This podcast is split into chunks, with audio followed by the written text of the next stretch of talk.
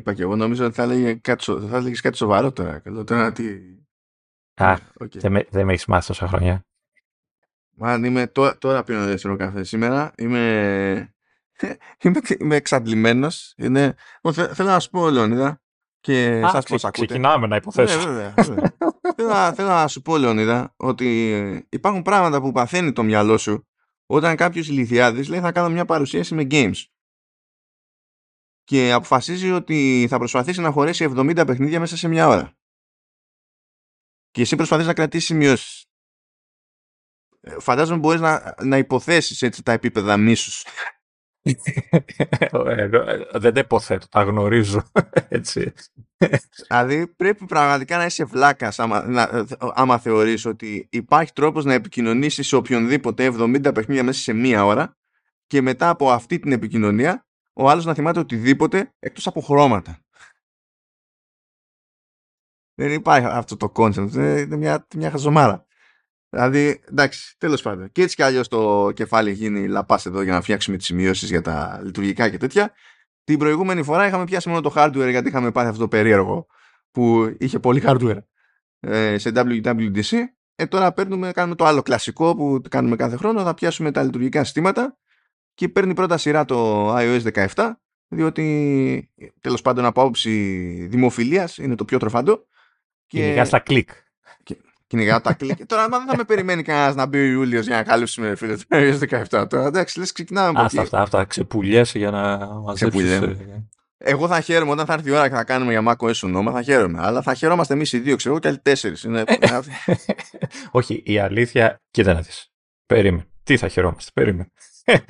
Ε, είναι η πρώτη χρονιά μετά από πολλά χρόνια που θα αναλύουμε πράγματα που κανείς, όχι κανείς, που τα περισσότερα δεν θα τα μπορεί να τα δει κανείς μας. Έτσι. Εσύ θα έχεις μία ε, από αυτή με το iOS, γιατί θα το πάρει το κινητό σου. Εμένα με γράψαν στα... Αυτά. Σε γράψαν, ε, αυτό φταίει. Ναι, ναι, ναι. Είδανε το Λεωνίδα και είπαν δεν πειράζει, έτσι, δεν πειράζει, δεν τον χρειαζόμαστε έτσι, άλλο. Έτσι, δεν δε, δε καταλαβαίνω. Μια χαρά καινούριο κινητό έχω. Ε, και ε, εγώ πάλι θα σου κάνω, ε, θα με παρακαλάς, αλλά δεν υπάρχει περίπτωση. Να, θα μπορώ να βάλω τόσο όνομα κτλ. Αλλά δεν υπάρχει περίπτωση έτσι, γιατί θέλω να δουλεύω κιόλας σε μέχρι να βγει αυτό επίσημα. Όχι, δεν θα σου πω. Εσύ κάνεις αυτές τις δουλειές που κάνεις στην καθημερινότητα, δεν θα σου πω να πας να βάλεις πέτα. Αλλά όταν έρθει η ώρα να βγει το main update, θα σου πω βάλει στο, στο Mac Mini. Μην κουφαθούμε τώρα τελείως, να είναι το φθινόπωρο. Θα το βάλω. Ο, τι εννοείς, ε, να το βάλω πριν βγει από το επίσημο εννοείς; Το φθινόπωρο, ρε, όταν θα βγει κανονικά ε, καημένο. Α, ε, ναι, μα εκεί θα μπει. Τι εννοείς, δεν θα κάνω update που μπορώ να κάνω. δεν. Ε, does not compute η πρόταση που ξεστόμησες. Ε, ναι, απλά ναι, μην, περιμέ... μην περιμένετε. Ε, δεν ξέρω τι θα προλάβουμε να δούμε εκείνη την περίοδο. Θα τα έχουμε πει βέβαια. Εντάξει. Καλά, θα παρακολουθούμε. Εμείς θα βλέπουμε πράγματα έτσι κι αλλιώς. Δεν είναι ότι θα τα συζητάμε. Θα τα συζητάμε όλη την ε. ώρα. Σιγά. Εντάξει. Απλά σε ε... κάποια πράγματα δεν θα έχουμε hands-on, ξέρω Θα είναι πιο δύσκολο να έχουμε hands-on. Δεν ξέρω αν θες να πω το παράπονο μου για το WatchOS ή να το αφήσω για το αντίστοιχο επεισόδιο. Το, το, το παράπονο, τέλος πάντων, ε, κουλή, κουλό αυτό που έχει γίνει. Α, είχε γίνει και, είχε γίνει και πέρυσι αυτό, εσύ. Τι, δεν, είχε γίνει, δεν, είχε πάθει, ε, δεν το έχει πάθει εσύ, αλλά αυτό το μπορώ να κάνω update το watch, αλλά άμα δεν μπορώ να κάνω update το τηλέφωνο, στην ουσία δεν λειτουργεί το πράγμα. Ναι. Ε, ε, ε, ε, πρώτο έγινε πέρυσι σαν φάση, αν θυμάμαι καλά. Ναι, κοίτα, δεν δε με νοιάζει τι παθαίνουν οι άλλοι. Ε, όλα στρέφονται γύρω από μένα. Δηλαδή, δεν υπάρχει κάτι σε σημαντικό, αν δεν είναι για μένα. Εδώ, το, οι ακροατές μας είναι ό,τι πιο σημαντικό έχουμε. Είναι αυτό πάντα το έχουμε στη σκέψη μας. Μπα. Όχι, ε, τέτοιες εποχές που κάνουμε όλα αυτά, τα, αυτά εγώ τους μισώ. Το έχω πει έτσι, δηλαδή, καλά να πάθετε. Έτσι, παρακαλάνε για 3,5 ώρες επεισόδιο κάθε φορά. Έτσι, τους βρίζω. Έτσι, που έχει πιάσει μέσα από την προηγούμενη φορά εδώ και στην, κάνω, κάνω μετακόμιση γιατί έχω και τον άλλον από εδώ. Ε, μπορείς να κάνεις τα φίλτρα του, ε, του, του audio hijack να, να γλιτώνω χρόνο. Μα με ήχο έχουμε να κάνουμε. Τι, τι περιμένεις να σου πω. Ε, τι να κάνω εγώ φταίω που δεν δε, βάλαν οι άλλοι blog, ε, πώς το λένε, όχι, όχι το audio hijack, το macOS έβαλε ε, σύστημα τέλος πάντων ήχου που το βάλαν μόνο στο Ventura που δεν τρέχει το, το laptop μου. Ε, Και εγώ, σαν καλός άνθρωπος, σε λυπήθηκα και σου λέω: Θα σου μεταφέρω το Mac Mini αυτές, σε αυτά τα επεισόδια. Έτσι, για να μπορείς να χρησιμοποιήσεις αυτό το πράγμα τέλος πάντων. Εντάξει, φίλε, κάποιοι, κάποιοι Ventura, κάποιοι Ventuza. Τι να γίνει τώρα. Έτσι. Εντάξει, ε, η αλήθεια είναι ότι α, αν είχα λίγο παραπάνω χρόνο και όρεξη, ε, θα, θα έκανα εύκολα τη, τη δοκιμή να τρέξω Ventura στο λάπτοπ μέσω Parallels. Ω, καλά τώρα, εντάξει. Ε, ψήνομαι πάρα πολύ, αλήθεια. Κουράστηκα ήδη, Αλλά- δηλαδή. το λυπάμαι κιόλας το κακομύρικο. Α, λοιπόν, ε, οπότε το μενού σήμερα έχει ε, iOS 17 σε επίπεδο 9. Δηλαδή λέμε 9. Η φάση είναι, έχουμε οργανώσει όλη την πληροφορία από Apple μεριά και όταν λέμε από Apple μεριά όχι αυτά α, που είπε απλά στην παρουσίαση γιατί εκεί πέρα σφιγγόταν, έτρεχε σαν να μην υπάρχει αύριο. Αλλά ό,τι άλλο έχει αποκαλύψει έκτοτε η Apple αλλά και πράγματα που δεν έχει αποκαλύψει και βγήκαν ε, από σπόντα. Δηλαδή τα πήρανε χαμπάρι, developers, πέρασαν την πρώτη developer beta κτλ. Και η λίστα είναι ως ήθιστε σε ίδιες περιπτώσεις αστεία. Θα μας πάρει ώρα.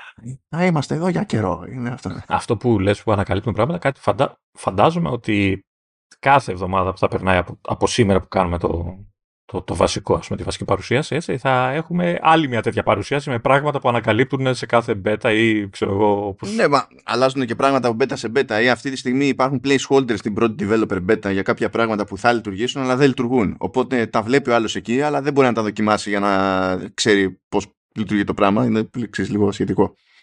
Επίσης δεν νομίζω να σε, ενο... να σε ενοχλεί που δεν έχω ενεργοποιήσει ακόμα τα του Not Disturb, ε. Ξέρω αν έχεις κανένα τέτοιο θέμα. Κοίτα, το καλό με το ότι μένεις εκεί που είσαι και εγώ μένω εδώ που είμαι είναι ότι είναι πολύ σκόπος να έρθω εκεί. με συγκοινωνίες. Είναι πρόβλημα. Αλλιώς θα υπήρχε πιο, πιο συχνά κόστος σε αυτά τα πράγματα. Του, τουλάχιστον, ρε παιδί μου, είμαι πολύ κοινωνικός άνθρωπος και με παίρνουν συνέχεια τηλέφωνο. Λοιπόν, ε, έχουμε λίγο follow-up, έχουμε διάφορα σκόρπια εκεί πέρα γιατί από την προηγούμενη φορά μέχρι τώρα κάθισα και είδα με την ησυχία μου το Platform State of the Union το οποίο τρέχει καπάκι δηλαδή αφού τελειώσει το keynote περίπου μία-μία μισή ώρα αργότερα τρέχει το Platform State of the Union. Και η αλήθεια είναι ότι είχα κάνει την απόπειρα την περασμένη φορά να το δω αλλά συνειδητοποίησα ότι κάπου στη μέση είχα κάνει zone out και δεν θυμόμουν τι είχαν πει καθόλου. Οπότε μετά το ξανά έπιασα από την αρχή και δεν έκανα σημειώσεις προκοπής. Ε, εντάξει, πολλά πράγματα έχουν να κάνουν με development ώρες-ώρες, δηλαδή κάνανε, χρησιμοποιούσαν δείγματα, κώδικα κτλ. Αυτά προφανώς δεν, δεν με αγγίζουν και δεν αγγίζουν για τους περισσότερους από εσάς έτσι κι αλλιώς. Αλλά βγήκανε και μερικά πραγματάκια που κολλάνε στη μία ή στην άλλη πλατφόρμα. Ε, και εδώ θα εστιάσω, εφόσον η λογική είναι πάμε για follow-up, θα εστιάσω στα του Vision Pro που έλεγε για κάποια πραγματάκια τέλος πάντων εδώ πέρα και έλεγε ότι στην ουσία οι developers μπορούν να κάνουν όπως γουστάρουν τις εφαρμογές τους. Δηλαδή λέει, ναι, προφανώς λέει γενικά προτιμούμε να έχετε στήσει εφαρμογές, ξέρω εγώ, με Swift UI. Αλλά αν έχετε φτιαγμένη εφαρμογή έτσι κι αλλιώς, λέει, ήδη που είναι σε iPad, ξέρω εγώ και τέτοια, σε Mac και δεν συμμαζεύεται και είναι, λέει, ε, με UIKit ή συνδυαστικά με Swift UI και UIKit και τα λοιπά, δεν υπάρχει πρόβλημα, λέει, θα λειτουργήσει. Δηλαδή, δεν λέμε «Α, όχ» και Θα τέτοια, εμφανίζεται τέλος πάντων. θα, θα, λει- θα λειτουργήσει. Ε, από, εκεί- ε, και στην ουσία τι σου λέει, σου λέει ότι τα, τα βασικά έτσι, building blocks είναι από τη μία το ARKit, από την άλλη είναι το Reality Kit, που αυτό είναι μέρος περισσότερο του Vision Pro, και από εκεί και πέρα Swift UI και, και UIKit και όλα αυτά μπορούν να συνδυαστούν μεταξύ τους, δεν είναι ok. Αυτό που είχε έτσι μια λίγη τσαχπινιά ως προς τον τρόπο που το, το εξηγούν στους developers είναι το ε, ε, είναι γενικές έννοιες πίσω από το στήσιμο μιας εφαρμογής σε, σε Vision OS. Λέει ότι μπορείτε να πάτε με τη λογική Windows. Ε, όταν λέει Windows δεν είναι το, το, το λειτουργικό, εννοεί τα παράθυρα. Του στυλ ότι η εφαρμογή σας, ε, όπως είναι στα άλλα μας συστήματα, και εδώ είναι ένα παράθυρο και είναι 2D και έχει μέσα stuff. Οκ, okay, οκ. Okay.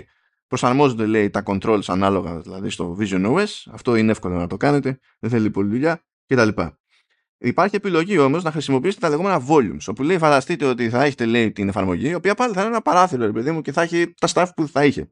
Αλλά μπορεί συγκεκριμένα στοιχεία στο view αυτό τέλος πάντων που θα έχετε να, να, να είναι στην ουσία 3D και να έχουν όγκο. Οπότε να είναι κάτι συγκεκριμένο μέσα στο πλαίσιο ενός παραθύρου, το οποίο μπορεί να βγαίνει προς τα έξω, ας το πούμε, σε 3D, ή να μπορεί να το δει ο άλλος ως 3D γύρω-γύρω, να το δει υπογωνία κτλ. Αυτή είναι μια εναλλακτική προσέγγιση. Δεν, στην, στην ουσία είναι σαν ενδιάμεσο στάδιο του στυλ, δεν είναι ή φτιάχνεις ή πετά την εφαρμογή σου όπως την έχεις τώρα σε iPad, ξέρω εγώ και τέτοια, ή φτιάχνεις κάτι που είναι fully immersive. Υπάρχει και αυτό σαν ενδιάμεση φάση, δεν υπάρχει πρόβλημα.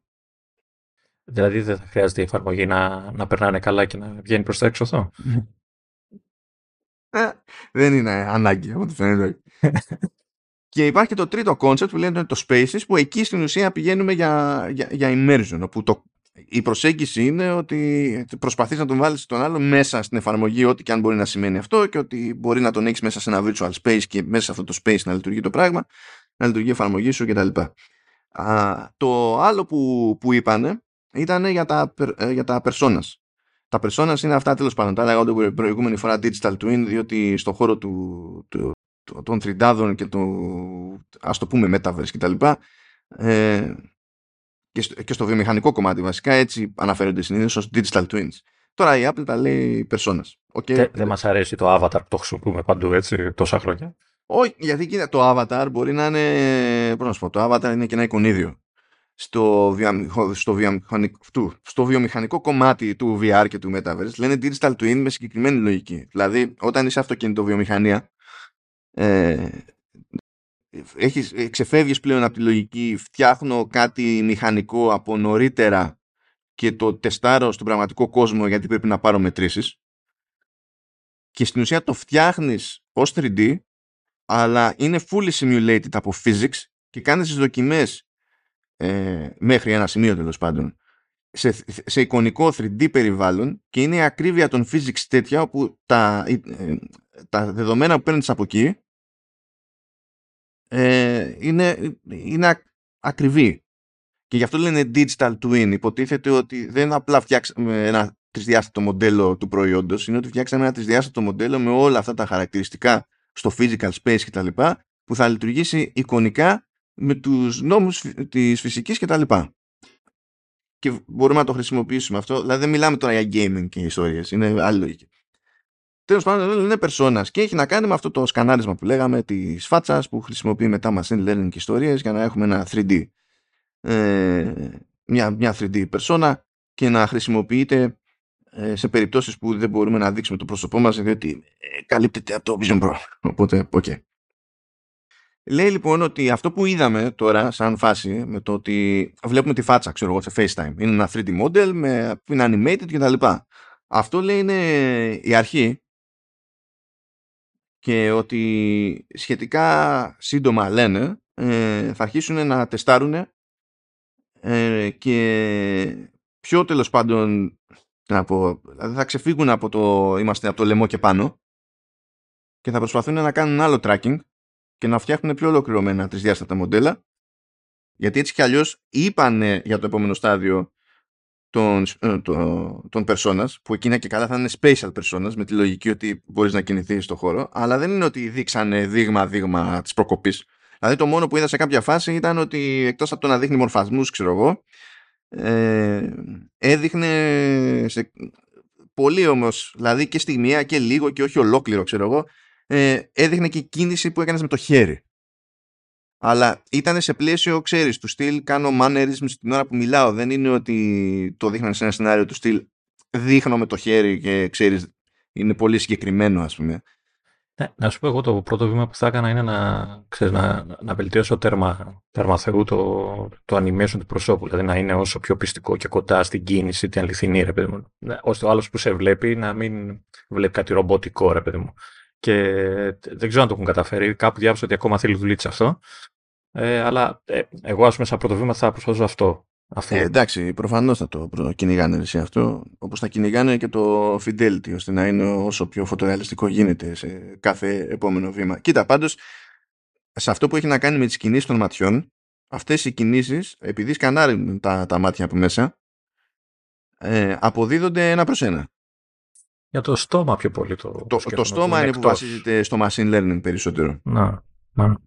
Αλλά θα το φτιάξουν. Εντάξει. Και ξέρεις τώρα, αυτό θα είναι και με ξέρεις, το animation μετά στο στόμα, ξέρεις, παίζει ρόλο και η γλώσσα. Γιατί, ξέρεις, αλλιώς, ξέρω εγώ, κουνάει το στόμα του ένας Άγγλος, αλλιώς ένας Αμερικάνος, αλλιώς εμείς. Δηλαδή... Μα, εκεί, μα εκεί βασίζεται, εκεί είναι που δουλεύει το, το machine learning. Γιατί ήδη, τώρα δεν ξέρω αν, πώς παρακολουθείτε τα του gaming και τα λοιπά, υπάρχουν ήδη εργαλεία εκεί έξω, όπου ε, μπορείς να δώσεις, δηλαδή να έχεις ένα τρισδιάστατο μοντέλο και αντί να κάνεις lip sync όπου βάζεις κάποιον να λέει τις ατάκες και στην ουσία κάνεις mock-up τη φάτσα του ώστε να ταιριάζει με αυτά που λέει τέλος πάντων η κίνηση στο στόμα του, του μοντέλου ε, πηγαίνεις, πιάνεις το μοντέλο και του πετάς τις ατάκες.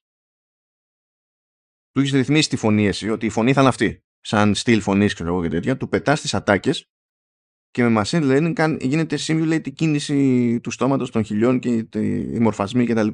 Υπάρχει αυτό. Δηλαδή, όταν λέμε υπάρχει, έχει γίνει αυτό εκεί έξω. Έτσι δούλεψε στις μεταγλωτήσεις στο Cyberpunk, που είναι που κοντά να κλείσει τρία χρόνια. Ε, δεν είναι επιστημονικής φαντασίας. Το, η, η, το, η δυσκολία εδώ είναι ότι έχουμε να κάνουμε με κάτι που γίνεται σε πραγματικό χρόνο εκείνη την ώρα. Γιατί αυτό που έχει κάνει το Cyberpunk το έκανε στο στήσιμο του παιχνιδιού. Δεν, περίμενε, δεν γίνεται εκείνη την ώρα. Αλλά προς τα εκεί κινούνται τα πράγματα, παιδί μου, έτσι κι αλλιώς. Τώρα, ε, μια συζήτηση έγινε που είχε που και που κανένα, κανένα εξτραδάκι, ας πούμε, ε, στο, στο The Talk Show με τον John Gruber, όπου εκεί πέρα κάνανε παρέλαση. Είχαν από, από όλε τι Δηλαδή ήταν και ο Mike Rockwell που εκείνος τρέχει την όλη φάση με το Vision Pro και το Vision OS. Ε, ήταν και ο Φεντερίκη που τρέχει όλο το software γενικά. Ε, και ήταν και ο, και ο John Turners που ήταν για, για Mac Stuff. Περάσαν όλοι. Αλλά στην περίπτωση του, του Vision Pro ε, είπανε μερικά έξτρα πραγματάκια τα οποία είναι fancy. Λοιπόν, θυμάσαι Λεωνίδα που είπαμε ότι η μπροστινή οθόνη είναι lenticular και ότι στην ουσία αλλάζει ανάλογα με τη γωνία που σε κοιτάει κάποιος κτλ και δείχνει μια τρισδιάστατη αναπαράσταση εκείνου του μέρους του, του προσώπου σου και αποδίδει τις κινήσεις των ματιών σου και τα λοιπά σε πραγματικό χρόνο. Κομπλέ. Λοιπόν, άκου τώρα. Κάθοταν και έλεγε εκεί ο Rockwell ότι είναι η πρώτη οθόνη του είδους της, γιατί κανένας ποτέ δεν έχει φτιάξει καμπυλωτή τέτοια οθόνη. Ούτε, όλοι έχουν κάνει flat, ξέρω εγώ. Πρώτη φορά, δηλαδή, πρώτο το κάνουμε εμείς και ιστορίες. Εντάξει, μπράβο. Μετά λέει το άλλο. Λέει ότι έστω ότι είσαι ένα χώρο που δεν σε κοιτάει ένας, έτσι, σε κοιτάνε διάφοροι. Και όντως η υπογωνία, αυτό είναι το concept του lenticular display, ότι η υπογωνία αλλάζει κάπως το view. Αλλά λέει ότι το σύστημα από πίσω, επειδή πρέπει να καλύψει όλα αυτά τα σενάρια και μπορεί να σε κοιτάζουν διαφορετικοί από διαφορετικές μπάντες, κάνει render, λέει, separate views από τις διαφορετικές γωνίες για τον καθένα. Ναι. Εκεί σκέφτομαι τη μέσα μου τη, τη GPU και δάκρυσα κι εγώ λίγο. Λέω πατ πατ. Πατ πατ M2, πατ πατ.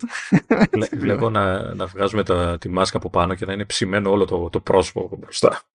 Όχι, λέει ότι γενικά, γιατί ε, είχα και, ε, μάζεψα και λίγο info από έξτρα τέλος πάντων εντυπώσεις, ε, λέει ότι γενικά δεν φαίνεται να παίζει κάποιο θέμα ιδιαίτερο με θερμότητα, λέει. Εκεί που οι απόψεις δίστανται είναι με την εφαρμογή. Είπε η Apple τέλος πάντων ότι θα έχει περισσότερα light seals εκεί για καλύτερη εφαρμογή προχωρώντας, γιατί σε μερικούς δεν βγήκε το ταιριάσμα ακριβώς. Ε, η αίσθηση που είχαν μερικοί, όχι όλοι, αλλά πάλι όχι, δεν ήταν απλά εξαίρεση αυτό που θα πω σαν αίσθηση, το άκουσα δηλαδή από διάφορες μεριές, είναι ότι τους φάνηκε βαρύ Χωρίς αυτό να σημαίνει ότι είναι. Γιατί και οι ίδιοι λέγανε δεν είμαι σίγουρος αν είναι βαρύτερο από άλλα, ξέρω εγώ. Αλλά προσπαθώ να το αξιολογήσω με βάση το τι εμένα μου φαίνεται cool να αισθάνομαι στο κεφάλι μου. αυτό. Να. Λέω ότι ήταν λίγο πιο βαρύ από ότι το περιμένανε μερικοί. Αν θυμάστε λέγαμε στη, τη, στην περασμένη εκπομπή ότι ε, γυαλί και αλουμίνιο ότι αλίμονο, ότι, ειδικά αυτοί θα βάζανε γυαλί το αλουμίνιο στην τελική είναι ελαφρύ, το, το γυαλί δεν είναι. και επίσης ε, πήρα χαμπάρι κατόπιν ορτής ότι παίζει και πάνω στραπ προαιρετικό. Ναι, αυτό ήθελα να σου πω τώρα. Το διάβασα και εγώ Απλά δεν ξέρουν αν θα το, θα το έχεις συσκευασία ή θα πωλείται ξεχωριστά. Ε, ε, τα ρωτάμε αυτά. θα πωλείται ξεχωριστά. Έλα τώρα. δηλαδή, εντάξει. Και για κάποιο λόγο θα κάνει 49 δολάρια αυτό. Δηλαδή, 99, 49-99. Όχι 99, εντάξει, δεν πιστεύω. Δεν πιστεύω. Αλλά τέλος πάντων. Όχι, 49,99. Α, συγγνώμη, συγγνώμη, συγγνώμη, συγγνώμη. Τότε ναι. Ούτε καν 50. Ούτε, ναι. Α, είπε μερικά πράγματα έξτρα ακόμη ο, ο Rockwell για τη φάση με τα χέρια.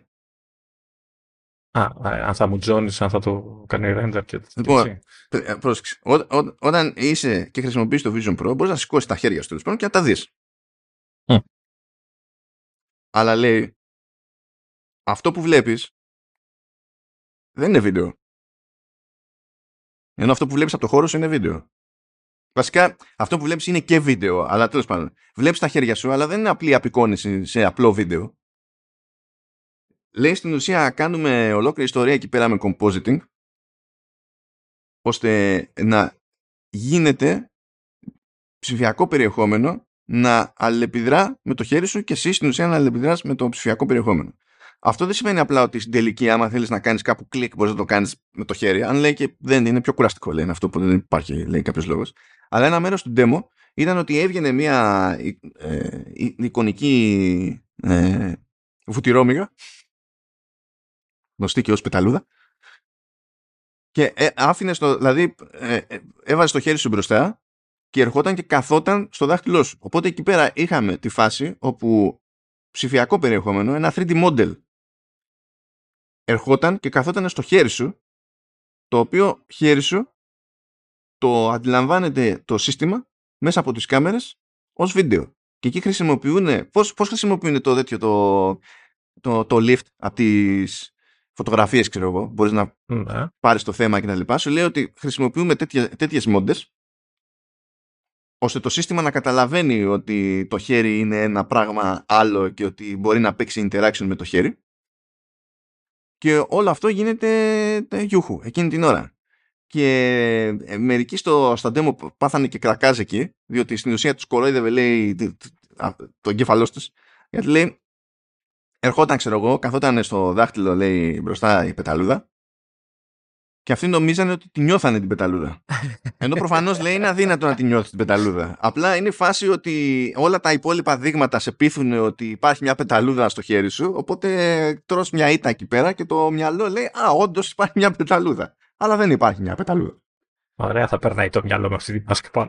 Μια χαρά, κομπλέ. κομπλέ. Ε, ε, ε, έκανε και μια διευκρίνηση για το σενάριο με, το, με τα αεροπλάνα που λέει κιόλας ότι εκεί λέει άμα το χρησιμοποιήσετε ξέρω εγώ προφανώς λέει τα πράγματα είναι πιο στριμόκολα έτσι. Δεν είναι ότι έχουμε την απλά και τέτοια. Ακόμη και εκεί λέει έχουμε φροντίσει όχι απλά ε, να μπορούμε να λειτουργήσουμε σε, με τις προβολές που πρέπει να γίνουν ε, σε τόσο ε, στριμωγμένο χώρο.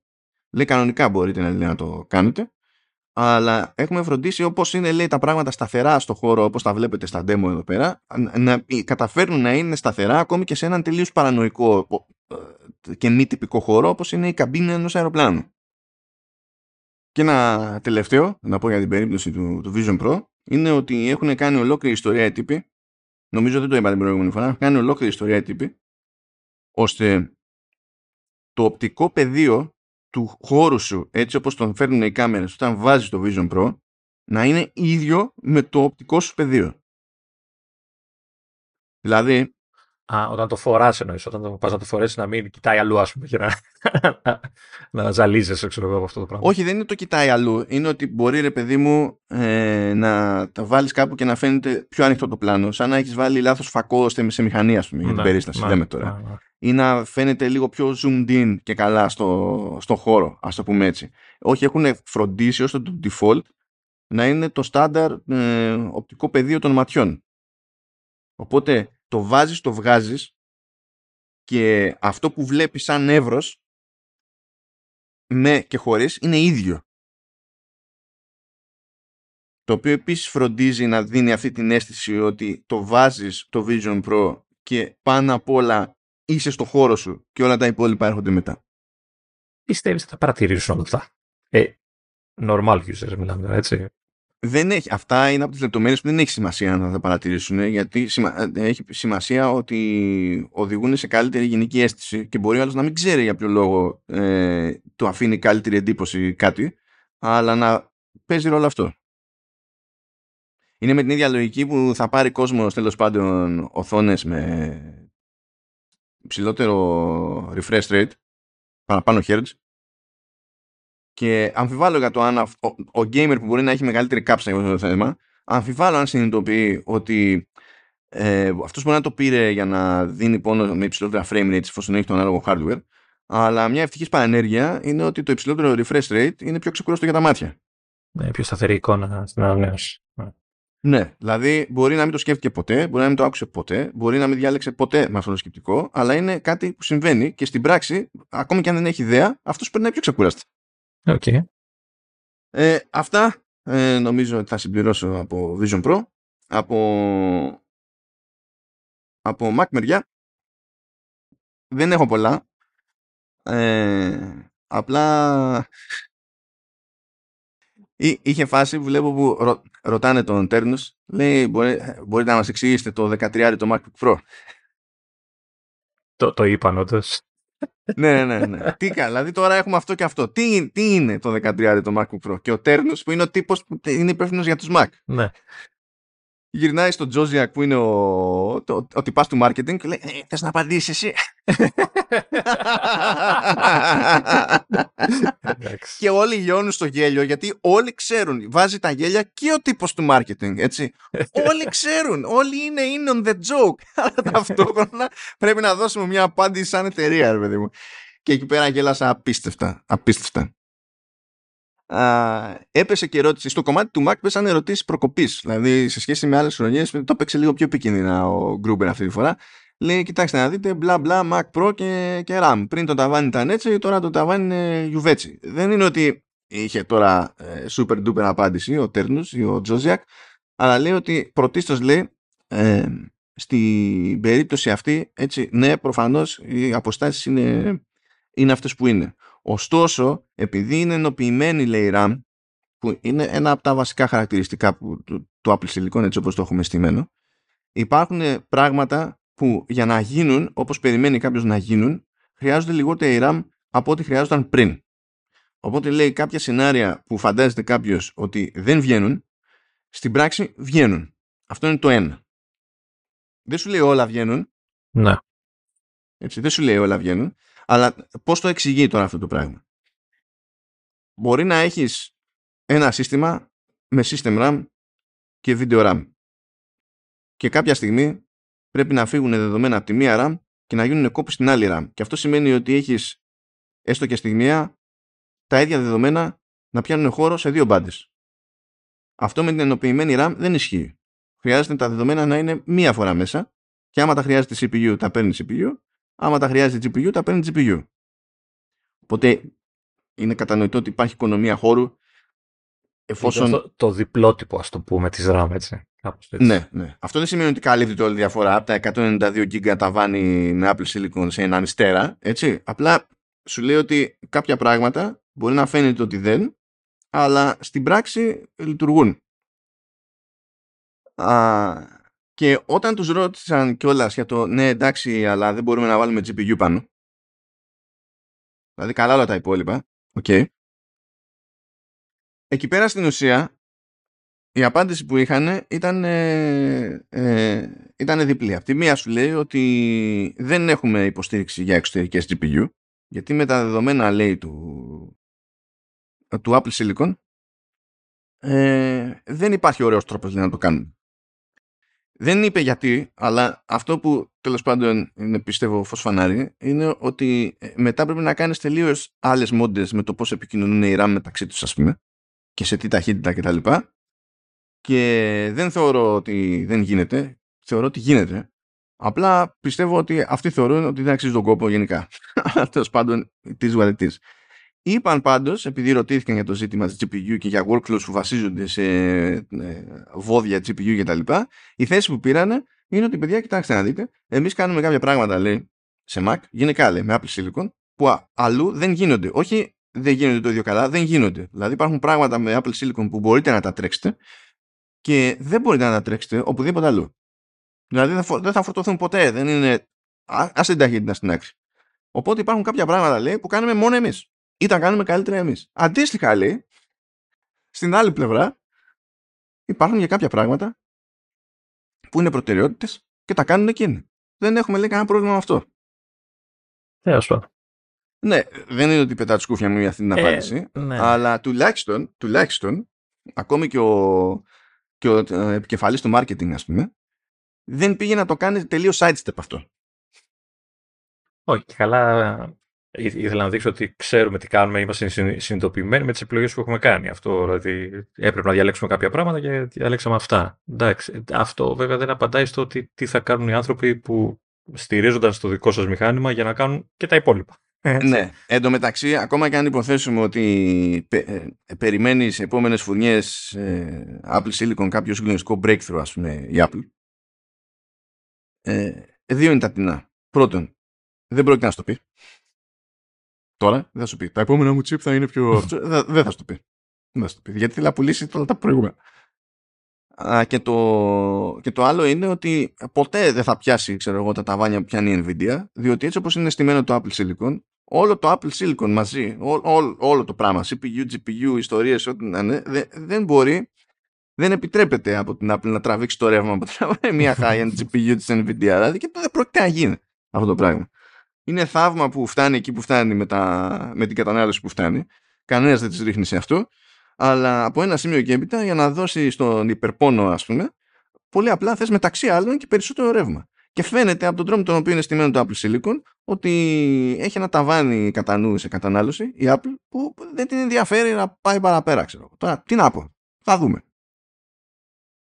Ε, δεν θα πιάσω τα του gaming που είπαν ε, γιατί αυτά θα μας απασχολήσουν όταν έρθει η ώρα να πιάσουμε το, το macOS ονόμα. Απλά θέλω να πω ότι επειδή ο Gruber δεν είναι gamer ε, λέει εμφανίστηκε λέει ο, ο Kojima λέει επί σκηνής και είναι φάση ο Τζόζιακ του, του, του marketing και λέει φοβερό άτομο ο Kojima ξέρω εγώ φοβερός τύπος και τα λοιπά εντάξει λέει όταν, όταν εμφανίστηκε λέει ο Kojima και ε, είδα τους πάντες λέει να, τε, να τσιτώνονται και τότε λέει είπα μέσα μου oh, he must be somebody και λιώ, διαλυθήκανε, διαλυθήκανε όλοι μαζί παρέα. Δηλαδή, εντάξει, ήταν ήτανε ωραία φασούλα. Λοιπόν, μπορούμε να αφήσουμε το follow-up. Δεν υπάρχει κανένα πρόβλημα. Έχουμε αφιερώσει τόση ώρα μόνο στο follow-up. Εντάξει, θα πεθάνουμε εδώ μέσα, θα πεθάνουμε. Πάντως, όταν μπήκα στο δωμάτιο ήταν μέρα έξω. Εγώ φροντίζω να μην είναι ποτέ μέρα. Καλά, έξω δεν μπορώ να κάνω κάτι, αλλά μέσα φροντίζω να μην είναι μέρα. But yeah. Λοιπόν, και θα κάνουμε τώρα, θα πιάσουμε όντως στα σοβαρά τα του iOS 17 και θα τα πάμε εκεί πέρα λίγο ένα λάξ για να παίρνουμε κι εμείς ανάσεις. Α, και λέω να κάνεις την αρχή, Λεωνίδα. Μμ. Λοιπόν, ε, ξεκινήσανε τε- ε, μάλλον με το πιο βασικό, έτσι, με, με το κομμάτι του, του τηλεφώνου. Έτσι, ναι, ναι, όντως το iPhone είναι και phone. Αυτό ήταν από τα, από τα κουφά όταν ξεκίνησε και λέει φαίναμε αλλαγές στο, στο phone app. Είναι αυτό που δεν περίμενε κανένας, δεν ζητούσε κανένας. Είναι πιο δηλαδή, εντάξει, παίρνουμε τηλέφωνα, that's it, όλα τα υπόλοιπα είναι άλλη ιστορία κτλ. Αλλά για κάποιο λόγο ξεκινήσαν έτσι αυτό.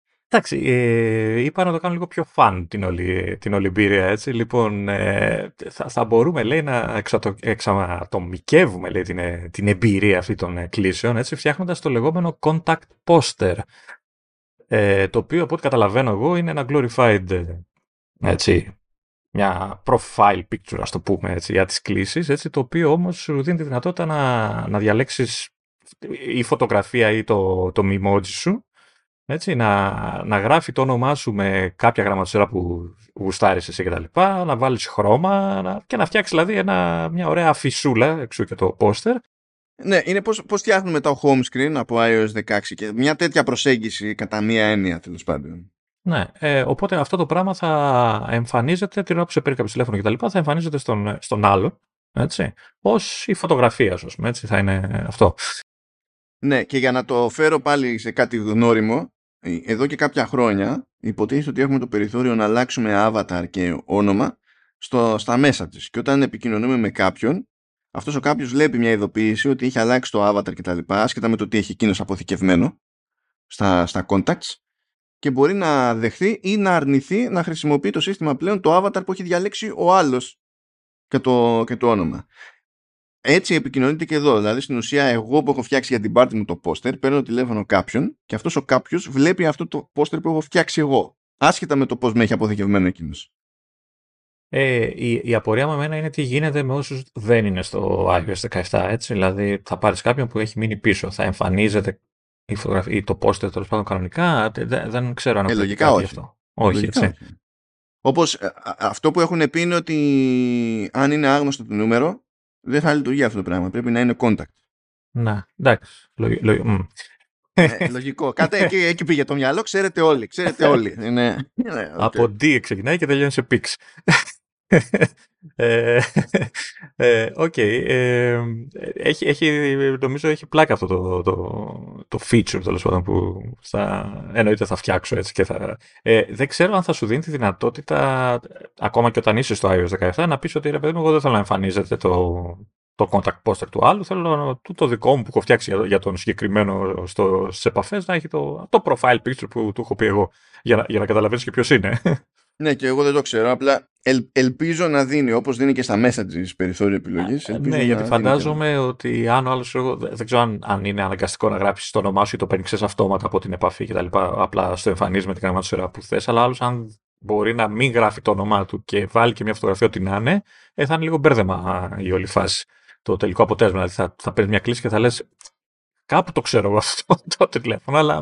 Ε, καλό είναι πιστεύω αποδέκτης να έχει το περιθώριο να πει όχι. Γιατί ξέρω εγώ, έχω διαλέξει άλλη φωτογραφία για αυτό το contact εγώ και γουστάρω αυτή τη φωτογραφία περισσότερο, αυτό το τέτοιο και οπότε άστο.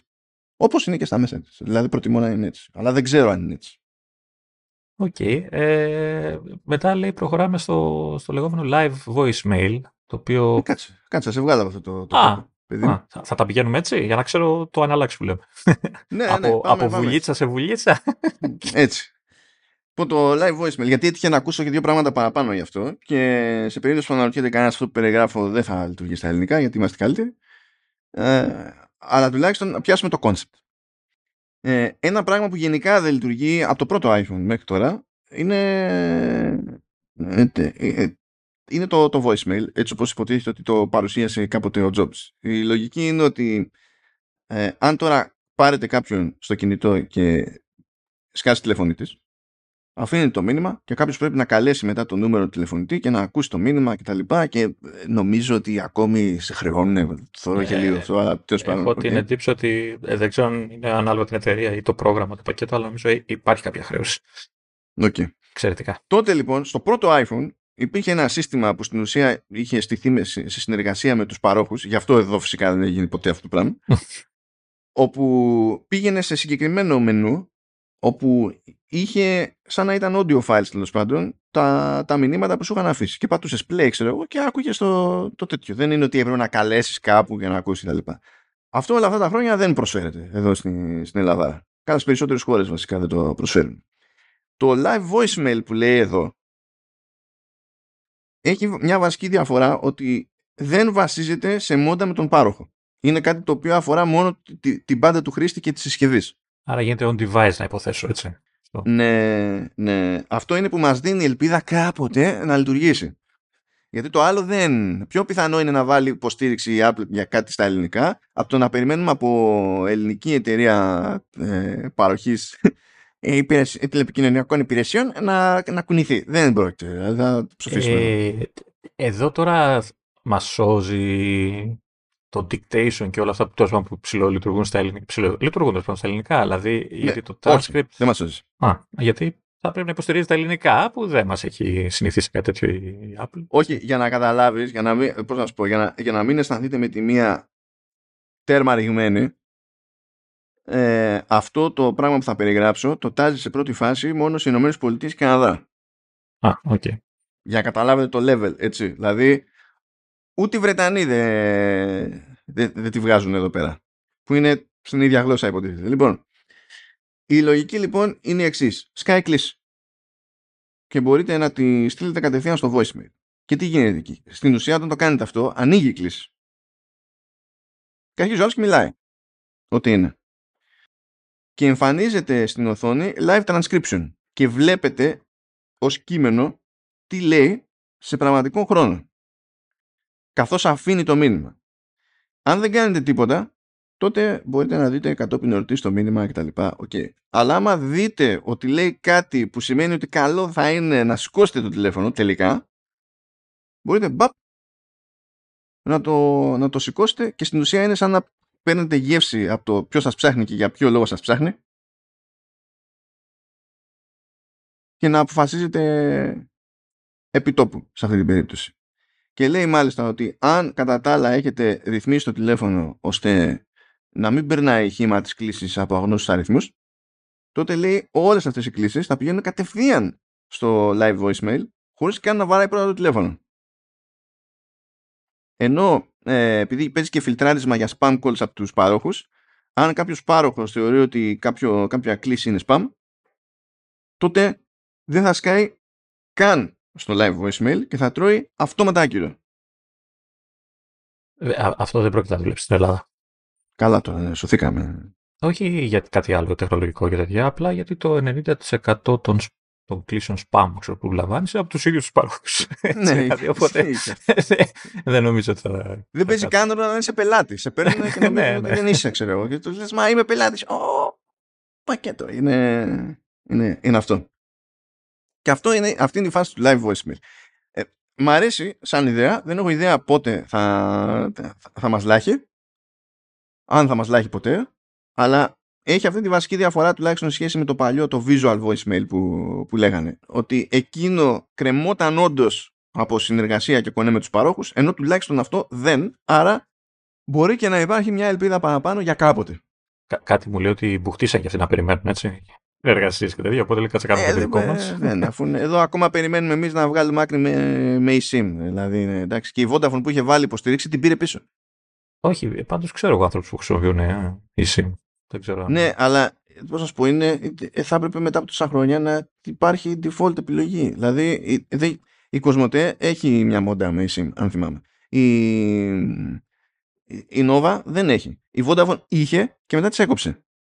Εδώ δεν αποφασίζουν να φέρουν τα ρολόγια με.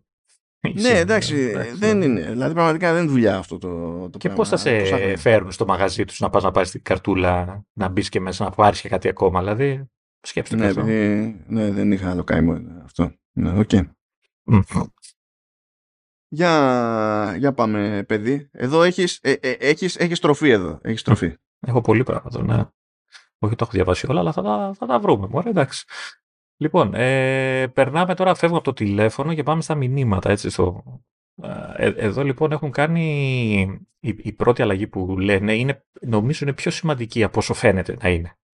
Ε, επίσης δεν με έχει πείσει. Τι γίνεται λοιπόν, όσοι έχετε, αν έχετε πάρει χαμπάρι, ότι τα μηνύματα εδώ και κάμποσα λειτουργικά συστήματα υποστηρίζουν εφαρμογές, οι οποίες εμφανίζονταν και εμφανίζονται πάνω από το πληκτρολόγιο, αν θυμάμαι καλά, και κάνεις slide και κάνεις σαν scrolling ας πούμε οριζόντιο για να δεις το τι έχεις εγκαταστήσει. Συνήθως ε, είτε εφαρμογές που ξέρεις ε, κολλάνε αυτοκόλλητα, γκυφάκια ξέρω και αυτά, αλλά υπάρχουν και εφαρμογές κανονικές οι οποίες έχουν κάποιο extension στα μηνύματα για να κάνεις κάτι γρήγορο την όπου στέλνεις κάποιο μήνυμα. Ξέρω εγώ. Γι' αυτό που λατρεύω πάρα πολύ, άμα ανοίξεις το, το σιρταράκι αυτό με τις με τις εφαρμογές, δεν μπορείς να έχεις το predictive input στο text και λες ευχαριστώ. δηλαδή, okay. Ε, ναι, εγώ το έχω ανοιχτό, μάλλον γι' αυτό δεν λειτουργεί. Αλλά στα, Predictive στα ελληνικά δεν παίζει έτσι κι αλλιώς. Οπότε... Στα ελληνικά δεν λειτουργεί, αλλά ε, δεν γράφω μόνο ελληνικά σε αυτή τη ζωή. Οπότε ξέρεις, και η ιδέα δεν είναι. Ε, έχει κάποια, δηλαδή, αν θες να κάνεις κάποιο share ξέρεις, από το music και αυτά, πατάς από εκεί. Δεν χρειάζεται να πας στην εφαρμογή mm. να κάνεις όλη τη διαδικασία share κτλ.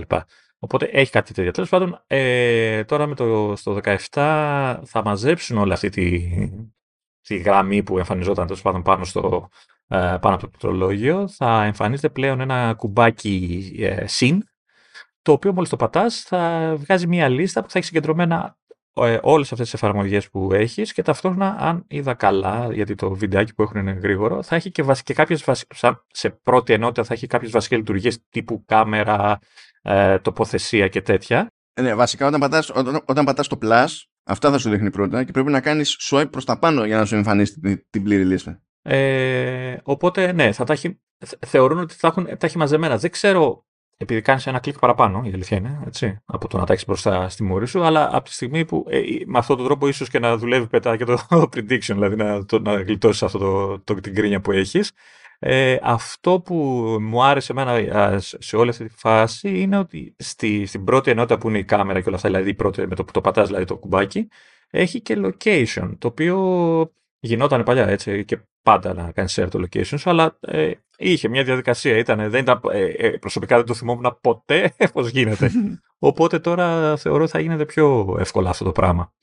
Ε, θα δείξει βέβαια, έτσι, να τα δούμε από κοντά όλα αυτά. Δεν θα τα δούμε, δεν έχω τηλέφωνο. Ε, λοιπόν, φεύγουμε από αυτό και πάμε σε μια καινούργια λειτουργία, η οποία η αλήθεια δεν έχω καταλάβει πώς ακριβώς θα ενεργοποιείται. Ε, είναι το λεγόμενο check-in, το οποίο θα είναι ένα σύστημα το οποίο θα επιτρέπει σε κάποιον φίλο σου ξέρω, ή συγγενή σου κτλ. Να, να λαμβάνει μια ειδοποίηση όταν φτάνεις εσύ κάπου σε κάποιο προορισμό. Δηλαδή, ότι έφτασα, μαμά, έφτασα και τέτοια, ξέρω εγώ.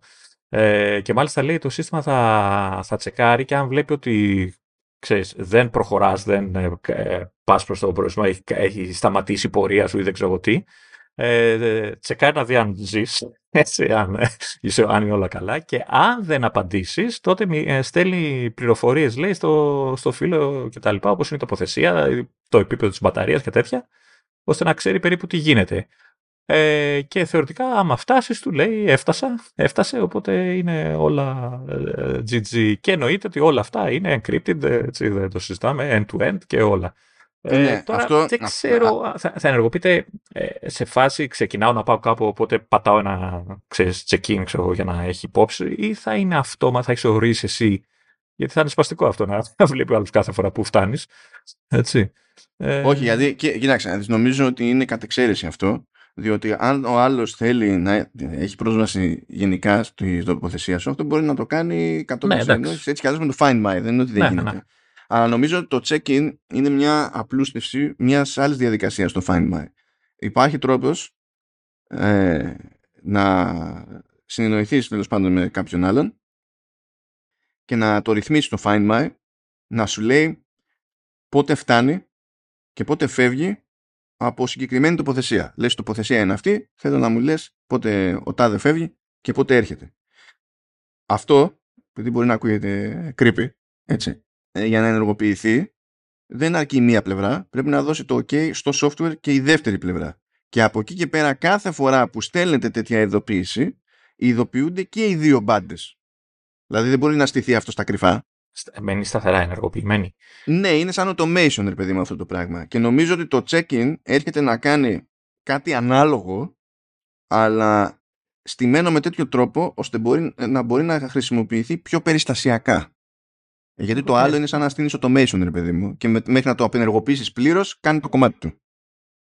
Έχω την εντύπωση ότι θα ήταν πιο χρήσιμο να είναι χειροκίνητο. Δηλαδή είναι να φύγω να πάω κάπου ε, και το πατάω ώστε να μην έχει άγχος άλλος ότι έφτασα ή ξέρω ταξιδεύω κτλ. Δηλαδή να είναι κατά περίπτωση το διαλέγω εγώ πότε θα είναι. Ναι, μα γι' αυτό λέω. Αυτό είναι που έρχεται το, να κάνει το check-in. Γιατί το προηγούμενο ήταν. Ah, okay, okay. Ναι, ήταν κάτι με, με διάρκεια. Ναι, δηλαδή. ναι, ήταν, ε, του, νομίζω αν θυμάμαι καλά, σου λέγε για την επόμενη ώρα, για όλη την ημέρα. Όχι, όχι, όχι το one-off. Όχι. Το προηγούμενο είναι αυτό που σου λέω, το automation το οποίο έχει διάρκεια μέχρι να απενεργοποιήσει. Το, το άλλο που λες εσύ τώρα με τη μια ώρα είναι το γενικά μοιράζομαι την τοποθεσία μου, γενικά, για μία μέρα ή για μία ώρα κτλ. Αυτό είναι, πώς να σου πω, το γενικά μοιράζομαι την τοποθεσία μου στο Find My, non-stop, είναι, ένα, είναι το, το πιο τσίτα επίπεδο, ας, πούμε, ας το πούμε έτσι. Από κάτω είναι αυτή, αυτό που περιέγραψα σαν ρύθμιση, που είναι για συγκεκριμένη τοποθεσία, συγκεκριμένο άτομο κτλ. Έρχεται να κάτσει το check-in λίγο πιο κάτω, που είναι με αυτή τη λογική αλλά στείνεται πιο εύκολα και πιο ad hoc και μετά υπάρχει ένα βήμα ακόμη παρακάτω που είναι αυτό που περιγράφεις που λες ότι σου δίνω γενικά πρόσβαση στην τοποθεσία μου για χι χρονικό διάστημα και μετά στον αυτόματο τελειώνει. Okay. Οπότε είναι κάτι σαν, σαν πιο γρήγορη ρύθμιση στον μπαμ μπαμ να ξέρει που άλλος που ναι, αλλά και μέχρι τα πληροφορία γιατί σου δίνει αυτό για την τοποθεσία και τα λοιπά, ξέρω εγώ. Και Εν έτσι, έτσι όπως το λέει, δεν είμαι σίγουρος ότι ο άλλος βλέπει που βρίσκεσαι. Απλά ξέρει αν έφτασες ή όχι και που πήγαινες. Δεν ξέρω αν θα βλέπεις. Ε, Εκτός πια αυτό που λέει ότι ε, αναγνωρίζει ότι υπάρχει κάποιο πρόβλημα, οπότε στέλνει να. Νομίζω δεν Τότε θα, θα σου στείλει τα, τα έξτρα, ναι. ναι. Ε, νομίζω ότι με το Τσίγκ δεν θα βλέπει όπως κάνεις με τις άλλες ρυθμίσεις ότι μπορεί να μπεις στο χάρτη και να δεις που βρίσκεται ο άλλος. Ε, ναι, και εμένα δεν μου δίνει αυτή την εντύπωση. Οπότε αυτό είναι ουσιαστικά ε, ότι την ώρα που ξεκινάς, ξέρω εγώ, και όταν φτάσεις ή αν δεν φτάσεις μετά, ε, κάνει τα υπόλοιπα. Οπότε και δεν ξέρω και τι βήματα θα θέλει για να ορίσεις ποιος είναι ο θεωρητικός τέλος πάντων προορισμός. Γιατί λέει ρε παιδί μου ότι το τηλέφωνο θα τσεκάρει αν έχει φτάσει στον προορισμό σου προβλέψιμη ώρα κτλ. Αυτό πρέπει να. Αυτό υπονοεί ότι ξέρει πού έχεις να φτάσεις πότε. Φο, πρέπει να του το πεις, δεν μπορεί να το φανταστεί μόνο του. Ε, ίσως, ίσως να, να, να, την παλεύει και λίγο με, ξέρεις, να κοιτάει και ημερολόγιο για αυτά να έχεις ορίσει κάποιο ραντεβού. Ναι, αλλά πρέπει να το έχεις βάλει στο ημερολόγιο. Ναι, αυτό θέλω ναι. να σου πω. Άμα είσαι τύπος που δεν τα βάζει στο ημερολόγιο, δεν θα φανταστεί μόνο του ότι έχεις να πας κάπου συγκεκριμένη ώρα και είναι της συγκεκριμένο μέρο. σω να, δεν ξέρω, θα έχει κάποιο κουμπάκι ίσως που θα σου ανοίγει μια φόρμα που θα συμπληρώσει την τοποθεσία. Ξέρω εγώ. Δεν, ξέρω, θα το δούμε θα αυτό. Το δούμε αυτό. Θα, θα, το δεις αυτό βασικά. Ε, ναι, μετά έχουμε μια πάλι μικρή αλλαγή, αλλά καλοδεχούμενη από ό,τι καταλαβαίνω. Ε, έτσι, ε, είναι το λεγόμενο catch-up και έχει τέλος πάντων όπως, όπως βλέπεις μια συζήτηση ξέρω εγώ, με, με μηνυμάτων και τα λοιπά, ε, αν έχεις χάσει λίγο την μπάλα και τα λοιπά, έχει ένα βελάκι το οποίο το πατάς και σε πάει κατευθείαν στο, στο πρώτο μήνυμα που δεν έχεις διαβάσει ε, στη συζήτηση, ρε παιδί μου. Οπότε να πάρεις χαμπάρι το ότι έχει Απίστευτο. Απίστευτο. Ε, και από ό,τι καταλαβαίνω είναι που δεν έχεις δει, όχι το πρώτο μήνα top, ξέρεις να πας στην αρχή της συζήτησης, γιατί εντάξει, δεν θα γίνει. Όχι, το πρώτο αδιάβαστο. Ναι. ναι. Ε, και το ακόμα καλύτερο, εμένα πάντα μου αρέσουν αυτά, είναι ότι πλέον μπορείς να απαντήσεις ε, επιτόπου σε κάποιο μήνυμα. Δηλαδή, ακόμα και αν από κάτω έχει άλλα μηνύματα, αυτό που κάνουμε ήδη τώρα, τέλος πάντων, replay σε συγκεκριμένο συνεφάκι, ας το πούμε, ότι πλέον αυτό μπορείς να το κάνεις με swipe. Έτσι, το οποίο ε, τέλος. Δηλαδή... Επίσης, ναι, όχι, αυτό είναι, κάνουμε αυτά που έχουν αποδείξει όλοι οι άλλοι ότι είναι, είναι βολικά. Ε, γιατί νομίζω τώρα ε, πρέπει να πατήσεις παρατεταμένα για να σου βγάλει το μενού και τέλος πάντων, ναι. Κοίτα, ε, ναι, είναι, για το threading πρέπει να κάνεις παρατεταμένο πάτημα. Ναι. Λοιπόν, ε, φεύγουμε από το, το swipe του reply που επιτέλους, έτσι, εντάξει, και γυρνάμε και πάμε μάλλον στο search το οποίο είναι αγαπημένη λειτουργία του Μάνου, αγαπημένη με την έννοια στη θεωρία, γιατί ε, λατρεύει να τη χρησιμοποιεί, γκρινιάζει που δεν δουλεύει σωστά πουθενά και ποτέ, έτσι. Ναι, είναι, παιδί μου, είναι χρήσιμο γενικά να έχεις μια λειτουργία search που να αποτυγχάνει στο search. Εντάξει, ε, είναι λεπτομέρειες αυτά. Ε, Πάντως ε, θα αποτυγχάνει πιο βελτιωμένα τώρα. πιο καλά. ελπίζω. ελπίζω. Ε, τι, τι κάνουν τώρα, λοιπόν, θα μπορεί, λέει, να, πέρα ότι θα γίνεται πιο γρήγορα, λέει, ε, μάλλον θα γίνεται πιο γρήγορα γιατί θα μπορεί λέει, να συνδυάζει φίλτρα. Δηλαδή θα μπορείς να πεις ε, βρες μου το μήνυμα του τάδε που ξέρω εγώ αναφέρεται ή αναφέρονται τα μηνύματα ε, στο τάδε πράγμα, ξέρω εγώ, σε κάποια φωτογραφία, σε κάποιο αντικείμενο που υποτίθεται θα καταλάβει από το σύστημα ποιο τι είναι και θα σου εμφανίσει τα μηνύματα που σχετίζονται με, το, με ό,τι να είναι. Έχω την εντύπωση ότι κάτι τέτοιο κάνει εδώ και καιρό ε, στα, στο Photos με τα άτομα και όλα αυτά. Ναι, έχει κάποια τέτοια search filters και στο mail. Εντάξει, δηλαδή η ιδέα δεν είναι καινούρια από την πλευρά της Apple. Απλά την έχει εφαρμόσει αλλού μεν, όχι στα μέσα της τόσο καιρό. Αλλά ήρθε η ώρα τους, ξέρω εγώ. Λοιπόν, τι άλλο λέμε εδώ τώρα; Περίμετρο το για το έχω δει αυτό. Οκ. Okay. Λοιπόν, ε, επιστρέφουμε λίγο εκεί στα, με το κουμπάκι, το, το συν και τα λοιπά που λέγαμε. Είπαμε πριν ότι όντως θα μπορείς πιο εύκολα να, να στέλνεις την τοποθεσία σου σε κάποιον. Έτσι. Ε, πλέον το σύστημα θα, ε, όταν, τη, όταν κάποιος σου στείλει την τοποθεσία του, έτσι, θα το βλέπεις εσύ κατευθείαν μέσα από τη συζήτηση. Θα σου εμφανίζει δηλαδή χάρτη μέσα στα μηνύματα και θα βλέπεις κατευθείαν, δεν χρειάζεται να. Ε, δεν ξέρω αν πήγαινε στο Find My πριν κτλ. Ε, τα είσαι εκεί, δεν θα κουνιάσαι, θα τα εμφανίζει όλα ε, GG θα μπορείς, λέει, μετά να σου στέλνει, ε, ε, όταν σου στέλνει μάλλον ένα ηχητικό μήνυμα, έτσι, ε, θα σου κάνει transcribe, οπότε αν εκείνη τη στιγμή δεν μπορείς να το ακούσεις, γιατί είσαι κάπου που δεν μπορείς να ακούσεις ή γιατί, ξέρεις, με το που βάλεις ήχο θα γυρίσει όλη η αίθουσα και θα σε κοιτάει, έτσι, θα σου κάνει από κάτω, σου βγάζει σε κείμενο αυτό που σου στείλανε ηχητικό και από εκεί πέρα, αν μπορείς να το ακούσεις κιόλας, το πατάς και το ακούς και είσαι, είσαι καλύτερος. Εδώ σφίγγομαι λίγο γιατί δεν έχει αστερίσκο. Για το που θα, που θα υποστηρίζεται κτλ. Βασικά... Ναι, σε τέτοιες περιπτώσεις περιμένω κάποιο footnote που να λέει ότι αυτό υποστηρίζεται έτσι και έτσι και έτσι σε αυτές τις γλώσσες. Ναι, δεν βασικά δεν έχω δει και κανέναν αστερίσκο μέχρι στιγμής στα μηνύματα τουλάχιστον. Ναι, ε, δεν ξέρω τι παίζει. Ναι. απλά έχουν δεχτεί ότι δεν θα δουλεύει ποτέ πουθενά κτλ. Λοιπόν, ε, πάμε πάλι στα fun, έτσι, wow, στα cool. Ε, θα έχεις λέει καινούριο σιρταράκι με αυτοκόλλητα και, και τα λοιπά το οποίο ουσιαστικά θα συγκεντρώνει τα πάντα σε ένα σημείο για να μπορείς να τα, να τα βρίσκεις εύκολα κτλ. Δηλαδή θα έχεις και live stickers και emoji και mimoji και packs και όλα. Έτσι. Θα κάνει και sync με, μέσω iCloud, οπότε θα τα βλέπεις και στο, στο iPad και στο Mac. Στον οποίο Mac έχουν φέρει τα αυτοκόλλητα ή ακόμα περιμένουμε κάποιες λειτουργίες των Messages, δεν θυμάμαι. Όχι, όχι, δεν έχει. Ναι. Οκ, okay, ναι. Ε, και τώρα, επειδή είπα για live stickers, έτσι, είναι καινούργια λειτουργία. Θα, θα χώνεσαι στις φωτογραφίες σου θα διαλέγεις εγώ μια φωτογραφία έτσι, όποια θες θα... και όπως εικάζω ε, ξεχωρίζεις το θέμα και στέλνεις, κάνεις κροπάρισμα, πούμε, ξε, ξάκρισμα της φωτογραφίας, θα, θα μπορείς να διαλέξεις από τη φωτογραφία κάποιο αντικείμενο, θέμα, ξέρω ότι θες ένα μέρος της φωτογραφίας και αυτό θα το, το σύστημα θα το μετατρέψεις σε αυτοκόλλητο. Έχει και διάφορα εφεδάκια έτσι να το κάνεις πιο wow, έτσι, ε, ή ε, θα μπορείς λέει, να φτιάχνεις και animated ε, stickers ε, από live photos. Οπότε... Ε, Στην ουσία είναι σαν να σου λέει φτιάξε gift, να πάντων από live photos. Ναι, από τις φωτογραφίες σου. Οπότε καταλαβαίνεις ότι θα αγοράσω κινητό μόνο και μόνο για να σου στέλνω τέτοια πράγματα. Έτσι. Δηλαδή είναι, είναι, είναι σίγουρο αυτό ότι γι' αυτό το λόγο θα πάρω κινητό. Δεν υπάρχει περίπτωση να, να πάρω για κάτι άλλο. Έτσι. Και όλα, όλα αυτά που λέει με τα stickers, live stickers κτλ. Όλα αυτά μπορούν να μπουν και ως ε, αντιδράσεις με το tabback. Το tabback αυτή τη στιγμή ναι, έχει ναι. πέντε επιλογές, έτσι. Ναι, Πλέον ναι. δεν θα έχει πέντε επιλογές. Δεν με αφήνει. Θέλω να πω ότι. Μην βιάζεσαι. Θα τα πω. Θέλω να πω ότι καλό ήταν το sticker drop σαν εφαρμογή που μ' άφηνε να φτιάχνω τα δικά μου αυτοκόλλητα, τις φωτογραφίες μου κτλ. Πάει το sticker drop. Ναι, ναι, ναι. Όντως, το, το είχα ξεχάσει εγώ αυτό. Το είχα ξεχάσει. Θυμάμαι ότι μου έστελνε μπουρδες, αλλά το είχα ξεχάσει. Ε, το ακόμα καλύτερο είναι ότι θα μπορείς να τα χρησιμοποιήσεις όλα αυτά τα stickers τέλος πάντων ε, και τα λοιπά. Θα μπορείς να τα χρησιμοποιήσεις και σε άλλες εφαρμογές που μπορείς να βάλεις, που έχει νόημα δηλαδή, να βάλεις ε, stickers, π.χ. email και δεν ξέρω πού αλλού. Ε, γιατί θα είναι πλέον ε, μέρος του, του keyboard, του, του emoji keyboard. Οπότε θα, όπου υπάρχει αυτό το keyboard θα μπορείς να επιλέγεις και τα δικά σου αυτοκόλλητα. Οπότε θα είσαι ο καλύτερος, δηλαδή. Ναι, και λέει ότι μπορείς να βάλεις σε φωτογραφίες. Και markup. Έτσι, ναι και markup ώστε να τα κολλάς σε έγγραφα και screenshots και ό,τι να είναι. Πολύ εύκολα, πολύ εύκολα σου έχω κάνει spam εκεί. και διευκρινισούλα έξτρα έτσι τσαχπινιά, όλα τα emoji έχουν μετατραπεί σε stickers, πράγμα που σημαίνει ότι μπορούν να χρησιμοποιηθούν με αυτόν τον τρόπο και σε tap packs και τα λοιπά, κανονικά. Παντού. Παντού. Καλό αυτό.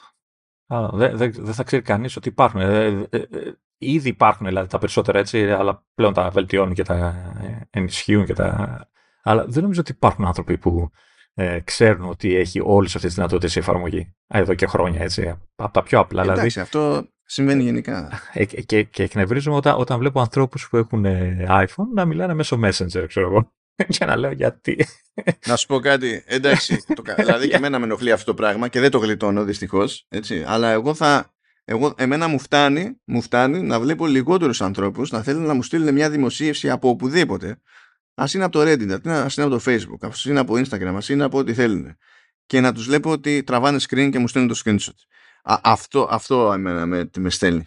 Διάβαστο. Άλλα μπορώ να τα δεχτώ. Σου στέλνω screen, αλλά το κάνω επίτηδες. Δεν το κάνω για να δεις τη δημοσίευση, απλά για να σου τονίσω ένα σημείο της. έτσι, συνήθως έτσι κάνω. Ε, ναι, καλό για. Ε, είσαι αισιόδοξος. Δεν το κάνουν όσο όσοι θα ήθελες, η αλήθεια είναι. Ε, ναι, ε, αν, έχετε, αν έχουν όλοι iPhone γύρω σας, ε, ξεχάστε τα υπόλοιπα. Δηλαδή είναι, τα, τα κάνει όλα το iMessage, δεν χρειάζεται. Και με μεγαλύτερη ασφάλεια.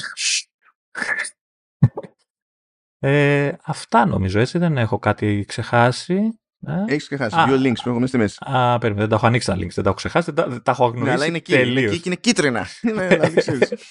Τώρα τα ανοίγω, περίμενε. Κρίνια, κρίνια, Παναγία μου. Λοιπόν, α, αυτό είναι μια. Ναι, αυτό ανακαλύφθηκε τώρα, δεν ξέρω ποιος το, το, το, το πήρα χαμπάρι προφανώς με την, με την πρώτη beta, έτσι. Ε, σου δίνει λέει, τη δυνατότητα το, το messages και το mail, λέει σε παρένθεση το άρθρο, έτσι, να καθαρίζεις, να διαγράψεις δηλαδή τα μηνυματάκια αυτά που σου στέλνουν οι διάφορες εταιρείες, υπηρεσίες και αυτά που στέλνουν ε, σας στείλαμε ένα κωδικό για να επιβεβαιώσουμε το, την ταυτότητά σας, τον γράφετε στο site μας και μπαίνετε. Αυτούς τους κωδικούς που είμαι σίγουρος ότι κανείς δεν κάθεται μετά να τους διαγράψει, έτσι, Ε, και μπορεί να δεις σε ένα γίγκα μηνύματα και το, τα 900 MB να είναι κωδική από επαλήθευση και τέτοια. Οπότε αυτό μου θυμίζει και λίγο το, το clean-up που κάνει με τα duplicates στις φωτογραφίες.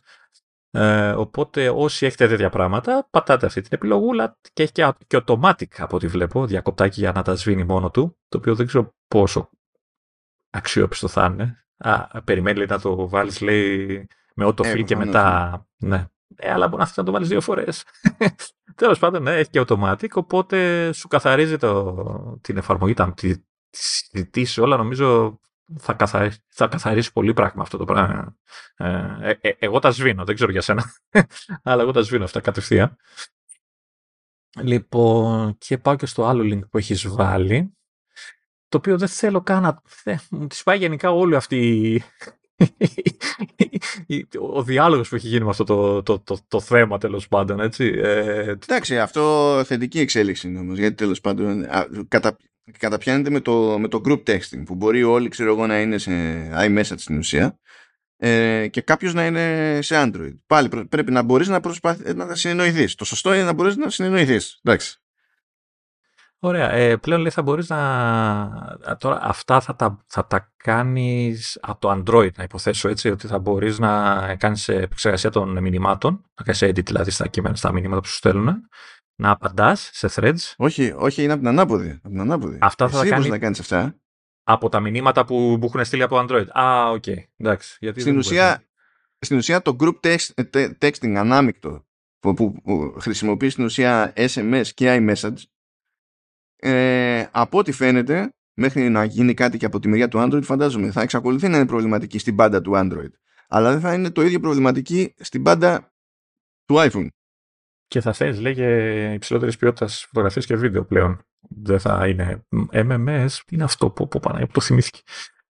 Ναι. Ε, οπότε, ναι, κάνει, κάνει ε, βηματάκια η Apple. Έτσι. Δεν κάνει αυτό εντάξει, ε, που θέλαν RCS και μπουρδες κτλ. Αλλά κάνει κάποιες προσπάθειες, να το πω, ε, για να φέρει πιο κοντά να μειώσει την ψαλίδα. Γιατί για κάποιο λόγο λέει έχει δημιουργηθεί ψυχολογικό. Έτσι, όταν βλέπεις μπλε και πράσινα συννεφάκια και νιώθει αυτός που έχει πράσινα συννεφάκια ε, κατώτερος. Και λέω, τι μουκίες είναι αυτά που λέτε, τέλος πάντων. Δηλαδή, από, από πότε. Ψα... Μάλλον, γιατί ψάχνουμε να βρούμε και να δημιουργήσουμε προβλήματα. Έτσι, και ηλίθια προβλήματα, έτσι. Όχι, δεν μπορώ. Εκνευρίζομαι αυτό το θέμα. λοιπόν, πάμε, πάμε. Πάμε, κάνει ένα διάλειμμα. Πάμε εκεί, FaceTime. Ε, μ' αρέσει που το πετάει έτσι αυτό, σαν να είναι τέτοιο χαλαρό. Δεν έγινε για τίποτα. Λέει ναι. πρώτη αλλαγή, ξέρω εγώ, στο, στη νέα εκδόση του FaceTime. Leave a message. Επιτέλους. Ε, είναι εύκολο να το διαβάσει αυτό κάποιος και να πει τι εννοείς leave a message; Δεν, δεν μπορώ να στείλω μήνυμα. Αλλά δεν εννοεί αυτό. Εννοεί να στείλουμε βίντεο ως μήνυμα. Αυτό εννοεί ο ποιητής. Ε, και όχι μόνο βίντεο, μπορούμε και ως audio και να το στείλουμε, ξέρω αντί να κάνουμε κλήσει στον άλλον, μπορούμε να το στείλουμε ή μπορούμε να το στείλουμε σε περίπτωση που ο άλλος, δηλαδή δεν τον βρίσκουμε τέλος πάντων και θέλουμε κάτι να του πούμε ή κάτι να του δείξουμε εκείνη την ώρα και το κάνουμε αυτό. Ενώ προηγουμένως, άμα δεν σήκωνε, δεν μπορούσαμε να του δείξουμε ποτέ ή έπρεπε να κάνουμε ξεχωριστή τελείως εγγραφή και ιστορίες. Οπότε και αυτό πηγαίνει πακέτο λέει με όλα τα video effects που παίζουν και τα λοιπά. Δηλαδή οι δυνατότητες που έχεις σε πραγματικό χρόνο την ώρα που είσαι σε FaceTime call υφίστανται και την ώρα που γράφεις μήνυμα μέσω FaceTime και το στέλνεις για να το δει ο άλλος ασύγχρονα στην ουσία. Ε, τώρα από τα αστεία λέει ότι μπορούμε να κάνουμε στο FaceTime ε, reactions ε, αλλά λείπουν οι βασικές ρε Έχει κάτι ξενέρωτες, κάτι καρδούλες, κάτι τέτοια. Δηλαδή, τι, λείπουν οι βασικές τέλο πάντων. Δηλαδή, ξέρεις, να απλώνεις, να τεντώνεις πέντε δάχτυλα έτσι, σχήμα έτσι ανοιχτό ή ένα δάχτυλο, δεν ξέρω, ένα συγκεκριμένο ας πούμε, έτσι, τυχαίο δάχτυλο. Δεν έχει τέτοια. Κάποια reactions ενεργοποιούνται λέει με, με χειρονομίες. Δεν είναι ότι πρέπει να πας για να τα διαλέξεις. Αυτό λέω, αυτό, γι' αυτό λέω, δηλαδή να σηκώνεις το ένα δάχτυλο, δεν λέω ποιο. Ναι, δεν θα τα. Δεν νομίζω ότι ξέρει από τέτοια η Apple. Έτσι, ε, φαντάζεσαι να ξέρει και να θολώνει την εικόνα. Και να σου λέει explicit, ξέρω εγώ και τέτοια. Ναι, άστο, άστα. οπότε, ναι, οκ, okay, ας πούμε και αυτό. Βέβαια, το, η ενεργοποίηση αντιδράσεων, η χρήση αντιδράσεων με ε, χειρονομίες ε, λειτουργεί από iPhone 12 και πέρα. Δηλαδή από α14 και πέρα. Τι μας λες. Δεν μας νοιάζει. Εσύ πραγματικά, δηλαδή, είναι σαν να... με- Αυτό, αυτή η neural engine που έχει ο Α11 εκεί πέρα είναι σαν να μην υπάρχει. Ε, μα, δηλαδή, εγώ, εμένα μου την πουλήσανε σαν ε, wow. Δεν καταλαβαίνω γιατί τη στείλουν όλοι. δεν καταλαβαίνω. Εντάξει, καλά, δεν είναι δεν χρησιμοποιεί. Δεν χρησιμοποιεί σε φώτος, ιστορίες και τέτοια, ρε παιδί μου. Αλλά δεν την παλεύει. Για... Δεν είναι για πολλά πολλά. Α, Επίσης, κάτι που θα μας απασχολήσει περισσότερο όταν θα έρθει η ώρα να πιάσουμε το tvOS, αλλά τέλος πάντων ας το αναφέρουμε εδώ πέρα γιατί συνδέεται και με το iOS, είναι ότι σκάει το FaceTime σε Apple TV α, υπό την έννοια ότι μπορούμε να χρησιμοποιήσουμε το iPhone με continuity κάμερα ε, για να κάνουμε κλήσεις μέσω Apple TV. Δεν μπορείς να φανταστείς πόσο θα μου χρησιμεύε σε περιπτώσεις αυτό το πράγμα. Που συμμετέχω σε, σε ομαδικές κλήσεις της παρέα και τα λοιπά. Μαζευόμαστε και είμαστε τώρα δύο άτομα πάνω από, ένα, από μια ένα τάμπλετ και προσπαθούμε να χωρέσουμε στο κάδρο. Μα Δεν μπορείς. να σου πω και κάτι, κάποτε είχε γίνει μια απόπειρα σε τηλεοράσεις να μπουν κάμερες ή να σου πουλάνε κάμερες για κλήσεις τέλος πάντων. Т- Τότε ήταν μέσω Skype, που ήταν, αυτό ήταν της μόδο. Ε, να σας πουλάνε ως αξεσουάρ κτλ. Τώρα έχει εκλείψει και αυτό σαν προσπάθεια, δεν φοριέται το πράγμα. Οπότε δεν είναι ότι ξέρεις, έχεις φοβερές λύσεις ε, έτοιμες, ξέρω εγώ, κάποιες που Ναι. έχουν ήδη μια κάποια αποδοχή. Ενώ τώρα αν έχεις Apple TV, ε, πράγμα που έτσι κι αλλιώς πηγαίνει πακέτο με σοβαρές πιθανότητες να έχεις iPhone. Βασικά είναι πιο εύκολο να έχεις iPhone παρά Apple TV. Ε, πιο πιθανό μάλλον, όχι πιο εύκολο. Θα πεις, ξέρω εγώ, why not; Δηλαδή το μόνο που σε χωρίζει από την ιδανική χρήση αυτής της λειτουργίας είναι ένα σταντάκι, ας πούμε. Για να πεις ότι ξέρεις, το βάζω σε μια απόσταση, το κρατάω εκεί πέρα. και Ναι. εντάξει. Ο, ο, κάπου μόνο θα το στηρίξεις. Το, το, το θέμα είναι αυτό με την απόσταση. Δηλαδή πόσο. Ξέρεις, γιατί είδα ότι θα έχεις center stage και τέτοια. Ε, ε, ξέρεις, γιατί συνήθως η τηλεόραση ας πούμε, είναι μακριά ρε παιδί μου, από τον καναπέ ας πούμε, που κάθεσαι. Δεν ξέρω Μμ. πόσο θα την παλεύει και το μικρόφωνο, αν θα πιάνει καλά τον ήχο από μακριά και αν θα ζουμάρει σε ένα φυσιολογικό επίπεδο ώστε να μπορεί ο άλλος να βλέπει ποιος είσαι. Έτσι, μην- άμα βλέπει ένα pixel, ας πούμε. δεν- Τα μικρόφωνα είναι, είναι πιο καλά από όσο νομίζεις. Και έτσι κι Α, αλλιώς οκ. είναι στημένα, δηλαδή όταν τραβάς βίντεο και τραβάς και ένα θέμα σε απόσταση, τι κάνουν τα μικρόφωνα. Κάθονται Ναι, έτσι σω- κι αλλιώς. σω- Δηλαδή. Σωστό, σωστό. Τώρα εγώ αυτό που ελπίζω είναι να μην με αναγκάζει να χρησιμοποιώ το center stage και, το, και τον υπερευρυγόνιο Ναι, γιατί χαλάει τελείως την ποιότητα εικόνας. Ναι. διότι είναι λίγο σάπια αυτά και, και είναι, είναι λίγο κρίμα και νομίζω ότι έτσι κι αλλιώς και η, η βασική του η κάμερα έχει εύρος της προκοπής ώστε στις περισσότερες αποστάσεις που έχουμε σε τέτοιου είδους σενάρια συνήθως να είναι ό,τι πρέπει και να μην χρειάζεται ο υπερευρυγόνιος. Αλλά, Ή- τέλος πάντων. Εικάζω ότι, αυτό- αν θυμάμαι καλά, το απενεργοποιήσει το απενεργοποιήσεις το center stage. Άμα θ- δεν το θες, ε, έχεις τέτοιο διακοπτάκι; Ναι, υποτίθεται ότι το κάνεις με continuity κάμερα, αλλά ξέρω εγώ. Θεωρώ Θα ότι δούμε. θα, ξέρεις, αν το απενεργοποιήσει εκεί, θα απενεργοποιείται γενικά. Ε, φυσικά εδώ έχει τον αστερίσκο για τη, για τη σχετική υποστήριξη έτσι, που στην ουσία δεν είναι κάτι καινούριο. Σου λέει ότι π- πρώτα απ' όλα αυτό λειτουργεί λέει, με ε, δεύτερης γενιάς Apple TV 4K. Εντάξει. Ούτε καν της, ούτε καν της πρώτης, έτσι. Λόγω επεξεργαστή να υποθέσω. Γιατί είναι τέτοιο εσύ, δεν είναι τώρα ποιον είχε βάλει; Τον 15 δεν είχε βάλει τώρα στο τελευταίο. Τώρα βάλει το 15, προηγούμενο ποιο, ποιον είχε όμως, το 12 είχε; το 12 νομίζω. Γιατί με αυτή τη λογική πρέπει να λειτουργεί, γιατί τα 10S και τα 10R νομίζω έχουν ε, το 12. Ναι ρε φίλε, αλλά πώς θα σπρώξουμε το καινούργιο Apple TV. Ναι, επειδή αυτό πρέπει να γίνει πλούσια η Apple από τις πωλήσεις του Apple TV τώρα. δεν- το- Ό,τι να είναι. Τέλος πάντων, υπάρχει ως προς την την υποστήριξη των τηλεφώνων ισχύει ο περιορισμός που ισχύει έτσι κι αλλιώς και continuity κάμερα. Δηλαδή, αυτά τα τηλέφωνα που λειτουργούν σε continuity κάμερα θα λειτουργήσουν και σε αυτή την περίπτωση με Apple TV 4K φρέσκο όμως. Και επειδή μου έκανες, με ξεπέταξε εκεί πέρα δύο κατηγορίες πριν και δεν το πήρες χαμπάρι. Ποια ήταν, η- ποια ήταν η δεύτερη; Ποια ήταν η δεύτερη. Τα stickers. Τα εννοείς; stickers ήταν. Ε, ξεχωριστοί, επειδή ναι. ήταν ε, όλα μαζί, ρε παιδί μου. Επειδή τα έλεγες στο message, τα, τα πήραμε όλα Εντάξει, μαζί. να, Εντάξει. να, να βοηθήσω. Ήταν και μεγάλο το μέσα της γενικά. Ρε, παιδί Ε, μου, για με- να- ε, μην κουράσει το γέρο άνθρωπος. Ε. Ναι, έτσι κάτσε να δώσω, να δώσω λίγο. Λοιπόν, ε, ήρθε το standby αυτό που ακουγόταν ότι κάπως θα γίνεται κάποια φάση όταν το πλαγιάζουμε το τηλέφωνο και το αφήνουμε σε ένα stand και τα λοιπά. Ε, ήλπιζα εγώ αυτό να σημαίνει ότι θα έχουμε περισσότερες εφαρμογές ε, που θα ξέρουν τι να κάνουμε με το UI σε landscape. Τελικά δεν ισχύει αυτό το πράγμα, αλλά τέλος πάντων ισχύει το πρώτο μέρος της υπόθεσης. Ε, λέει λοιπόν ότι το βάζει στο πλάι όταν το έχει σε φόρτιση ε, και φροντίζει τέλος πάντων να προβάλλει ε, διάφορες πληροφορίες με τη λογική ότι έχεις κάτι δίπλα σου τέλος πάντων και σου δίνει πράγματα έτοιμα χωρίς να σηκώσει το τηλέφωνό σου και εκεί αλλάζουν οι γραμματοσύρες, αλλάζουν τα μεγέθη ώστε να είναι πιο εύκολο να διαβάζονται πράγματα από απόσταση.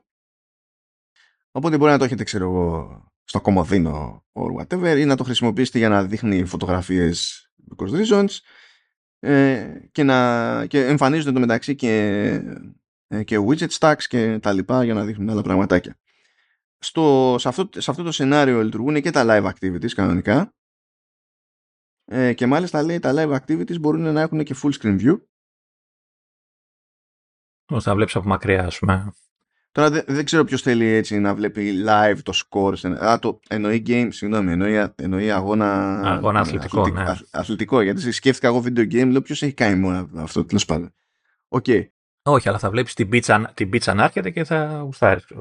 Α, σε μιλέ πίτσα, γιατί έκανα παρόλα με πίτσα αυτές τις μέρες. Δεν στο, δεν στο είπα αυτό, ε.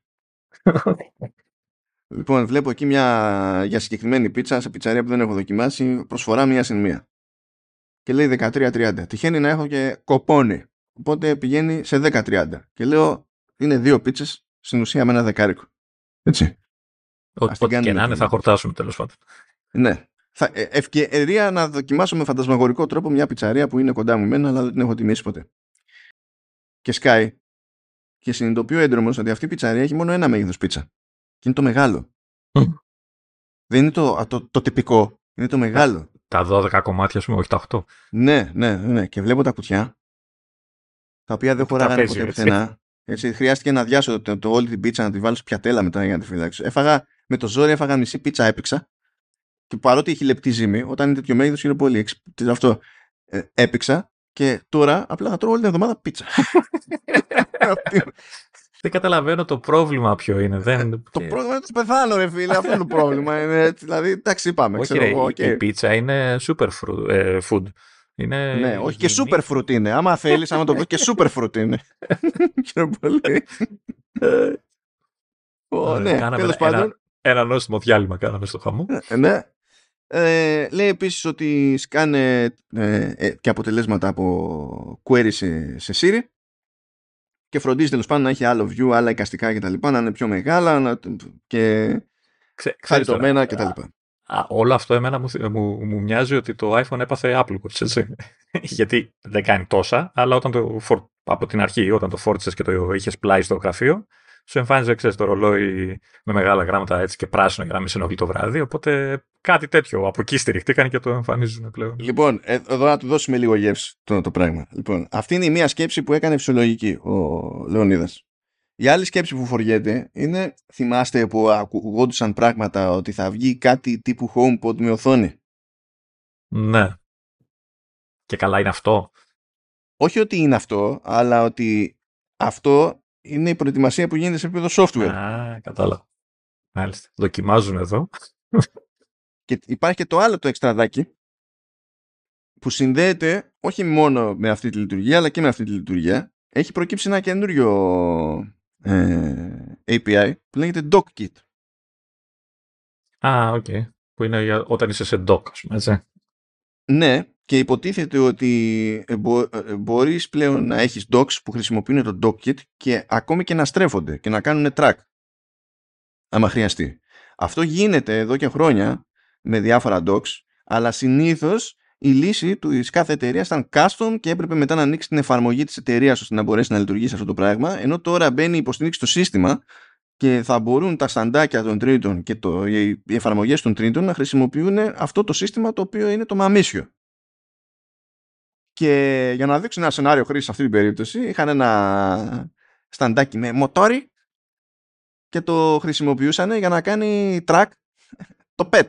Όταν είσαι εκτός του τι ξέρω εγώ. Για να σου δει τι, τι, παίζει. Και το ακολουθούσε, ξέρω εγώ. Ήταν, γύρναγε η κάμερα, ρε παιδί μου, για να το παρακολουθεί. Πόσο εύκολα το έχει ρίξει κάτω όλο αυτό το πράγμα, το, το pet. Μόλις ε, το καταλάβει ότι κουνιέται. Ε, εντάξει, το βάλουμε, θα το βεντουζάρουμε εκεί, θα το βάλουμε μέσα σε τσιμέντο. Ποιος ξέρει, τέλος πάντων κάτι θα γίνει. Κάτι... Ή το βάζουμε σε ύψος που δεν θα φτάσει ποτέ. Ε, το pet ή το τηλέφωνο θα τσιμεντάρουν. Το, το τηλέφωνο. Κοίτα, ούτως ή άλλως μιλάμε για ένα σενάριο. Το σκέφτηκε. Έχεις... ναι, το σκέφτομαι γιατί έτσι κι αλλιώς είμαστε σε ένα αστείο σενάριο. Το σενάριο αυτό λέει: Φεύγω από το σπίτι, έχω πάρει το δικό μου τηλέφωνο και έχω ένα iPhone για κάθε χρήση. Και το βάζω Ναι, και ναι, βάζω ναι. ένα σταντάκι. Ξέρεις, έχουμε διάφορα. Είναι σαν να γυρίσει και να σου πει: Φτιάξε νέο σύστημα ασφαλείας με συναγερμούς κτλ. Και, τα λοιπά και δεν θα χρειαστείς εξειδικευμένες κάμερες. Απλά πάρε, ξέρω εγώ, 10 iPhone και βάλει ένα για Τελευταία της κάμερες. γενιάς, γιατί μόνο εκεί παίζει. Έτσι, δηλαδή. Ε, ναι, ναι. Εύκολα, εύκολα, εύκολα. Ε, ένα από τα μεγάλα στα οποία, α, δηλαδή πολλά από αυτά δεν πήραν πολύ χρόνο τέλος πάντων στην παρουσία, σαν και το standby αναφέρθηκε. Εκείνο που πήρε περισσότερο χρόνο και ε, πιάνει όλες τις πλατφόρμες, αλλά πιο πολύ προφανές να τα πιάσει τόπο στην περίπτωση του iOS, είναι τα interactive widgets. Αυτό που περιμένουμε τόσο καιρό, το widget να μην είναι ένα πράγμα που απλά που και που κάνει refresh και μας δίνει κάποια πληροφορία. Και είναι και μεγάλο, Τώρα- σαν μεγάλο εικονίδιο με εφαρμογή. Ναι, οκ. Τώρα μπορούμε να τους βάζουμε χέρι. Yeah. Τι, κάτσε, όπα, τι. Ε, ε, αυτή η δυνατότητα δεν θα περιορίζεται μόνο στα first party widgets, δηλαδή προσφέρεται και στους developers, υπάρχει σύστημα πίσω και API για αυτή την ιστορία. Οπότε σου λέει τώρα στο widget τέλος πάντων της μουσικής θα μπορούμε να κάνουμε ξέρεις, play, pause και τα λοιπά. Θα μπορούμε όταν έχουμε κάποιο widget που σχετίζεται με το home και κάποιο automation, κάποιο τέτοιο, κάποιο trigger να το ενεργοποιούμε, όχι να πατάμε για να ανοίξει η εφαρμογή home και να κάνουμε μετά ε, κάτι άλλο από, από εκεί πέρα. Ε, και λέει ότι γενικά τα widgets αυτά θα είναι interactive είτε τα βάλετε σε home screen είτε τα έχετε σε lock screen είτε σε, σε standby. Οπότε θα μπορούμε να έχουμε το do list και να πατάμε ξέρω εγώ να ολοκληρωθούμε. Να, είπαμε start play pause ξέρω εγώ σε podcast ιστορίες και, και τα λοιπά. Κανονικά. Αυτό θέλω να δω πώς θα, τι, τι θα σημαίνει από αυτονομία βασικά γιατί αυτό σίγουρα θα καίει παραπάνω. Να. Έχει πολύ zoom η φάση με τα interactive widgets πάντως. Δηλαδή αυτό που είπαμε τώρα έτσι κι αλλιώς ισχύει και στο iPadOS. Θα το... Αλλά εκεί που έχει κουλό zoom είναι όταν θα έρθει παιδιά να πούμε η ώρα για macOS ονόμα. Εκεί πέρα κάνουν κάτι κουφά πράγματα. Γιατί όχι και απλά έρχονται τα interactive widgets αλλά κάνουν και κάτι κάτι out there stuff που δεν τα περίμενα να τα κάνουν. Τώρα κάνεις teaser για επόμενο επεισόδιο. Μπράβο. Ε, τι- τι λέ- ναι, έτσι κι αλλιώς είναι. Απλά είναι για να μην ξεφύγω να τα πω τώρα, καταλάβες. Γιατί έτσι κι αλλιώς δεν θα τελειώσουμε ποτέ. Μην αρχίσω τώρα. Α, Κρίμα είναι. Ωραία, θες να, να πέσουμε τώρα με τα μούτρα. Έτσι. Για κάνε. Για κάνε. Λοιπόν, έχω απορίες εδώ, δεν ξέρω. Κάτσε να τα πω και θα, θα, θα το συζητήσουμε. Οκ, λοιπόν, let's go. ε, για κάποιο λόγο αποφασίζουν να ασχοληθούν με το AirDrop. OK, πόσα χρόνια έχουν να ασχοληθούν με το AirDrop; Ε, ενώ σημαντικό, έτσι, πολύ ρε παιδί μου, έτσι, οκ. Εντάξει, αγαπημένη λει- λειτουργία, δεν το συζητάμε, έτσι, το, το, το λατρεύουμε το AirDrop όταν το χρησιμοποιούμε. Ε, λοιπόν, εδώ λέει τώρα ότι βάζουν μια καινούργια λειτουργία στα πλαίσια του airdrop, το λεγόμενο name drop. Εντάξει, είναι super η ονομασία. Είναι, δηλαδή, ε- είναι super το name drop.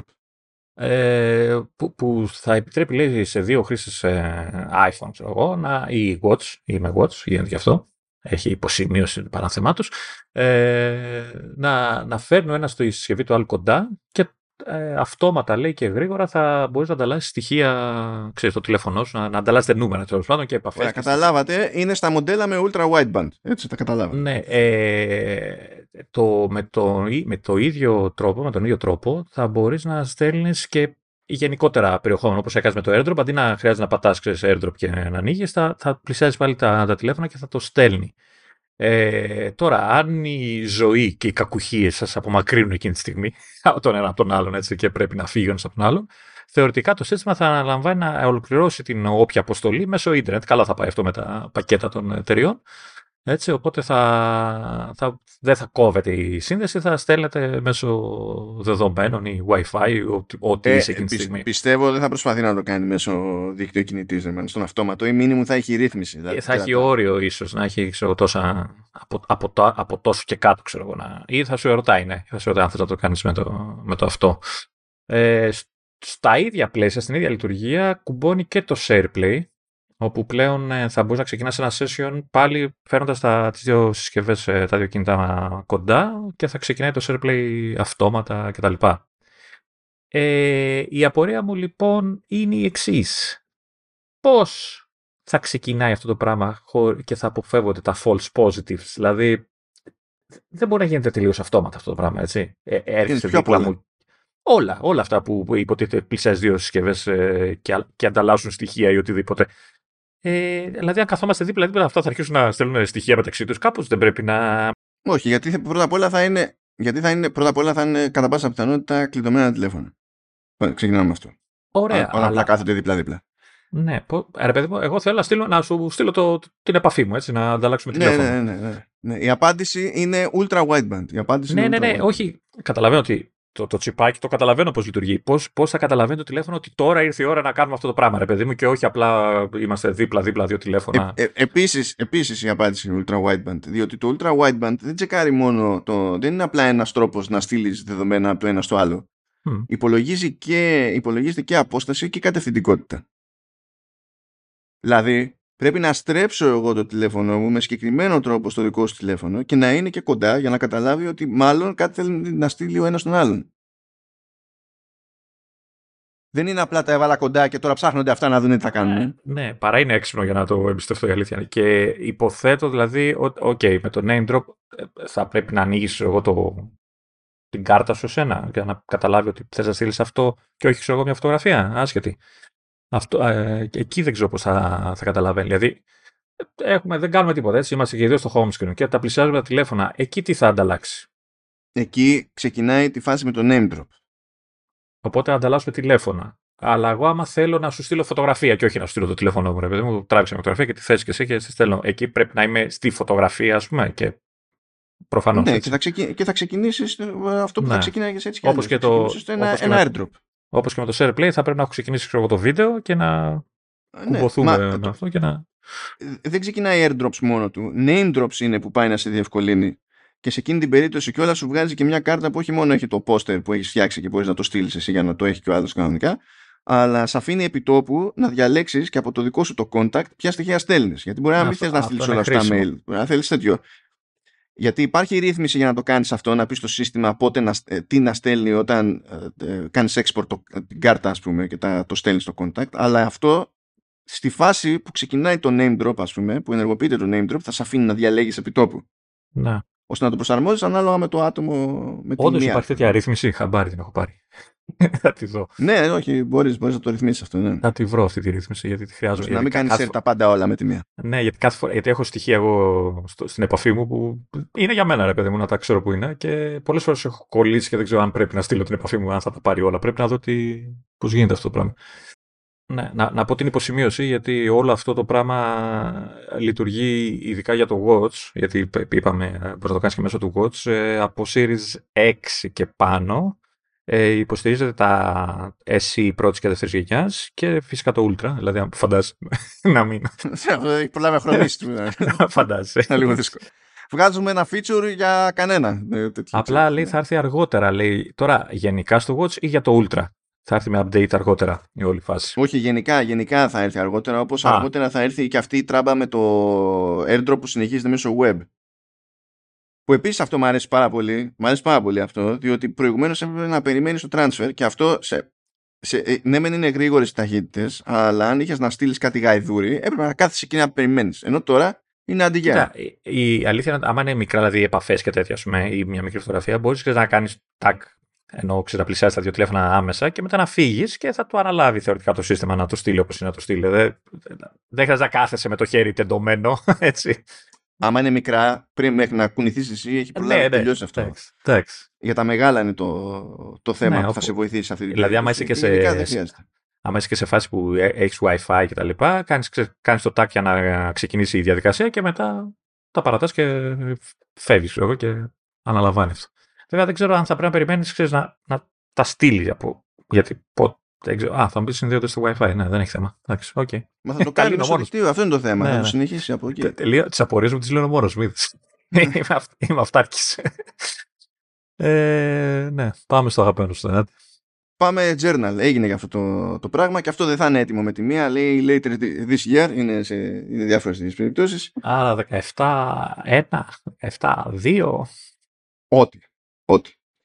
Λέει τέλος πάντων ότι στην ουσία είναι νέα εφαρμογή και εδώ έχει επίσης ζουμί διότι τι γίνεται; Μαζεύει διάφορα δεδομένα το journal από τη δραστηριότητα και τα δεδομένα που έχει από το τηλέφωνο. Αυτό δεν σημαίνει ότι παίρνει και τσεκάρει ό,τι να είναι όπως να είναι. έχει τέλος πάντων κάποιους, κάποιους περιορισμούς. Και αυτό που κάνει το σύστημα είναι, δεν φεύγουν τα δεδομένα αυτά όμως από εκεί, αυτό που κάνει το journal είναι με βάση αυτά που ξέρει, που μπορεί να είναι calendars, μπορεί να είναι από τα, από τα, τα messages. Και όταν λέμε τα messages δεν είναι ότι διαβάζει τα messages, απλά καταλαβαίνει ότι έχουμε μιλήσει εμείς οι δύο με messages. Π.χ. Επειδή είναι τα contacts και έχει δει ότι έχει παίξει interaction και, και τα λοιπά, ρε παιδί μου. Και μπορεί να καταλάβει ότι εμείς, ξέρω εγώ, βρεθήκαμε για ένα καφέ. Αυτό δεν θα το καταλάβει. Ε, θα το καταλάβει επειδή ήταν κοντά τα τηλέφωνά μας σε αυτή την περίπτωση και είμαστε ο ένας contact του άλλου. Δεν είναι ότι τσεκάρει όλη την ώρα όποια τοποθεσία είναι και γενικά αυτά δεν φεύγουν, δεν πάνε πουθενά. Και ε, τα οργανώνει μετά και στα παρουσιάζει ως ε, πιθανά ενάυσματα τέλος πάντων για να βάλεις εσύ τις δικές σου λεπτομέρειες και να συνδυάσεις πράγματα. Είναι, είναι σαν να σου προτείνει πράγματα. Και μπορείς να σημειώσεις ποιες ήταν σημαντικές στιγμές ξέρω και τα λοιπά. Ε, και λέει, τώρα λέει μπορείς να επανέλθεις αργότερα. Φαντάζομαι ότι άμα του πεις ότι αυτό είναι σημαντικό, προσπαθεί να καταλάβει περισσότερα και επανέρχεται λέει με νέα insights ή μπορείς να βάλεις νέους στόχους κτλ. Και, κάτι τέτοιο. Όλα αυτά είναι personalized, είναι on device και λέει ότι τσεκάρει, ξέρω εγώ, δηλαδή προσπαθεί να προτείνει φωτογραφίες, ε, μουσική, ξέρει αν έχεις ασκηθεί, ξέρω εγώ, από το workout κτλ. Κανένας δεν έχει πρόσβαση σε αυτά τα δεδομένα. Κανένας. Και συν της άλλης, ε, ο χρήστης εξηγεί στο σύστημα τι είδους δεδομένα ε, θέλει να τσεκάρει το, το journal. Δηλαδή μπορεί να πάει και να αποκλείσει πράγματα ούτως ή άλλως. Συν της άλλης, μπορεί να πάει και να κλειδώσει το ίδιο το journal. Ώστε να υπάρχει ένα βήμα ακόμη, ρε παιδί μου, στο authentication. ο συγχρονισμός γίνεται καλά με κρυπτογράφηση χειροπολί end-to-end, κανονικά. Εντάξει. Άρα η Apple δεν μπορεί να δει πάλι τίποτα. Και προχωράμε στο έτσι. Όμως υπάρχει αυτό, που αυτό δεν φαίνεται τώρα έτσι πως τα έχει πει εδώ η Apple. Υπάρχει API σε αυτό. Και θα μπορούν υποτίθεται αυτό το σύστημα να το χρησιμοποιήσουν τρίτη.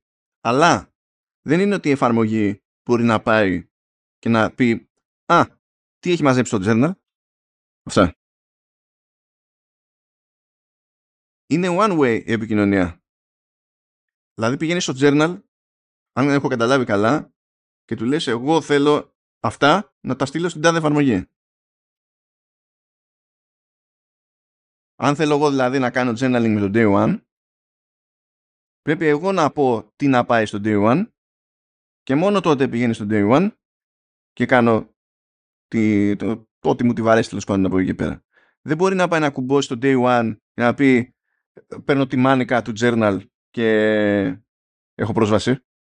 Τη μάνικα του Journal θα ακούω. Τίτλος επεισοδίου. Ε, ναι. Αντίθετα γίνεται να, να πει το journal ότι ε, να πάρω στοιχεία από το τάδε για να τα βάλω σε μένα, ξέρω, να, τα, να, να, να, να, πάρω data ρε παιδί, από κάποια άλλη εφαρμογή, οτιδήποτε, για να τα προσθέσω στο, στο journal του χρήστη.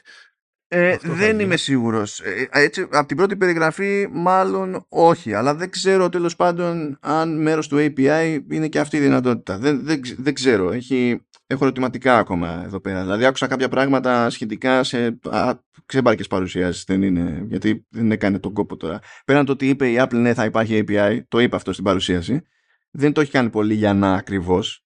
Και έτσι κι αλλιώς από τη στιγμή που δεν θα είναι έτοιμο και από το λανσάρισμα της πρώτης έκδοσης τέλος πάντων του iOS 17 έχουμε να ανακαλύψουμε πράγματα προχωρώντας. Πατιά. Okay, και πάτα κανένα ε... κουμπί. Να πατήσω ένα κουμπί, για να δω. Ε, okay, ε, πάμε στο πληκτρολόγιο. Γιατί μου κουνάς το note.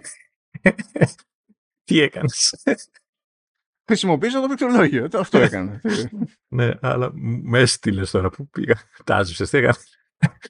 λοιπόν, ε, λοιπόν ε, ασχολούνται με το πληκτρολόγιο, κυρίως με το autocorrect, που λένε έτσι, ότι θα βελτιωθεί και θα είναι καλύτερο όπως θα πληκτρολογείται και θα τα διορθώνει όλα super κτλ ε, θα μπορεί, λέει, θα σου δείχνει, λέει, υπογεγραμμισμένες τις λέξεις που αλλάζει, ώστε να ξέρεις τι, τι έχει παιχτεί για να, να ξέρεις δηλαδή τι, τι έχει αλλάξει, ώστε και μετά να με ένα tap, αν θες να γυρίσεις στην αρχή λέξη, δηλαδή αν έχει κάνει λάθος κτλ. Ε, έχει προβλέψει, λέει, καθώς πληκτρολογείς, κάτι που δεν καταλαβαίνω ποια είναι η διαφορά από το, από το τώρα; Δηλαδή πάλι το ίδιο πράγμα. Θα το εξηγήσω, γιατί έχω και εδώ πράγματα να πω που δεν τα okay, αναφέρει. Okay. Ε, λέει ότι θα υπάρχει η λειτουργία, θα μπορεί να, με το Space να, να το πατάς και να ολοκληρώνει λέξεις ή ακόμα λέει και ολόκληρες προτάσεις. OK. Okay. Ε, και εννοείται έχει και υποσημειώσεις για, τα, για το men autocorrect και όλα αυτά λέει θα είναι διαθέσιμο σε αραβικά, ολλανδικά, αγγλικά, γαλλικά, γερμανικά, εβραϊκά, κορεατικά, ιταλικά, πολωνικά, πορτογαλικά, ρουμανικά, ισπανικά και ε, Αγγλικά Ταϊλάνδης ή έχει κάνει λάθος το Τάι Όχι, Ταϊλάνδης. Απλά μετά έχει, συνεχίζει και λέει ότι αγγλικά, γαλλικά και ισπανικά απαιτούν. iPhone 12 ναι, ναι, είναι ναι, ό,τι. Δεν κατάλαβα τι παίχτηκε εκεί. Ναι, προφανώς. Ναι, έλαντε. Οκ. Και, το, αυτό, ναι, και το, αυτό με το space που θα αλλάζει, θα ολοκληρώνει η φράση και αυτά είναι εννοείται μόνο αγγλικά και από, 12 και, από iPhone 12 και πάνω. Αυτά είναι τα, τα βασικά για το πληκτρολόγιο. Ωραία, πες μας τώρα τι έχεις διαβάσει, γιατί δεν καταλαβαίνω ποια είναι ουσιαστικά η διαφορά Εντάξει, θα είναι καλύτερο, πιο ακριβές. Λοιπόν, okay. κάποια πράγματα τα είπαν στην παρουσίαση, αλλά μετά ξεκαθαρίστηκαν περισσότερο. Αλλά στην παρουσίαση τα είπαν με τέτοιο τρόπο που τώρα, άμα, δηλαδή, το πιο πιθανό είναι πολλοί κόσμοι, άμα τα ακούσει, να μην καταλάβει τι εννοεί της. Εδώ είναι που άρχισε να λέει ο Φεντερίγκη ότι έχουμε χρησιμοποιήσει transformer-based language models. Αυτή είναι η προσπάθεια που κάνει η Apple να μην πει ότι χρησιμοποιούμε κάτι τύπου ChatGPT και να μην πει έχουμε AI κτλ. Το οποίο δεν είναι περίεργο γιατί αυτό που λέει είναι σωστό. Τεχνικά αυτό που λέει είναι το σωστό. Αυτό που έχει κάνει, αυτό είναι.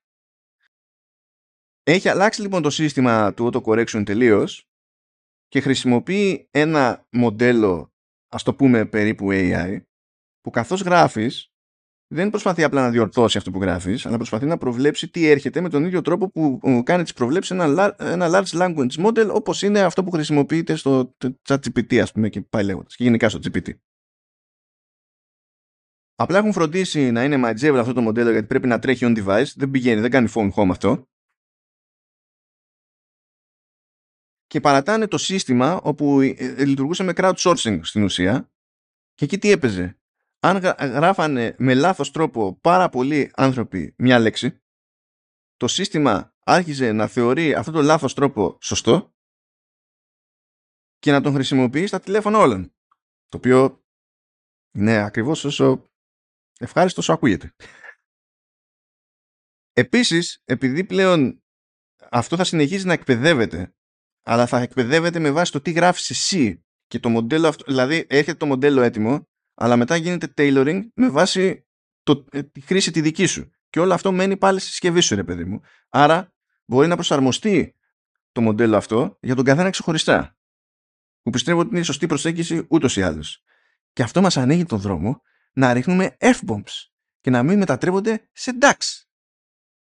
Το οποίο ήταν ένα αστείο που έγινε και on stage ε, από το Φεντερίγκη που λέει οπότε άμα θέλετε να γράψετε ε, επιτέλους θα μπορείτε να, να γράφετε ducking duck και το καταλάβανε όλοι από κάτω τι εννοούσε ο ποιητής. Γιατί δεν θέλει το σύστημα που έχει τώρα δεν είναι ωραίο είναι, κατάλαβες. Ενώ εκεί που το σύστημα στην ουσία είναι για την πάρτι σου και το εκπαιδεύεις εσύ θα μάθει από σένα. Θέλει δεν θέλει θα μάθει. Καλά θα πάει έτσι προκύπτει πάντως και για τα predictions που λέει είναι επειδή στην ουσία διαλέγει με άλλο τρόπο τελείως, γι' αυτό μπορεί να πάει και παραπέρα και να ποντάρει και στο πώς θες να ολοκληρώσεις ολόκληρη πρόταση. Όχι απλά επόμενη λέξη, αλλά και ο τρόπος με τον οποίο προσπαθεί να υποθέσει την επόμενη λέξη ή ε, ε, το υπόλοιπο της λέξης που γράφεις έχει αλλάξει και λειτουργεί, ε, βασίζεται σε large language model που δεν έχει καμία σχέση με την προηγούμενη προσέγγιση. Είναι βελτίωση δηλαδή αυτό και ελπίζω, ελπίζω παρότι ξεκινάει με αυτούς τους περιορισμούς να έρθει και στα ελληνικά και το λέω από την άποψη ότι α, α, τέτοιου είδους μοντέλα που υπάρχουν εκεί έξω ακόμα και αν δεν είναι εκπαιδευμένα στο ίδιο επίπεδο ποιότητας όσο είναι στα αγγλικά ας πούμε έχουν ήδη υποστήριξη για ελληνικά. Δηλαδή δεν είναι κάτι αδιανόητο να το κάνει αυτό η Apple. Είναι πιο εύκολο να το κάνει τώρα από ότι ήταν με την προηγούμενη προσέγγιση. Και ελπίζω κάποια στιγμή να μας λάχει. Ε, μα, Μάνο εσύ είσαι; Εντάξει, είδες τώρα έπαιξε. Ε, λίγησε λίγο η φωνή στο τέλος. Είναι αυτό. Ε, όχι, γιατί άκουσα μια αισιοδοξία που δεν την έχω ξανακούσει. Εσύ είσαι, έτσι, δεν έχει αλλάξει κάτι. Ε, ακόμα μέσα Ναι, είναι επειδή πεινάω. Είναι επειδή πεινάω. Α, ε, φάει την πίτσα, ρε. Το και ξέρω ότι αυτό, ναι, η μοναδική μου. είναι, από τη μία πεινάω και από την άλλη είναι ότι ξέρω ότι θέλω, δεν θέλω να φάω πίτσα. Κατάλαβες. Ε, λοιπόν, να πω για Safari για να σου κάνω επειδή είπα λίγο για το πληκτρολόγιο ήταν μικρό. Ε, ή θες να Όχι, το... άσε, δεν πειράζει, δεν πειράζει. Πάμε να δώσω, να δώσω εκεί πέρα. Α, είναι, σ' αρέσει, είναι και πιο οκ. αυτό. Το θέλω, το πρώτο το θέλω, το πρώτο, το πρώτο που θα πεις το θέλω τώρα. Ελπίζω να λειτουργεί όπως το θέλω, μπας και γλιτώσω το Chrome. Ναι, ε, ο Safari δίνει πόνο, παιδιά, και φέτος. Λοιπόν, ε, μπορούμε να φτιάξουμε προφίλ. Yeah. Που σημαίνει ότι μπορούμε να έχουμε ένα προφίλ για δουλειά, ένα προφίλ ξέρω εγώ, για μη δουλειά κτλ. Ε, μπορούμε να τα φτιάξουμε αυτά τα πράγματα. Και όταν φτιάξουμε προφίλ, το κάθε προφίλ κρατάει ξεχωριστά το ιστορικό, ξεχωριστά τα extensions, ξεχωριστά τα tab groups, cookies κτλ. Και αυτό σημαίνει κιόλας ότι μπορούμε, ξέρω εγώ, να, στη μία μπάντα να έχουμε συνδεθεί με κάποιο Google account, λέμε τώρα, που είναι για δουλειά, και στην άλλη μπάντα να έχουμε συνδεθεί, στο άλλο προφίλ, να έχουμε συνδεθεί με κάποιο προσωπικό Google account και αυτά να είναι logged in παράλληλα στο, στο Safari και να αλλάζουμε όπως μας γουστάρει. Και, και μόνο ότι μπορείς να στήσεις ένα προφίλ που να είναι ξέρεις, όλα τα bookmarks και όλες οι εφαρμογές και ό,τι είναι ξέρω, για τη δουλειά σου όπως δηλαδή τα, ε, αναγκάζομαι αυτή τη στιγμή και ξεχωρίζω τα έχω στο Chrome ας πούμε όλα αυτά και ξέρεις να έχεις και ένα προφίλ που είναι τα, όταν είσαι χαλαρός και αυτά. Αυτό, αυτό από μόνο του είναι game changing για μένα, game, game changer για μένα. Δεν το συζητάω. Υ- Υπάρχει μια μικρή πιθανότητα, πιθανότητα να γλιτώσουμε το Chrome. ναι, υπάρχει μια πιθανότητα. Ε, επίσης λέει γρηγορότερο και πιο εύστοχο search. Αυτό εννοεί, Καλά. αυτό εννοεί ο ποιητής όταν γράφουμε στο address bar και βγάζει suggestions κτλ. Γιατί κατά τα άλλα, άμα κάνουμε search search και έχουμε ορίσει μια μηχανή αναζήτησης, θα πάει από τη μηχανή αναζήτησης. Λέει ότι τέλος πάντων θα δείχνει πραγματάκια που θα, είναι- με τρόπο που θα είναι πιο ευανάγνωστο και θα είναι λέει, πιο relevant. Ελπίζω. Ελπίζω. Αυτό πρέπει να το δώσω. Γενικά, όποτε μου λένε για βελτίωση σε search, κρατάω πάντα μικρό καλάθι. Βελτιώσεις έχουμε στο private browsing, όπου πλέον όταν έχουμε ανοίξει κάποιο παράθυρο που είναι private ή παράθυρα που είναι private και δεν τα χρησιμοποιούμε, δηλαδή είμαστε σε κάποιο άλλο παράθυρο που δεν είναι ε, και τα κλειδώνει, άμα θέλουμε, και μετά πρέπει να τα ξεκλειδώσουμε. Δεν είναι ότι. α, Δηλαδή, δεν μπορεί κάποιος να. Άμα έχουμε αφήσει ανοιχτό το private το παράθυρο, απλά να το ανοίξει, ξέρω εγώ και τέτοια. Αλλά γίνουν και άλλα ωραία πραγματάκια.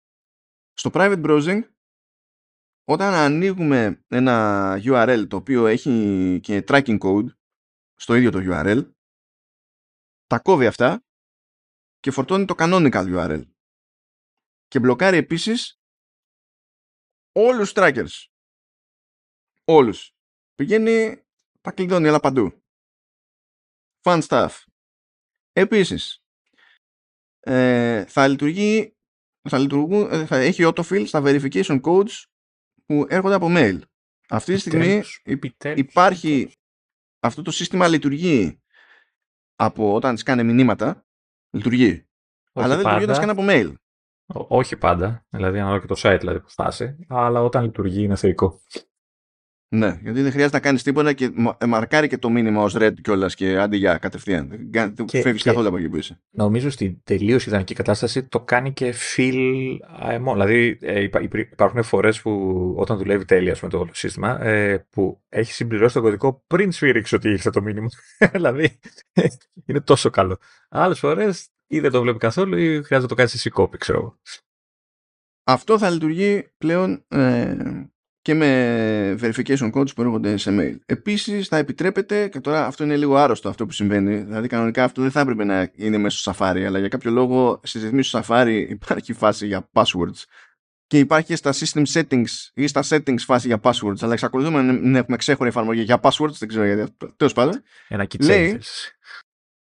Μα υπάρχει το keychain, αλλά το keychain δεν είναι φάση σαν password manager. Δηλαδή, και είναι ξέχωρο από την κατηγορία passwords στο system settings, αν πας και το δεις. Δεν είναι ένα Η και το αλήθεια αυτό. είναι ότι θα μπορούσαν να το έχουν βγάλει, δηλαδή ένα app που να μπορείς να, να πεις θα κλείσει κι άλλα σπίτια έτσι, α, που να είναι manager κανονικό ρε παιδί, μου, να είναι του συστήματος.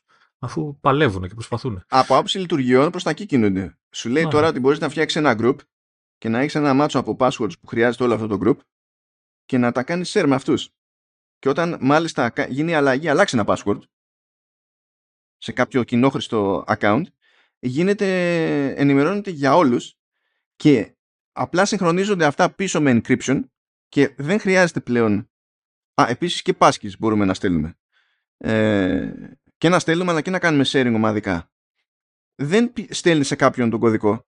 Ξέρεις, δεν το γράφεις κάποιο σε μήνυμα και τα λοιπά που αυτό από μόνο του δημιουργεί μια τρύπα ασφαλείας. Ε, όλα αυτά γίνονται συγχρονισμένα από πίσω με encryption και τέλος αντιγιά. Also fun stuff.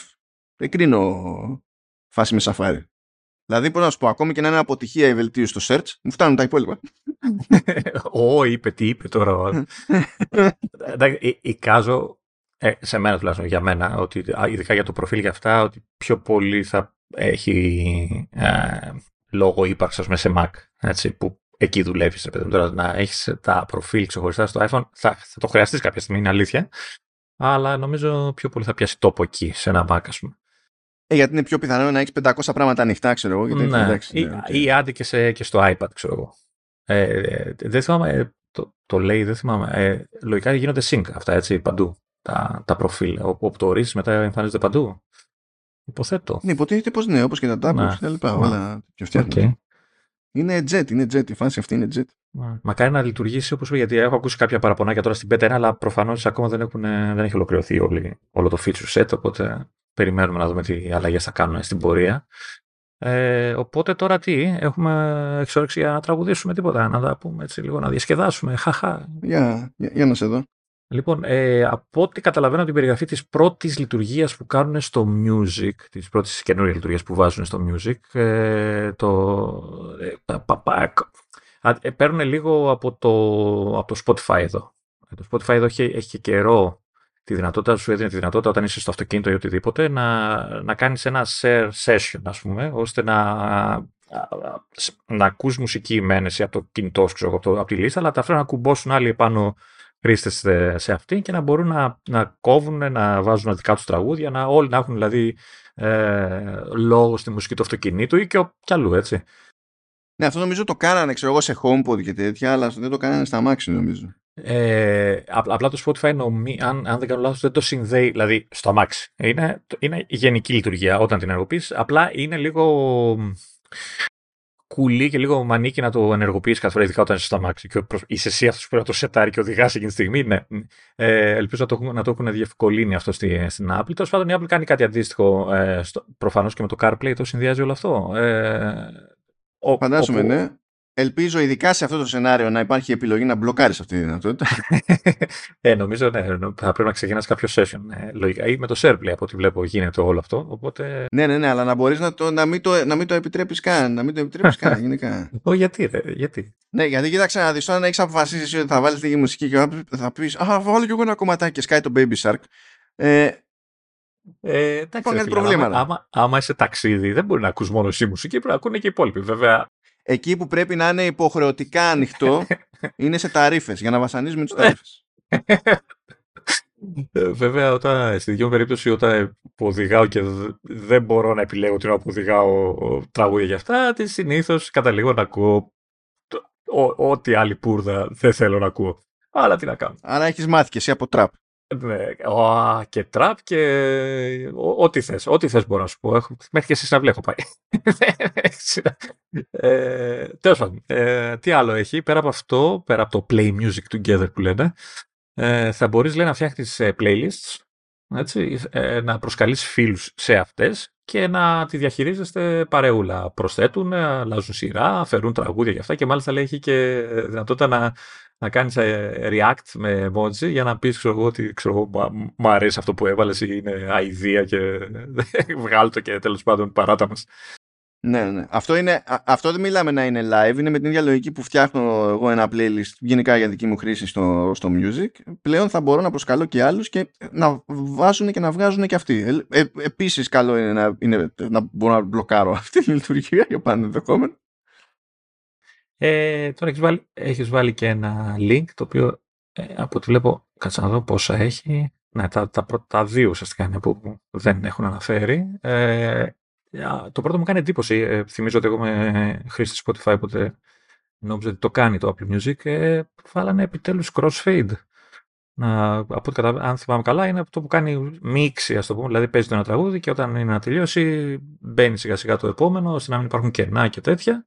Ναι. Α, το αγαπημένο σχόλιο που έχω να κάνω εδώ είναι ότι έχει γίνει ήδη update στο Apple Music και Android και υποστηρίζει crossfade. Αλλά εδώ περιμένουμε το iOS 17, κατάλαβες. Ε, όχι, εμένα μου κάνει εντύπωση γιατί το αργήσαν. Ε, είναι κάποιες λειτουργίες, το έχω πει και άλλες φορές. Είναι κάποιες που τις θεωρώ, ε, ξέρεις, ε, πάτωμα, βασικές λειτουργίες. Δεν μπορεί να, να ξεκινήσεις κάτι χωρίς αυτές τις λειτουργίες. Ε, το crossfade, mm.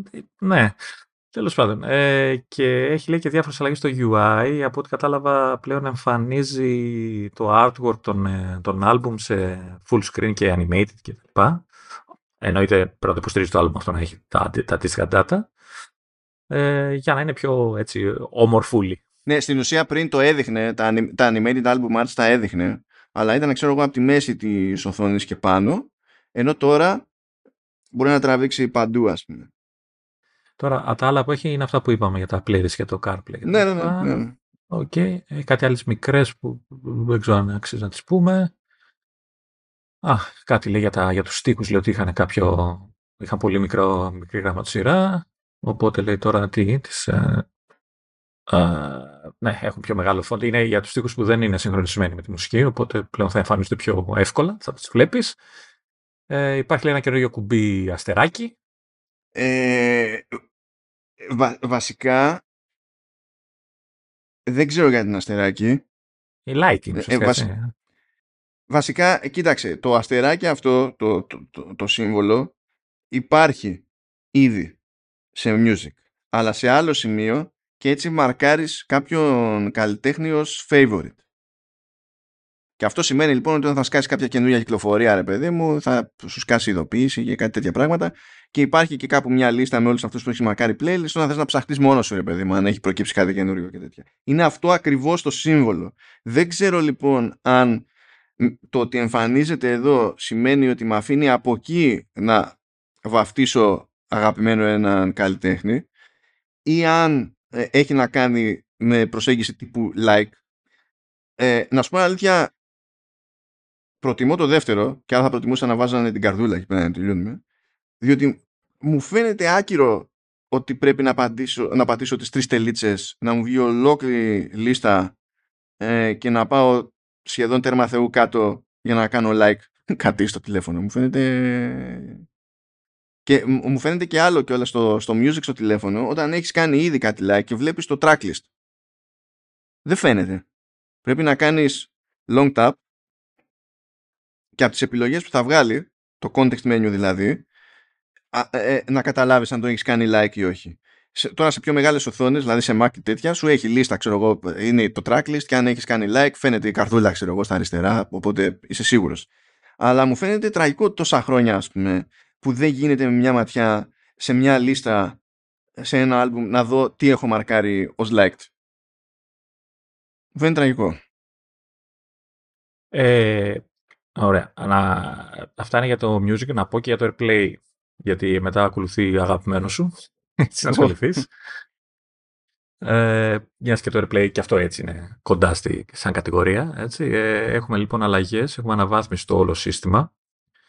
Ε, πλέον λέει το μέσα από on-device intelligence και τα λοιπά θα, το σύστημα θα μαθαίνει τις όποιες προτιμήσεις σου έτσι καθώς περνάει ο χρόνος και τα, λοιπά, ε, και, και τα λοιπά για το τι, τι κάνεις με το AirPlay και τα λοιπά. Οπότε θα σου εμφανίζει ε, στη λίστα με τις συσκευές που υποστηρίζουν AirPlay θα, σου εμφανίζει, θα στις εμφανίζει με βάση τη συνάφεια. Τώρα εδώ εγώ εικάζω ότι ξέρω εγώ, καταλαβαίνει ότι είσαι κοντά στο TAD Apple TV ξέρω εγώ, ή δεν ξέρω εγώ τι και σου εμφανίζει πρώτο αυτό ή και με βάση το περιεχόμενο, αντί να σου δείχνει γενικά είναι τι έχεις διαθέσιμο για να κάνεις AirPlay, αν είναι βίντεο, ξέρω εγώ, να νιώθει ναι. ότι μάλλον πρέπει να το στείλεις στο Apple TV, όχι να σου ναι, βγάλει το HomePod που έχεις, λέμε τώρα. Mm-hmm. Ξέρεις, και μάλιστα λέει θα μπορεί να σου κάνει και προτάσεις ε, ε, ε, προ, proactively. Έτσι, ε, δεν θα περιμένεις δηλαδή, θα, θα, σου κάνει, θα, θα προσπαθεί να ματέψει τι, τι θες να κάνεις και να, συνδέσεις, να σου βρει τη σύνδεση που, που ίσως χρειάζεσαι εκείνη τη στιγμή και έχουν κάνει λέει και αλλαγή στον τρόπο με τον οποίο θα, θα μπορείς να συνδέσει μέσω του AirPlay σε τηλεοράσεις, σε, σε ξενοδοχεία, σε δωμάτια ξενοδοχείων κτλ. Θα, θα, διευκολύνει, θα διευκολύνει την όλη διαδικασία μέσω QR code κτλ. πρέπει να κάνει κίνηση το ξενοδοχείο βέβαια, για να έχει αυτό που ναι. πρέπει να υποστηρίζει AirPlay, obviously. Ε, δεν καταλαβαίνω τη, την ανάγκη, γιατί αν θυμάμαι καλά, όταν ε, πάει να συνδεθεί ξέρω, στο Apple TV μια συσκευή που δεν είναι δική σου, πετάει ένα κωδικό ρε παιδί μου και βάζει το κωδικό, τον εμφανίζεις στο, στην τηλεόραση και τον βάζεις μετά στο κινητό και κάνει το πέρα, ας πούμε. Τώρα δεν ξέρω, είναι και καλά πιο γρήγορο με το QR code, όλο αυτό το πράγμα.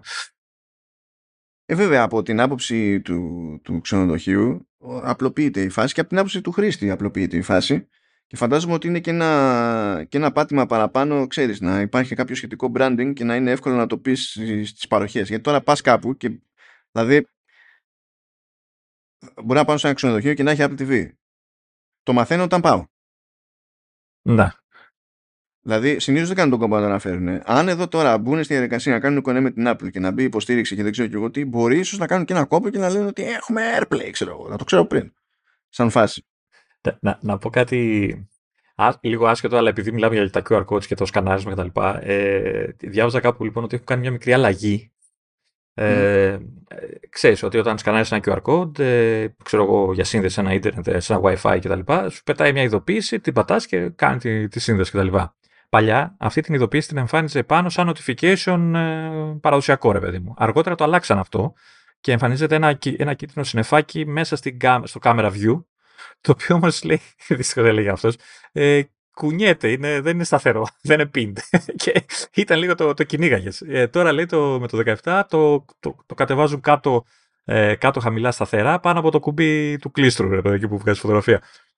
Οπότε ναι, το, το, το αλλάξαν λέει αυτό και επιτέλους λέει. δεν θα το κυνηγάτε. Ε, πάμε, τι, τι άλλο έχουμε εδώ πέρα; Έχουμε τα, έχουμε τα AirPods. Έχουμε τα AirPods. Που δεν πήρες ποτέ. Της δεύτερης γενιάς. Και πλέον δεν θα τα πάρω. Ε, ναι, Either θα way. περιμένεις- θα περα- περιμένεις τα καινούργια τώρα όποτε βγουν. Ε, Κοίτα, το ζήτημά μου δεν, δεν περιμένω ότι θα βγάλουν ξαφνικά καινούργια. Αλλά άμα είναι να το βάλω τα λεφτά, τουλάχιστον να έχουν κάνει την τράμπα stick και να έχουν βάλει USB-C να τελειώνουν. Τουλάχιστον αυτό.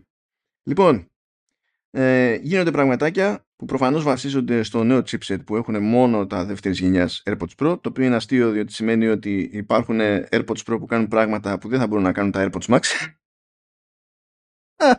Α, που είναι λίγο awkward. But yeah. Λοιπόν, έχει φυτρώσει το λεγόμενο Adaptive Audio, το οποίο Adaptive Audio στην ουσία είναι σαν να συνδυάζει το Transparency με το Active Noise Cancellation. Τι σημαίνει αυτό; Σημαίνει ότι δεν αφήνει τα πάντα να περνάνε όπως το Transparency, δεν κόβει τα πάντα όπως το Active Noise Cancellation, αλλά δυναμικά προσπαθεί να αφήνει να περνάει τους ήχους που καλό είναι ως πεζός να παίρνεις χαμπάρι. Ειδικά αν η εναλλακτική είναι χαλκομανία, ξέρω εγώ. Στο, ας το πούμε κάπως έτσι. Είναι μια ενδιάμεση κατάσταση. Και λέει ότι το Adaptive Audio, εκτός του ότι θέλει δεύτερη γενιά AirPods Pro, ε, θα λειτουργεί με iPhone ε, XS, XR και νεότερα. Και μέχρι εδώ, το έχουμε; Μμμ, μμμ. Το έχουμε. Ε, επίσης, ένα άλλο εξτραδάκι που κάνει το Adaptive Audio ε, που είναι ότι στην ουσία λέει και καλά personalized volume και τα λοιπά. Πηγαίνει και πειράζει το volume αυτόματα και με βάση τις συνήθεις προτιμήσεις αλλά και τον θόρυβο που παίζει τριγύρω σου. Και αυτό καλύπτει και περιπτώσεις συζήτησης που λέει ρε παιδί μου ότι αν αρχίσεις και μιλάς σε κάποιον την ώρα που παίζει κάτι εφόσον είσαι σε φάση adaptive audio ε, τότε ενεργοποιείται και το conversation awareness αυτόματα ρίχνει την ένταση σε ό,τι παίζει μέχρι εκείνη τη στιγμή στο αυτί σου κόβει λέει τον περιβάλλοντα θόρυβο και ενισχύει τη φωνή του άλλου με τον οποίο μιλάς. It's magic. Εγώ νόμιζα ότι σκανάρει και τα αυτιά και ανάλογα το επίπεδο του κεριού αυξάνει την ένταση του ήχου. Ξέρω. Ε, την επόμενη φορά, στο άλλο Α, chipset. α, Αυτό. εντάξει.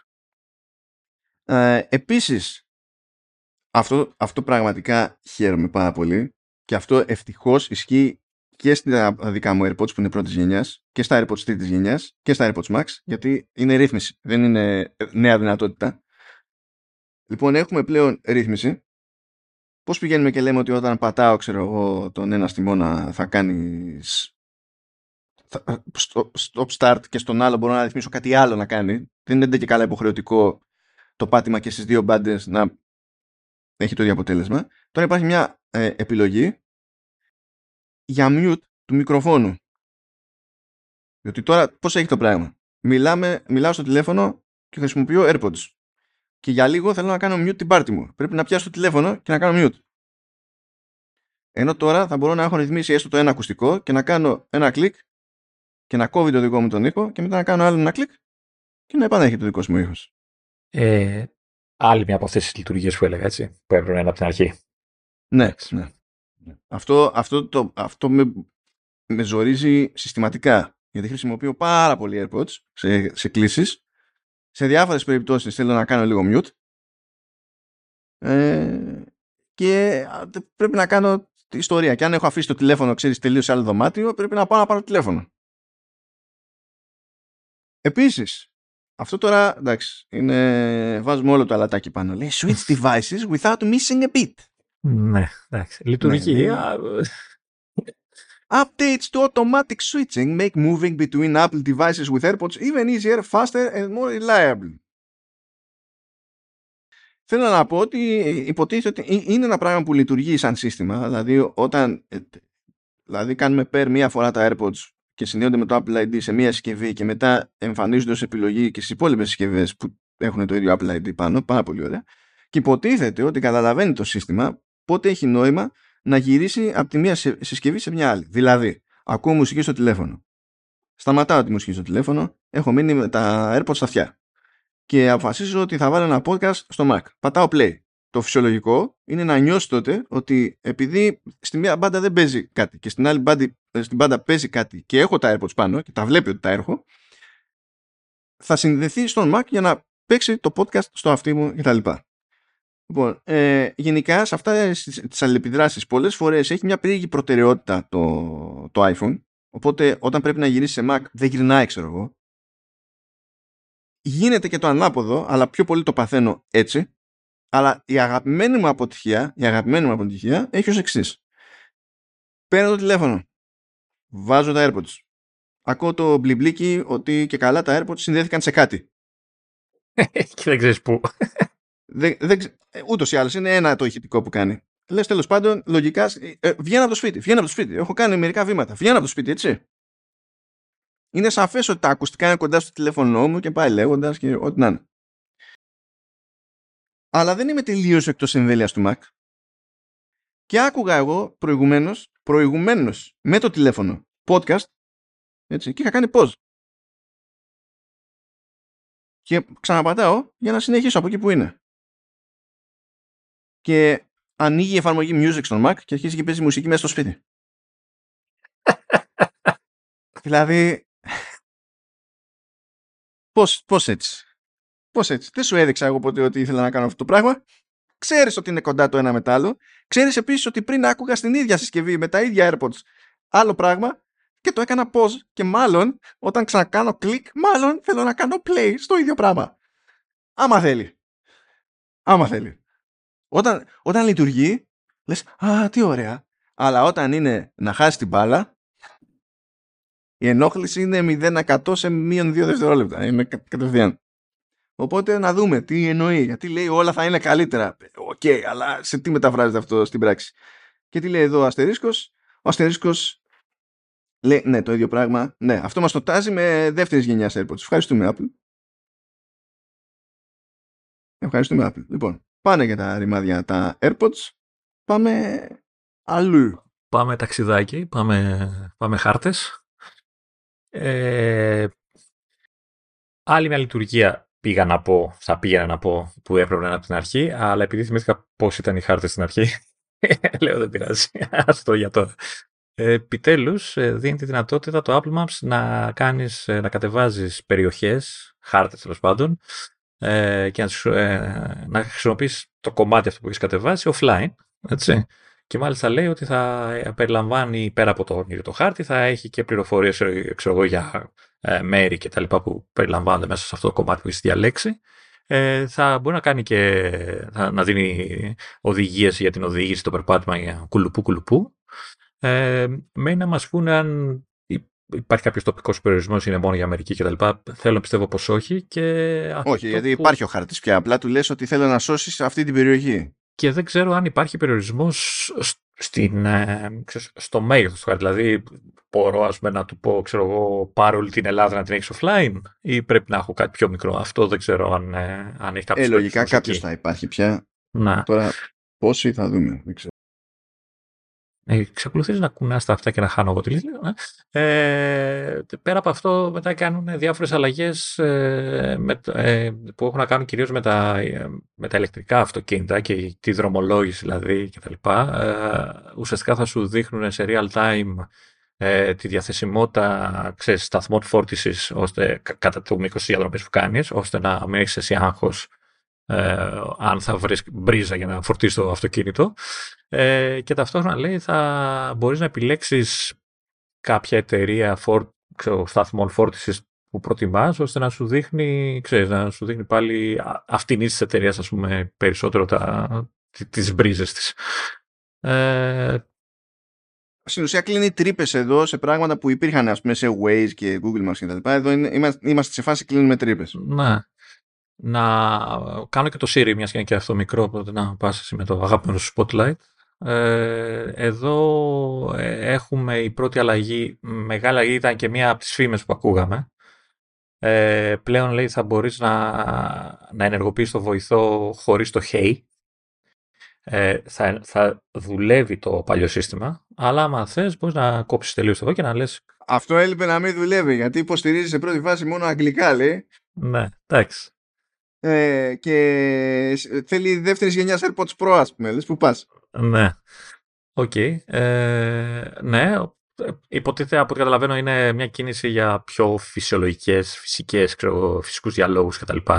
Τέλος πάντων, δεν έχουν πει τίποτα για γλώσσες φέτος. Άλλες φορές κάτι λέγανε ότι βάζουμε γλώσσα. Φέτος δεν είπαν τίποτα, δεν ξέρω αν μας το Ενώ δεν έχουν πει για νέες γλώσσες. Ναι, ναι, αυτό εννοώ, για νέες γλώσσες. κάποτε λέγανε και στην παρουσίαση ή το λέγανε πιο μετά. Ε, δεν έχουν πει τίποτα, οπότε εξανεμίζονται οι ελπίδες για ελληνικά. Ε, τι άλλο, ναι, άλλο ένα μια σημαντική προσθήκη πιστεύω είναι ότι πλέον θα μπορείς να, να δίνεις ε, πολλαπλές εντολές, δηλαδή να πεις κάνε αυτό και ταυτόχρονα κάνε και το άλλο, ξέρω εγώ.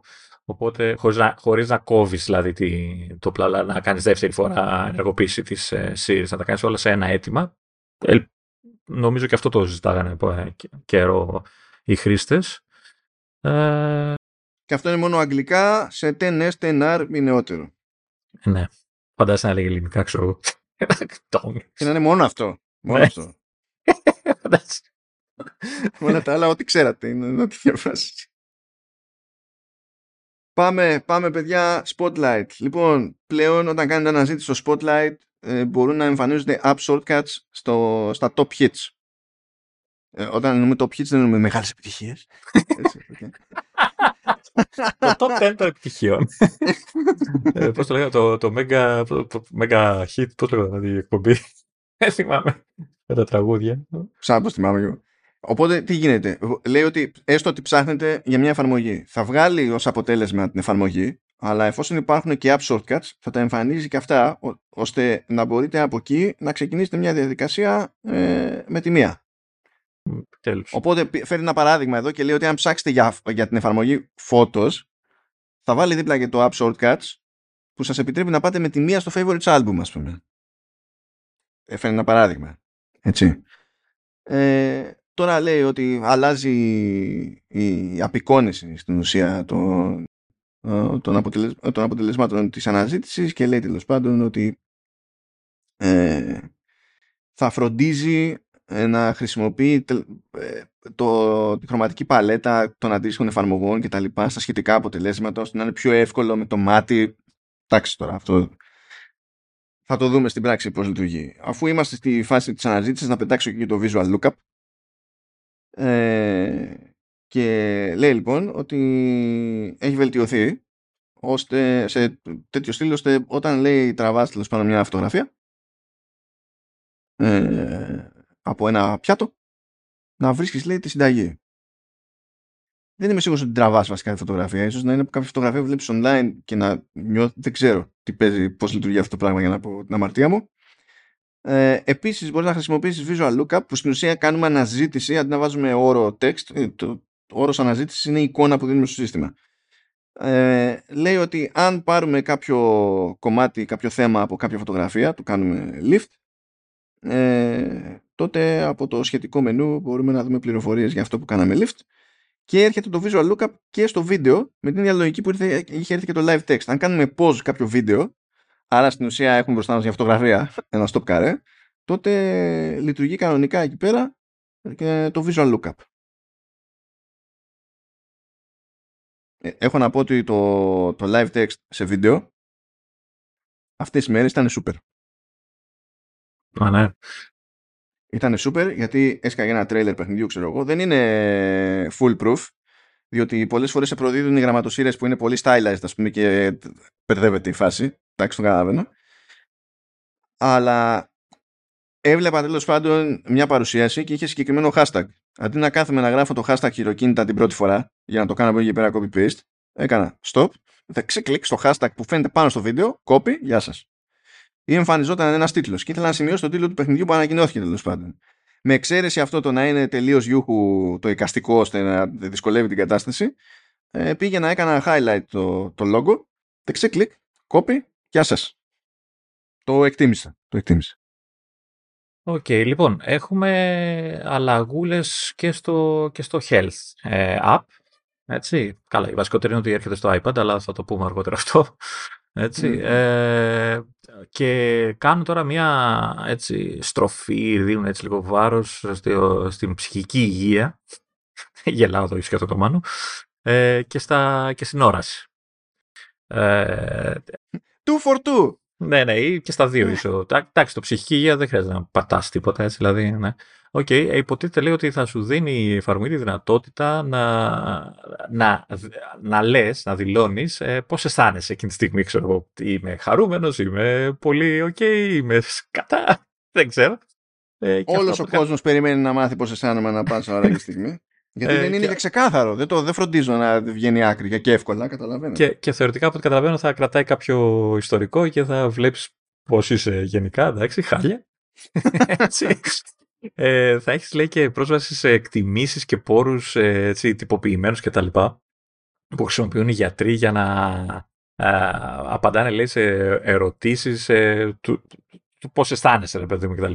Σαν τεστάκια. Ε, είναι, είναι κάτι στάνταρ ερωτηματολόγια που όταν θα μπεις στη διαδικασία τέλος πάντων να, ε, να απευθυνθείς σε κάποιον ψυχαναλυτή, ψυχίατρο κτλ. Μπορεί να σε ξεκινήσει κάπως έτσι ξέρεις, για να πάρει τελείως μια πρώτη mm-hmm. εντύπωση που έχεις για, το, για τον εαυτό σου. Αυτό δεν είναι ισόδημα με, με διάγνωση. Δεν είναι δηλαδή που απαντάω ένα ερωτηματολόγιο και προκύπτει από αυτό το ερωτηματολόγιο γνωμάτευση για το αν ξέρω εγώ έχω κατάθλιψη κλινική μη οτιδήποτε άλλο. Αλλά είναι ένα, ένα βήμα στην όλη διαδικασία και σου λέει τέλος πάντων ότι θα, θα έχει τέτοιες φόρμες και για να κάνεις εσύ αυτό το βήμα και για να μπορείς στην ουσία να το στείλεις το, το αποτέλεσμα, ξέρεις, και να συνεχίσεις μετά. Ε, πέρα από την ψυχική υγεία, είπαμε, πάμε στην όραση και κυρίως στη μοιοπία. Έτσι. Ε, και, και λένε τώρα και καλά ότι έχει, παρατηρηθεί ότι είχε γίνει, υπάρχει αύξηση της μοιοπίας στις, ναι, στα παιδιά, ρε παιδί μου, okay. και, και ότι και καλά το iPhone θα προσπαθήσει, θα προσπαθήσουν να, να, να, κάνουν κάτι για να μειώσουν τον κίνδυνο κτλ. Να πω εδώ ότι εσείς φταίτε που έχει αυξηθεί η μοιοπία, γιατί ε, ναι. όλα τα παιδιά έχουν ένα iPhone στη μούρη και, και κινητό τέλος πάντων και, και ασχολούνται όλη μέρα. Ε, τέλος πάντων, λένε ότι ένας τρόπος για να μειώσει τον κίνδυνο να αυξηθεί η μοιοπία κτλ. είναι το παιδί και ο άνθρωπος νομίζω γενικότερα είναι να περνάει 80 με 120 λεπτά την, ε, την ημέρα ε, έξω. Να το βλέπει ο ήλιος τέλος πάντων, να μην είναι σε ένα μπουντρόμι μάνο, έτσι, θαμένος, μπροστά σε μια οθόνη. Ε, Τώρα πάει, και... εγώ τα έχω πάθει όλα, δεν είναι. Αυτά, ναι. με... αυτά θα πιάνανε κάποτε. ναι, σωστό και αυτό. Ε, και λέει τώρα λέει ότι από το φθινόπωρο και μετά λέει το, το Watch θα μπορεί να μετράει το, το χρόνο που είσαι έξω. Έτσι, και θα βλέπει το φως που τρώνε με τον αισθητήρα που έχει το, για το ambient light. Ε, και μάλιστα λέει θα μπορείς να, θα, με το, μέσα από το family setup να θα μετράει ε, ε, πώς το λένε το, το ρολόι του παιδιού ε, όλα αυτά τα data ακόμα και αν δεν έχει iPhone αυτό που έχουν κάνει νομίζω το κάνανε πέρσι αυτό ότι μπορείς να έχει ένα ρολόι το παιδί χωρίς να έχει iPhone ναι, με το family setup ναι. Οπότε θα μπορείς να κάνεις και έτσι και θα παρακολουθούν βέβαια οι γονείς τον ήλιο που τρώει το παιδί. Ε, εντάξει, OK. Okay. Ε, μια άλλη χρήσιμη αλήθεια, αλλά σίγουρα θα είναι πολύ σπαστική και θα βρίζουν. Ε, είναι η δυνατότητα που να, να, να ανοιχνεύει την απόσταση που έχει, που κρατάς σε μια, μια οθόνη, μια συσκευή. Δηλαδή, αν, αν ε, κοιτάς ένα tablet ή ένα iPhone ε, και η απόσταση που έχεις είναι μικρότερη από τη μύτη σου, έτσι, δηλαδή είσαι μέσα στο, στην οθόνη ε, και μάλιστα για πολλή ώρα θα μπορεί λέει, το σύστημα. Εγώ αυτό άμα το ενεργοποιήσω και, και με, ε, θα είναι σαν να, σαν να κλειδώνω το τηλέφωνο.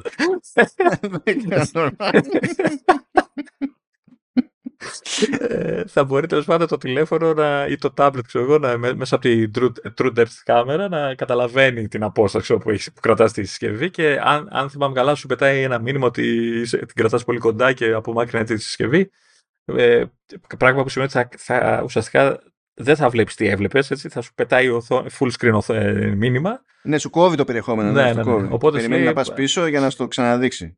Μακάρι θέλω να το λέει και πολύ επιθετικά, ξέρω εγώ. Step back, step back, comply, comply. Έτσι. Νομίζω είναι ευγενική. Ε, Δυστυχώς, γιατί δεν έχουν χιούμορ σε τέτοια πράγματα. Ε, μεταξύ μας τώρα, ε, μιας και δεν μας ακούει κανείς, θα προσπαθήσω να τον ενεργοποιήσω στο, στο παιδιού το, το κινητό γιατί είναι από τα πράγματα που τον βλέπω να κάνει. Δηλαδή έχει, έχει το iPhone μέσα στα μάτια του συνέχεια, ενώ σε απόσταση ηλίθια. μου. Και ε, ή θα μου πετάξει το κινητό στο κεφάλι. Φρόντισε να το πιάσεις και να το κρατήσεις μετά. Δεν θα ναι. γλιτώσει ένα έξοδο. Ή το πιθανότερο να, να το απενεργοποιήσει μόνος του. OK. Okay. Ε, αυτά, ε. Έχουμε κάτι άλλο; Ε, αυτά θα προσπαθήσουν να Θέλω να θυμίσω σε όλους ότι γίνεται αυτή η προσπάθεια σε επίπεδο software που στην ουσία είναι σαν να μας προτρέπει σε μια τέλος πάντων πιο ωφέλιμη συμπεριφορά και αυτό έχει να κάνει περισσότερο με μικρότερες ηλικίες, καθώς διαμορφώνεται ακόμα η όραση κτλ. Αλλά θέλω να πω ότι αυτό προκύπτει στην ίδια παρουσίαση με το Apple Vision Pro. με τι οδόνε στη μάπα. Α, ναι, αλλά θα βλέπεις μακριά εσύ εκείνη τη στιγμή. ναι, ναι, ναι, ναι, ναι. θα περνάει το, ο φυσικός φωτισμός, θα περνάει από μέσα. Ναι. θα το έχεις, ε, θα είσαι στο μπαλκόνι όταν θα. Γι' αυτό είναι το Sanits, λέει, τα panels, τα OLED, για να κάνουμε simulate τον φωτισμό. Τον θα, το, θα το χρησιμοποιήσει στο μπαλκόνι και μετά θα είσαι κάτω από το μπαλκόνι. Ναι. λοιπόν, Πάμε, πάμε, προχωράμε. Παιδιά, δεν ξέρω αν το πιστεύετε, δεν ξέρω αν αναρωτιέστε, αλλά θεωρητικά είμαστε στην κατηφόρα. Ε, ναι, τα άλλα είναι μικρά τα περισσότερα. Είμαστε, είμαστε στην κατηφόρα. Πάμε εδώ πέρα. Privacy και security. Λοιπόν, ε, communication safety λέει. Ε, τώρα αυτό περιλαμβάνει, που τέλος πάντων αυτό δεν λειτουργεί σε όλες τις χώρες.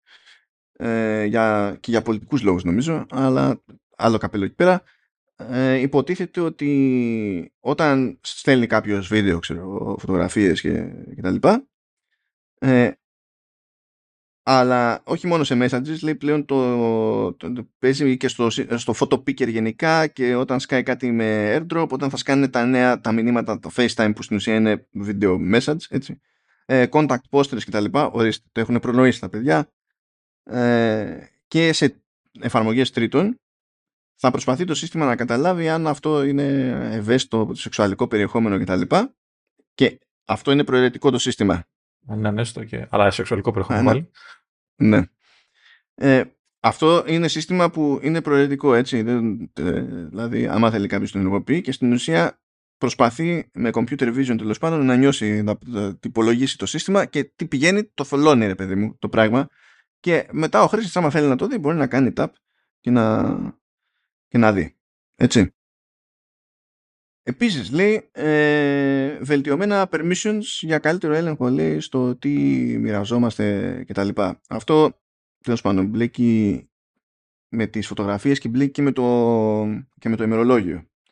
Οπότε στις φωτογραφίες συνήθως όταν μας ζητά μια εφαρμογή πρόσβαση στις φωτογραφίες ε, το σύστημα μας αφήνει ή να μοιραστούμε τα πάντα. Αυτό δεν σημαίνει ότι οι φωτογραφίες πηγαίνουν στην εφαρμογή. Σημαίνει ότι μπορεί να χρησιμοποιήσει όλες τις φωτογραφίες στο library, α, δηλαδή μπορεί η εφαρμογή εκείνη, εντάξει, ε, ή να τις μπλοκάρουμε τελείως ή να διαλέξουμε, ξέρω εγώ, κάποιο άλμπουμ συγκεκριμένο. Και στο εξής, μέχρι να αλλάξουμε από εκεί και πέρα, μέχρι να αλλάξουμε γνώμη, ε, αν υπάρχουν και φωτογραφία σε αυτό το πλαίσιο που έχουμε ορίσει, θα μπορεί η εφαρμογή τρίτου να την κάνει κάτι, να, να τη δει, να μας αφήσει να τη διαλέξουμε, να τη στείλουμε κτλ. Υπάρχει όμως πλέον η επιλογή να διαλέγουμε και συγκεκριμένες φωτογραφίες. Δηλαδή όχι απλά ολόκληρο άλμπουμ ή όλες ή τίποτα, αλλά και συγκεκριμένες φωτογραφίες. Χωρίς να χρειαστεί πρώτα να τις... Δηλαδή φαντάζομαι ότι κάποιοι μπορεί να τις βάζετε σε ένα άλμπουμ με τη λογική ότι διαλέγουμε μετά ένα άλμπουμ και μετά είμαστε ok. Τώρα είναι ακόμη πιο γιούχου, το κάνετε όπως θέλετε. Επίσης, επίσης στο, στο calendar παίζει το εξής. Τώρα θα μπορεί, ε, θα μπορεί στο calendar ε, μια εφαρμογή τρίτου να βάλει κάποιο event. Αλλά για να το κάνει αυτό δεν χρειάζεται πρώτα να του δώσουμε άδεια για να έχει πρόσβαση στο calendar και να μπορεί να δει και άλλες πληροφορίες στο calendar. Θα μπορεί να μπαίνει έτσι ξερά το event από την εφαρμογή τρίτου. Οπότε πέφτει η έκθεση ε, της πληροφορίας προς τα έξω ας πούμε. Ε, ενώ υποτίθεται ότι βελτιώνεται και το lockdown mode ε, θετικό αυτό γιατί αυτό ήταν ένα από τα στραβά του υποτίθεται στο πρώτη του εξόρμηση καλά είναι και φρέσκο ακόμα το lockdown mode εδώ που τα λέμε κάτι πώς είναι, τρεις μήνες, τέσσερις που υπάρχει ε, δύο update πριν έχει μπήκε κάτι τέτοιο ναι, ναι. Ε, λειτουργούσε γενικά παντού, δηλαδή Mac, iPhone, iPad κτλ. Αλλά όχι σε Apple Watch. Και τώρα θα λειτουργεί και σε Apple Watch. Okay. Ε, τώρα για να το ξεπετάξω αυτό τελείως, επειδή λέει εδώ και accessibility, accessibility έχει αυτά τα πράγματα που είχαν ανακοινωθεί πριν το WWDC στο, στην Παγκόσμια ημέρα προσβασιμότητα κτλ. Που αυτά τα έχουμε πει σε προηγούμενο επεισόδιο και δεν χρειάζεται να επαναλάβουμε πιστεύω στην, στην όλη φάση. Και μπορούμε να πάμε παρακάτω που πλέον έχουμε βγάλει όλα τα μεγάλα υποτίθεται και έχουμε ψηλά εδώ και εκεί αλλά είναι, είναι, είναι κάμποσα. Είναι κάμποσα. Αλλά είπαμε κάτι φορά παιδιά, κάτι φορά. Ωραία. Ε, ε, έχει ένα πολύ σημαντικό update για τα Mimoji. Πολύ σημαντικό. Έτσι. έχει τρία νέα αυτοκόλλητα. Το Halo, το οποίο σε εμφανίζει ως Master Chief.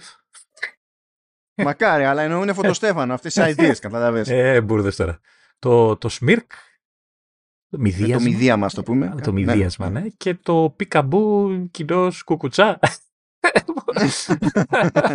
το κάναμε στα μωρά, κάπως έτσι. Ε, έχει πολύ σημαντικές ε, για αναβαθμίσεις εδώ στα, στα Mimoji. Ε, νομίζω μπορεί να είναι και αυτό που θα χαρούν περισσότερο ο κόσμος, τέλος πάντων. Λοιπόν, τώρα πρόσεξε να δεις τι θα γίνει. όχι, τώρα θα πιάσω εγώ reminders και notes γιατί έχω σκάλωμα. Ε, εντάξει. Και δικαίως μετά θα πάρεις τουλάχιστον PDFs διότι εσύ το ζεις περισσότερο από μένα το PDF. Ε, ναι, OK. Okay. Αν και εμένα με βολεύουν αυτά το PDF, αλλά λοιπόν, πάμε εδώ. Λοιπόν, πάμε ένα που ξέρετε με τη μία ότι δεν θα λειτουργεί στα, στα ελληνικά. Ε, και, ε, μάλλον δεν θα λειτουργεί γενικά. Εγώ πιστεύω. Ναι. Βάζετε, λέει, έχετε ψώνια να κάνετε από σούπερ μάρκετ και τα λοιπά και χρησιμοποιεί machine learning και τα χωρίζει σε κατηγορίες. Δηλαδή αν είναι ξέρω γαλακτοκομικά, αν είναι ε, λαχανικά, ιστορίες, φρούτα κτλ. Ώστε και καλά όταν θα πάμε στο σούπερ μάρκετ και θα είμαστε στο ανάλογο section να είναι πιο πιθανό να μας δείχνει πράγματα τα οποία είναι εκεί για να τελειώνουμε και να μην γίνουμε μπρος πίσω. Ε, από εκεί και πέρα μπορούμε εμείς να αλλάξουμε τον τρόπο τον οποίο γκρουπάρονται τα πράγματα, άμα θέλουμε, ε, και το σύστημα μετά θυμάται αυτή μας την, την προτίμηση. Αυτό τώρα πραγματικά δεν πρόκειται να μας αγγίξει εμάς σε κανένα επίπεδο. Δηλαδή θα εκπλαγώ. Δεν ξέρω καν γιατί δεν έχει αστερίσκο εδώ πέρα. Δηλαδή δεν το καταλαβαίνω καν. Έρχεται όμως η φάση με τα notes. Λοιπόν, τα notes αποκτούν πιο legit υποστήριξη για PDF από την άποψη ότι πριν μπορούσαμε να πετάξουμε ένα PDF και στην ουσία ήταν σαν να πετάγαμε σε ένα κουβά ένα αρχείο και μπορούσαμε να ανοίξουμε από εκεί το PDF και θα άνοιγε όπως θα άνοιγε έτσι και το ανοίγαμε από οποιοδήποτε άλλο σημείο του συστήματος. Αλλά τώρα ε, πιάνουν περισσότερο χώρο, είναι πιο τροφαντή προβολή ε, και PDF και scans ε, από παρουσιάσεις, ξέρω εγώ, ιστορίες κτλ. Okay, και μπορούμε να τα ανοίξουμε για να κάνουμε markup μέσα στο, στο notes. Και αυτό που δεν περίμενα για κανένα λόγο είναι τα note links. Μας επιτρέπει το σύστημα να φτιάξουμε ένα note και να του πούμε ότι αυτό το note σχετίζεται με ένα άλλο note. Τι λέει φίλε. Σαν bookmark, ας το πούμε κάπως έτσι. Σωστό. Ναι, και μπορούμε να πάμε από το ένα στο άλλο και να υπάρχουν αυτές οι σχέσεις. Τώρα, ε, δεν πηγαίνει σε επίπεδα όπως πάνε άλλες εφαρμογές όπως είναι το Obsidian που λειτουργεί και backlinks. Πράγμα που σημαίνει, ξέρεις, ότι φτιάχνει, εσύ του εξηγείς ότι αυτό το node συνδέεται με το, με το άλλο node και η σύνδεση που κάνει σε επίπεδο λογικής είναι one way. Δεν είναι ότι αυτό, αυτό αυτόματα σημαίνει ότι και το δεύτερο node καταλαβαίνει ότι συνδέεται με το πρώτο. Ναι. Οπότε η λογική είναι ότι υπό συνθήκη φτιάχνω ένα node που λειτουργεί σαν hub που με οδηγεί σε άλλα nodes που είναι σχετικά, ας πούμε. Και έχει αναφορές σε άλλα nodes. Ε, Αυτό θα με, βοηθούσε, θα, με, θα με βοηθούσε στον προγραμματισμό των, των, των θεμάτων για, για το podcasting κτλ. Αλλά δεν έχει σημασία, διότι δεν θα κάθομαι να χτυπιέμαι να το κάνω εγώ όλο αυτό το πράγμα από το τηλέφωνο και από τη στιγμή που δεν μπορώ να περάσω το σωνόμα στο τέτοιο θα κάθομαι και θα κλαίω σε μια γωνίτσα μέχρι να αλλάξω hardware και συνεχίζουμε. Όχι, για, για να σε κάνω να νιώσει λίγο καλύτερα, κάπου διάβασα ότι ακόμα δεν λειτουργεί όπως πρέπει. Είναι λίγο κάπως ακόμα. Ε, καλά τώρα, περιμένει. Κοίτα, εγώ άμα σκάει η πρώτη developer, ε, developer beta η, η, η επιτυχία που περιμένει όλος ο κόσμος είναι το βάζω στο hardware μου και δεν προσπαθεί να φύγει μακριά μου η μπαταρία. Ναι, η αλήθεια είναι αυτή. Και ότι μπουτάρει το hardware και ανοίγει. Ναι, ναι, και, ναι, αυτό. και, αυτό, και αυτό. Πάμε για τα τελείως basics. Αν τα καταφέρουμε αυτό, μετά όλα τα άλλα είναι επιτυχημένη beta. Ναι. Ε, ωραία, PDF. Ε, πέρα από τα, αυτό που είπες για τα notes, ε, πλέον ε, έχουμε βελτιωμένο autofill, που σημαίνει ότι θα μπορείς να συμπληρώνεις στοιχεία από ξέρω, το όνομά σου, από τις επαφές που έχεις εσύ, να τα συμπληρώνεις αυτόματα σε PDF, που μπορεί να είναι κάποια φόρμα ξέρω, που σου έχουν στείλει με τα που πρέπει να συμπληρώσεις στοιχεία κτλ. ή από γενικά από σαρωμένα έγγραφα κτλ. Οπότε τα συμπληρώνεις πιο γρήγορα και super κτλ. Και, μάλιστα λέει θα μπορείς να το στείλεις και επί τόπου κατευθείαν λέει το συμπληρωμένο αρχείο στον αποστολέα μέσα από το, από το mail. Αυτό έχει ε, πλάκα, διότι στην ουσία κάνουν brute forcing με machine learning. Ναι. Γιατί υπάρχει τρόπος να σου φτιάξει κάποιος ένα PDF και να φαίνεται στο PDF ποια παιδεία είναι interactive. Αλλά επειδή οι περισσότεροι βαριούνται και δεν τα φτιάχνουν, ε, πρέπει στην ουσία να καταλήξεις να χρησιμοποιείς machine learning για να ξεχωρίσεις τι είναι όντως σημείο που πρέπει να συμπληρωθεί και από εκεί πέρα το εξτραδάκι είναι ότι σε βοηθά να τα συμπληρώσεις, όχι χειροκίνητα, άμα είναι στάντα πληροφορίες κτλ. Θα πάει και θα κάνει autofill, το οποίο επίσης είναι θετικό. Το οποίο autofill όταν λειτουργεί στο web. Τι μαγικό που είναι, τι ωραίο που ναι, είναι. Ναι, είναι, είναι μαγεία. Αν και, αν και τελευταία έχω δει πολλά sites που ενώ καταλαβαίνει και χρησιμοποιείς το autofill και σου φέρνει τα στοιχεία, για κάποιο λόγο νομίζω ότι δεν έχεις γράψει και πρέπει να πατήσεις ένα space για να πάρει χαμπάρι το site ότι έγραψες όντως. Κάτι τέτοια κουλά. Ε, άντε να πω και το fitness. Έχουμε καινούριο, μάλλον ανασχεδιασμένη καρτέλα sharing όπου θα μπορείς να βλέπεις ε, τη δραστηριότητα φίλων, έτσι, όπως είναι τα, τα σερί και τα βραβεία που κερδίζει όταν κάνει προπονήσεις κτλ. Ε, θα μπορείς, λέει, κιόλας να δημιουργείς ε, δικά σου προγράμματα, έτσι, προσαρμοσμένα προγράμματα προπόνησης και ε, meditation. Ε, κόλλησε το κεφάλι μου, δεν θυμάμαι πώς λέγεται. δεν θυμάμαι την μετάφραση, ναι. Ε, στο Apple Fitness Plus. Οπότε έχουμε και εκεί έτσι μερικά εξτραδάκια. Θες να πεις τα άλλα δύο, πώς θες να το κάνουμε τώρα; Πάμε, πάμε. Πάμε εκεί πέρα, έχουμε κάτι ψηλά σε, σε Find My. Αυτό που έλεγε ο Γκέρμαν ότι θα έρθουν τα πάνω κάτω στο Find My και εκεί θα μπλέκει το journal και δεν ξέρω και εγώ τι και ποιοι άλλοι τα λέγανε αυτά. Τέλος πάντων, ε, έχουμε κάτι όντως θετικό πάντως. Ε, λέει ότι μπορούμε να κάνουμε share πλέον AirTags ή άλλα αξεσουάρ με υποστήριξη Find My μέχρι με πέντε άλλα άτομα. Άρα επιτέλους θα, θα μπορείς να βάλεις ο AirPods και να είναι family να τα χρησιμοποιεί ο καθένας; Και χωρίς να κάνεις... Όχι, γιατί αυτά συνδέονται με Apple ID και στο επίπεδο της χρήσης γενικά. Ε, δεν νομίζω, γιατί λέει Find, Find My Network Accessories και AirTag. Αυτό σημαίνει το εξής. Σημαίνει ότι αν κάποιος έχει ένα AirTag το οποίο είναι παντρεμένο με το δικό του το ID, υπάρχει τρόπος να πούμε πλέον στο σύστημα ότι ναι, υπάρχει και ο άλλος δίπλα μου που είναι με άλλο Apple ID men, αλλά δεν είναι άγνωστος, ώστε, είναι στο family, παιδί μου είναι family. Ναι, ώστε να του πετάσεις το ποιήσει, ξέρω εγώ, ότι είναι κοντά σε ένα, AirPod, σε ένα AirTag το οποίο δεν είναι δικό του και όχι κάτι παίζει εδώ πέρα. Και όλο αυτό που μπορείς να ορίσεις μέχρι πέντε άτομα και λιτώνεις αυτές τις αζωμάρε.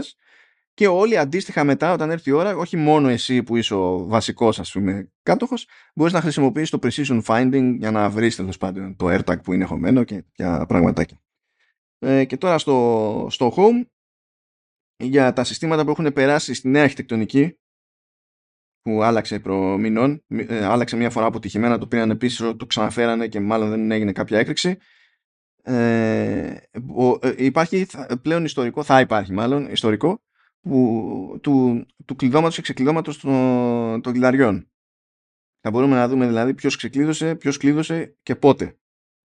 Και αντίστοιχα θα μπορούμε να βλέπουμε η ε, πρόσφατη δραστηριότητα πάλι για τα άνοιξε κλείσει και τέτοια σε γκαραζόπορτες λέει, ε, επαφέ, ε, λέει ε, αισθητήρες επαφής εννοεί αυτά που βάζουμε συνήθως σε συστήματα συναγερμών, σε παράθυρα και τέτοια για να καταλαβαίνουν τα έχουμε κλειστά ή ανοιχτά αυτά εννοεί και γενικά στο σύστημα ασφαλείας που πατάει πάνω στο, στο home, τα matter και τα, και τα συναφή. Ε, πετάξω και μία φάση με το Apple News Plus που δεν το έχουμε εδώ έτσι απλά για την ιστορία. Τώρα οι συνδρομητές μπορούν μέσα από την εφαρμογή να λύνουν σταυρόλεξα. Καθημερινά κιόλας, έτσι. Είναι ένα κάθε μέρα. Ναι, στην ουσία το λέει για, για έντυπα που έχουν σταυρόλεξα, αλλά μέσα στην εφαρμογή δεν μπορούσες να τα. έπρεπε να πας αλλού. Και σου λέει τώρα έχουμε βάλει υποστήριξη για τα σταυρόλεξα. Και audio stories λέει από το Apple News Plus θα είναι πλέον διαθέσιμα και στο podcast app. Αυτό δεν είμαι σίγουρος για το τι εννοεί ακριβώς. Δηλαδή, καταλαβαίνω τι εννοείς στην πράξη, αλλά ε, δεν ξέρω υπό ποια συνθήκη. Δηλαδή, θα είναι κάποιος, θα πρέπει να έχεις. Υπο... Καλά, είναι το News Plus τα audio stories, άρα πρέπει να συνδρομητείς έτσι κι αλλιώς. Αλλά έστω ότι είσαι σε χώρα που υπάρχει αυτή η δυνατότητα, εντάξει, γεια σας. Ε, θα εμφανίζονται αυτόματα; Θα πρέπει εγώ να του πω παίξε από εκεί. Δεν ξέρω ακριβώς τι παίζει σε αυτή την περίπτωση. Mm. Θα δείξει. Δεν θα δείξει βασικά γιατί δεν έχουμε Apple News, οπότε OK. Okay. Ε, τι έχουμε, Photos. Photos ε, αλλάζει, βελτιώνεται το, το άλμπουμ με τα άτομα. Έτσι. Θα υποτίθεται θα αναγνωρίζει πολύ πιο καλά τα, τα αγαπημένα σου άτομα. Ε, και αυτή τη φορά λέει θα, ε, σε αυτή την αναγνώριση θα, θα καταφέρει μάλλον να αναγνωρίζει και κατοικίδια, γάτες και σκύλους τα οποία λέει είναι μέρος της οικογένειάς σας. Ε, αυτό για την ιστορία δεν είναι ότι πριν δεν καταλάβαινε η εφαρμογή ότι ε, κάποια φωτογραφία Α, έχει Θα τα ενώνει με το family ουσιαστικά. Αυτό, αυτό είναι το καινούριο. Ναι, όχι, θα καταλαβαίνει ότι είναι αυτή η γάτα και αυτός ο σκύλος. Γι' αυτό το συνδέει και με το people Α, album. Okay. Okay. Γιατί πριν θα σου έβγα... αν έκανες αναζήτηση εκεί και σε ένα μάτσο σκύλους, ξέρω εγώ, προφανώς δεν μπορούσες να, να ονοματίσεις ε, ε, στο people album ένα σκύλο ε, για να το ψάξει εγώ και να το βγάλει, ε, ε σου έβγαζε όλους τους σκύλου που έχεις φωτογραφίσει. και λες, δεν με νοιάζει, θέλω το δικό μου σκύλο. Για να ξέρεις αυτό. λοιπόν, τι άλλο έχουμε στα φώτος. Έχουμε την καινούρια λειτουργία στο, στη λειτουργία περικοπή. Θα μπορείς, λέει, θα εμφανίζεται λέει, κουμπάκι όταν κάνεις zoom λέει, σε μια φωτογραφία. Ε, κουμπάκι για, για crop ε, το οποίο θα είναι one tap, θα το κάνει κατευθείαν. Τώρα, από ό,τι κατάλαβα, θα καταλαβαίνει για να το φέρει, να το καδράρει σωστά, ξέρω εγώ, το crop ή... Ε, βασικά... Ή δεν θα μπαίνεις απλά ε, στα, στα έξτρα μερουδάκια που... θα στα shortcut δηλαδή. Ε, κοίτα, είμαι, νομίζω ότι δεν προσπαθεί να καταλάβει μόνο του, αλλά τι κάνει. Πιάνεις μια φωτογραφία, κάνεις pinch to zoom και εκεί που κάνεις pinch to zoom σου λέει το σύστημα «Α, μπορεί να προτιμά, επειδή έκανε zoom, μπορεί να προτιμά Άρα, είναι shortcut ουσιαστικά, έτσι. Ναι, και τότε σου πετάει το πλήκτρο crop. Διότι προηγουμένως έπρεπε να πατήσεις edit, να πας στο crop και να διαλέξεις εγώ. Ενώ εδώ είναι όντως shortcut με το που θα πας να κάνεις zoom, σου λέει μπορεί αυτός να το θέλει να το κροπάρει εδώ πέρα, έτσι όπως το βλέπει τώρα, ας πούμε. Κάπως έτσι. Αυτό καταλαβαίνω εγώ. Εντάξει, δεν ξέρω. Ε, στο άρθρο που αναφέρεται η λειτουργία, έχει, σαν φωτογραφία έχει μια γάτα η οποία έχει ένα, ένα σοκ στο, στη μούρη της με ανοιχτό στόμα και η γλώσσα έξω και είναι φρικαρισμένη τέλος πάντων. Ναι, και μετά κάνει αυτός που το δοκιμάζει κάνει και κακό κρόπ διπλά. Αλλά τέλος πάντων. Ναι, τέλος πάντων. Ε, το πρώτο σχόλιο από κάτω. Αυτή ήταν λέει η αντίδρασή μου όταν άκουσα την τιμή του Vision Pro. Εντάξει, comments. Ε, OK, okay, τι άλλο; Ε, πάμε από τα photos, πάμε στο Apple ID. Εδώ λέει μπορείς πλέον να συνδέεσαι με ασφάλεια στο iPhone, να κάνεις sign in ε, στο iPhone ε, με μια κοντινή συσκευή. Άρα να μην χρειάζεται να βάλεις τον κωδικό σου από ό,τι κατάλαβα. Έτσι, ή με κάποιο λέει email ή αριθμό τηλεφώνου που υπάρχει καταχωρημένος στο λογαριασμό. Οπότε λογικά απλοποιεί όλη τη διαδικασία που ε, να πω την αλήθεια στο iPhone και αυτό ήταν εύκολο γιατί συνήθως λειτουργούσε το, το, το, το, Face ID, Touch ID. Τέλος πάντων, πλέον έχεις και αυτή τη, τη δυνατότητα για να συνδέσεις το Apple ID σου. Και άντε να πω και το τελευταίο. Ε, κοιτάνω όταν έχεις κανένα link που δεν το έχω δει, δεν το έχω, δεν έχεις. Ε, έχουμε και έτσι καινούργια εργαλεία στο Freeform. Ε, πώς το λένε, ε, βούρτσα watercolor, έτσι, καλλιγραφική πένα, ε, πένα καλλιγραφίας μάλλον, για να μην πω καλλιγραφίας. Ε, έχει highlighter, έχει πένα με μεταβλητό πλάτος, έχει χάρακα, οπότε βελτιώνει όλη τη διαδικασία ακόμα περισσότερο. Λοιπόν, θέλω, θέλω να σας αποκαλύψω εδώ πέρα κάτι, σε αυτή τη φάση. Εντάξει, εγώ είμαι σε dark mode, νομίζω ο Λεωνίδα δεν είναι σε dark mode, ή είσαι σε dark mode. Ε, κανονικά θα έπρεπε να είμαι γιατί έχει περάσει η ώρα, αλλά δεν ξέρω γιατί δεν το έχει αλλάξει. Τέλος πάντων. Ωραία, δεν είναι σε dark mode. Αλλά σε κάθε περίπτωση έτσι, είναι plain text τα περισσότερα που έχουμε εδώ πέρα και που και που έχω κάποια, έχω κάποια links. Τα links είναι υπογραμμισμένα πρωτίστως. Τώρα σε dark mode είναι και κίτρινα και κάνουν μπαμ. Τώρα σε σένα τι, σε τι χρώματα έχεις; Κίτρινα είναι, οπότε κάνουν λιγότερο μπαμ, αλλά πάλι κάνουν, κάνουν λιγότερο μπαμ. Εντάξει. Αλλά κάνουν Αν ακούσατε προ δευτερολέπτον, είπα ας πω και το τελευταίο, δεν βλέπω να έχει κάποια links από κάτω. Κυριολεκτικά έχω 10. 10 μαζεμένα. Το ένα κάτω είναι 10. Τα μέτρα. Ό, όταν το είπα αυτό, άρχισα να μετράω. Είναι 10.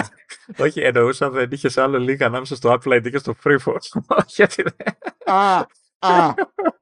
θα το δεχτώ. Α δεν είπα ότι είναι το τελευταίο το Freeforce. Ο τύφλος. λοιπόν, πάμε, πάμε. Έχουμε staff ξέμπαρκα, κούτσικα. Από τα, από τα ψηλά. Πρώτον, μπορούμε να κάνουμε ping το Apple Watch από το τηλέφωνο. Επιτέλους. Θα υπάρχει σχετική επιλογή στο ρημάδι το Control Center και θα κάνουμε ναι, ping. Επιτέ, επιτέλους δηλαδή, εντάξει. Ήμαρτον πια. Άλλο πράγμα που δεν έχουμε πει και το είπανε και on stage και, γιατί ξέρουν ότι τους κράζει καιρό το κόσμος στα λοιπά. Ε, μπορούν να τρέχουν πολλαπλά χρονόμετρα ταυτόχρονα και να εμφανίζονται στα live activities και να λειτουργούν όλα κομπλέ όπως πρέπει. Και μπορούμε μάλιστα να βάζουμε και φωνητικά πολλαπλά ε, χρονόμετρα ή τέλος πάντων αντίστοιχο με τρει κτλ. Χωρίς να νομίζεις ότι για να θέλουμε να φτιάξουμε ένα καινούριο μάλλον δεν μας ενδιαφέρουν τα προηγούμενα. Ε, εδώ είχα, είχαν μια διάθεση αυτό σαρκασμού, νομίζω έτσι. Δηλαδή. Ναι, γιατί τους λένε και ειδικά αυτοί που τραβάγανε περισσότερο ζόρι ήταν τόσο στα τηλέφωνα. Ήταν πολύ περισσότερο με τα iPad. Σου λέει: Έχω ένα iPad στην κουζίνα. Έτσι, και ε, το χρησιμοποιώ για να βλέπω τη συνταγή, ξέρω εγώ. Και με νοιάζει να κρατάω τους χρόνους. Και δεν με αφήνεις, δηλαδή κάνω δύο πράγματα παράλληλα συνταγή που θέλει το καθένα το χρόνο του και δεν με αφήνεις να βάλω δεύτερο τέτοιο. Δηλαδή, πόσο δύσκολο. Δηλαδή, τι, τι θέλει, M3. δηλαδή, κάτω το ρημάδι, να τελειώνουμε εκεί πέρα. Εντάξει, το κάνανε. Συνέβη και αυτό. Επίσης, ε, υπάρχει μια λειτουργία στο Safari που δεν ξέρω γιατί δεν τις πρόχνουν περισσότερο. Δηλαδή αυτά τα βρήκα ξέμπαργα. Είναι, προκύπτουν από τις beta τώρα αυτό, έτσι. Ε, έχει επιλογή listen to page.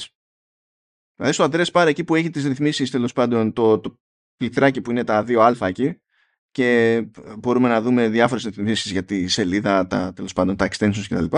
Υπάρχει μια επιλογή που λέει listen to page.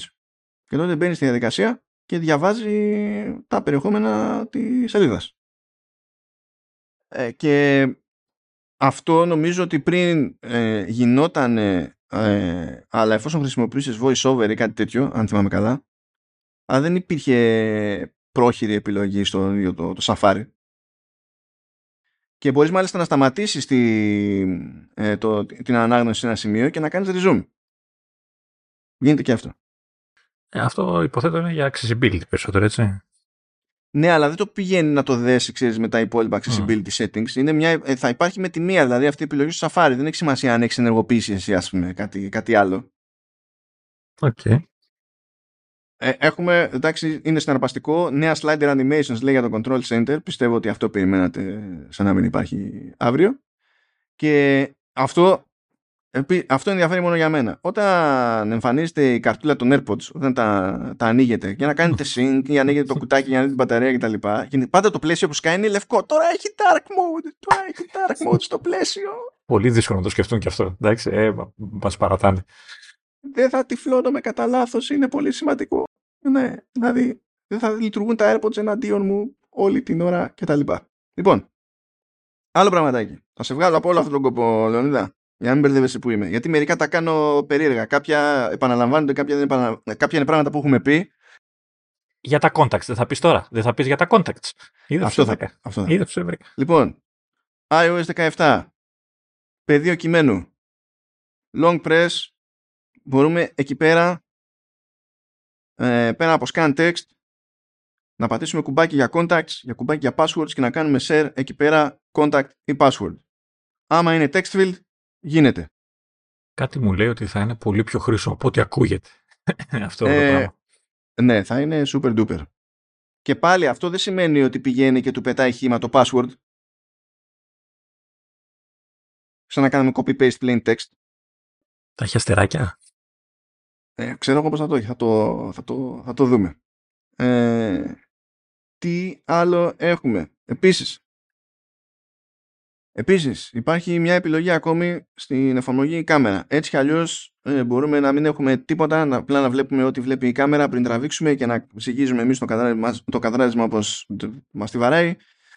Ε, και είχαμε και την επιλογή να ε, παίξει πλέγμα ε, για να το χρησιμοποιήσουμε και καλά να, χρησιμο... Ε, για να πατήσουμε στο rule of thirds που λένε και τα συνάφη. Τώρα θα υπάρχει και level.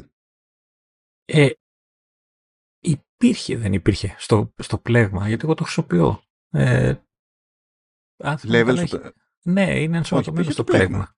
Ναι, μέσα στο πλέγμα. Κάτσε τώρα γιατί θα με τρελάνετε. Ε, περίμενε, γιατί το χρησιμοποιώ το. Όχι. Πώς το καλό, εγώ θυμάμαι ότι υπήρχε. Μπορεί να θυμάμαι άλλη εφαρμογή τώρα, ξέρεις. Ε, μπορεί, μπορεί. Εδώ υπάρχει level, ε, χωρίς να υπάρχει το πλέγμα, μπορούμε να τον ενεργοποιήσουμε και εμφανίζεται στην ουσία μία, μία γραμμή που όσο το κάδρο είναι στραβό, είναι λευκή και όταν το πετύχουμε, σύμφωνα με την αντίληψη του τηλεφώνου, γίνεται κίτρινη. Αυτό είναι με την ίδια λογική που υπάρχει βοήθημα όταν φωτογραφίζεις κάτι από πάνω, ε, που σου βγάζει κάτι πια σταυρουδάκια και προσπαθεί να σε βοηθήσει να κεντράρεις το θέμα που θεωρεί ότι είναι προφανές ότι προσπαθείς να τραβήξεις. Είναι τέτοια φάση, αλλά για το ίσιομα του, του ορίζοντα, ας το πούμε έτσι αλλαγές έχουμε επίσης σε Apple Wallet και Apple Pay. Όχι αυτό που λεγόταν ότι θα γίνει φοβερό redesign στο Apple Wallet, δεν έγινε.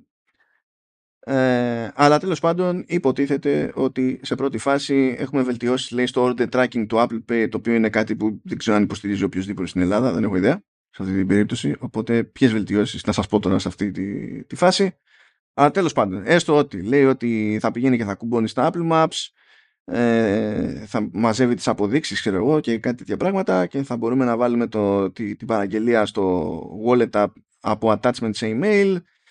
Ε, ενώ πλήκτρα και ε, ιστοσελίδες, πλήκτρα, λέω, εφαρμογές και ιστοσελίδες θα μπορούν να βάλουν πλήκτρο track with Apple Wallet ώστε να σκάει μετά στο Apple Wallet και τα λοιπά εντάξει. Και αν, αν κάποιος λέει παρακολουθεί γενικά πώς πάει ε, η, η αποστολή σε, σε μια τέτοια περίπτωση ε, και δεν έχει ολοκληρωθεί αυτή η αποστολή, τότε θα, το σύστημα θα το φέρνει πιο, πιο μπροστά σαν πρόταση, ας πούμε, ε, μέσω series suggestions, όταν μπαίνουμε στα maps. Αντί να πάμε να το ψάξουμε εμείς, τέλος πάντων, θα, μας θα προσπαθεί το σύστημα να μας το δείχνει πιο από, από μόνο του. Ε, οι έμποροι θα μπορούν να κοτσάρουν στις παραγγελίες Apple Pay, PDF ή εικόνα της απόδειξης κατευθείαν αντί να είναι ξεχωριστή ε, διαδικασία ε, ενώ επίσης μπορούν να ε, κοτσάρουν παραγγελίες Apple Pay και σε email ε, οπότε μετά μπορούμε να πατήσουμε εκεί το attachment τα λοιπά και να προσθέσουμε στο wallet app και τα σύναφη ε, είπαμε για το track with wallet app και τα λοιπά OK, okay, πάρα πολύ ωραία ανοίγει τώρα λες στην Αμερική που έτσι κι αλλιώς η υποστήριξη είναι λίγη αλλά τέλος πάντων ανοίγει η υποστήριξη προς επιχειρήσεις τέλος πάντων και ε, επιχειρήσεις κυρίως βασικά όπου θα μπορεί κάποιος να δείξει την ταυτότητά του την ηλεκτρονική εφόσον είναι σε πολιτεία που υποστηρίζεται αυτό το πράγμα ή το δίπλωμά του έτσι όπως είναι στο wallet να το δείχνει σε επιχειρήσεις και να γίνεται αποδεκτό κτλ. Με την ίδια λογική που έχουμε και εμείς το, τη φάση με το, με το Gov Απλά αυτό είναι native. Δεν το δέχεται ακόμα κανένας.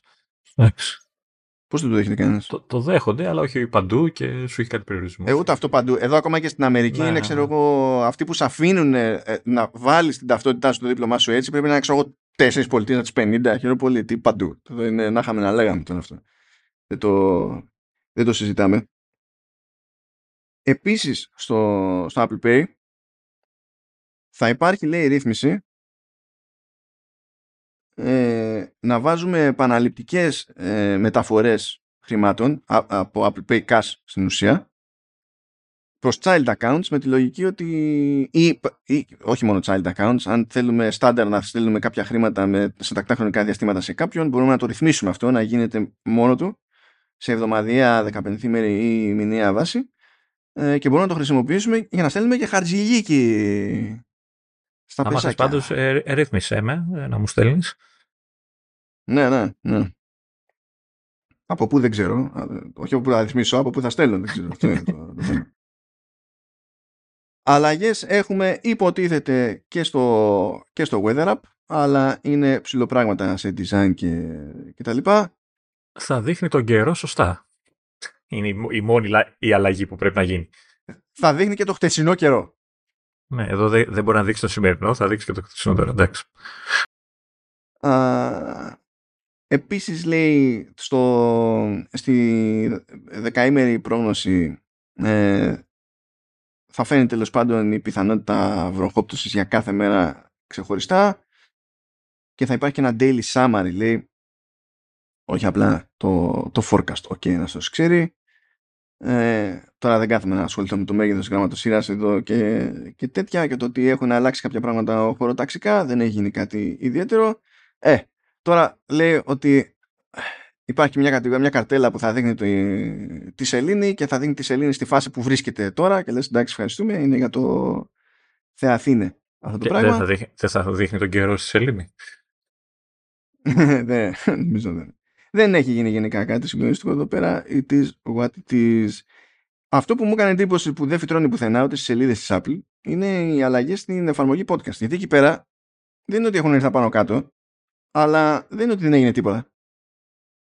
Πρώτα απ' όλα, έχουν πειράξει το design και όταν παίζει ένα podcast, το Now Playing Card, αντί να δείχνει απλά την κάρτα, τον, τα controls από κάτω και στο πάνω μέρος της οθόνης να έχει το τετράγωνο με το artwork από το podcast, ε, το artwork θα είναι πιο μεγάλο και με βάση το, τα χρώματά του θα, παίζει, θα παίρνει χρώμα όλη η οθόνη, όλη αυτή η κάρτα και την ανάλογη διαφάνεια κτλ. Και, και επίσης έχει αλλάξει ο player και είναι ο player ο καινούριος που δεν έχει την τελίτσα που την κυνηγάς.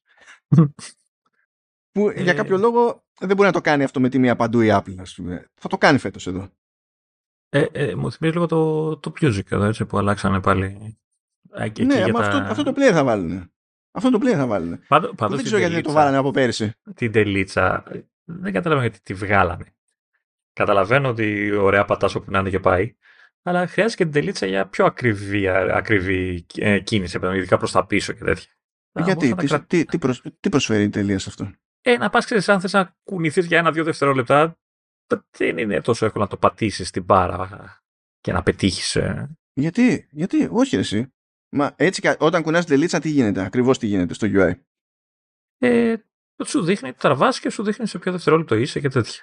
Ωραία. Όταν, όταν τραβάς την μπάρα, τι γίνεται στο UI.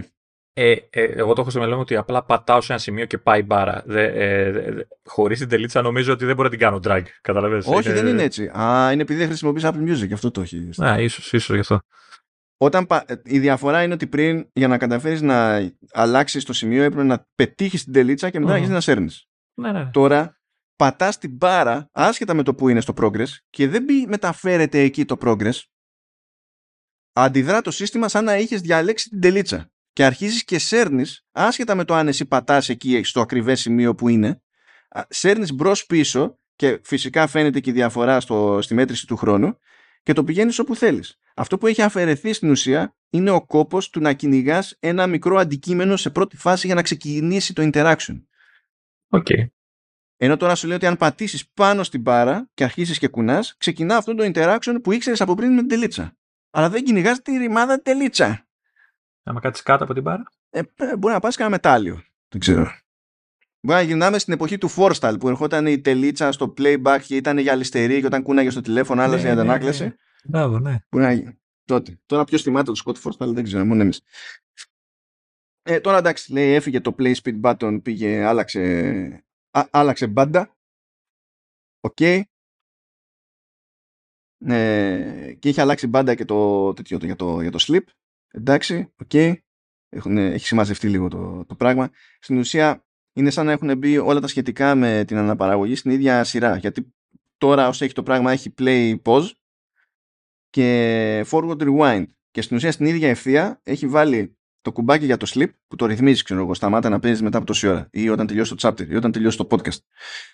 Και, και την επιλογή για τη ρύθμιση της ταχύτητας αναπαραγωγής. Τα έχει φέρει εκεί πέρα. Και έχει αφήσει κάτω ένα πλήκτρο για το ενδεχόμενο playlist και το πλήκτρο για το airplay. Είναι πιο λογικό αυτό, η αλήθεια είναι, σαν φάση. Επίσης το playlist ή το, ή το queue έχει αλλάξει για να ταιριάξει την καινούργια αισθητική με τις διαφάνειες και το, να τραβάει τα cues από το εικαστικό και, και τα λοιπά.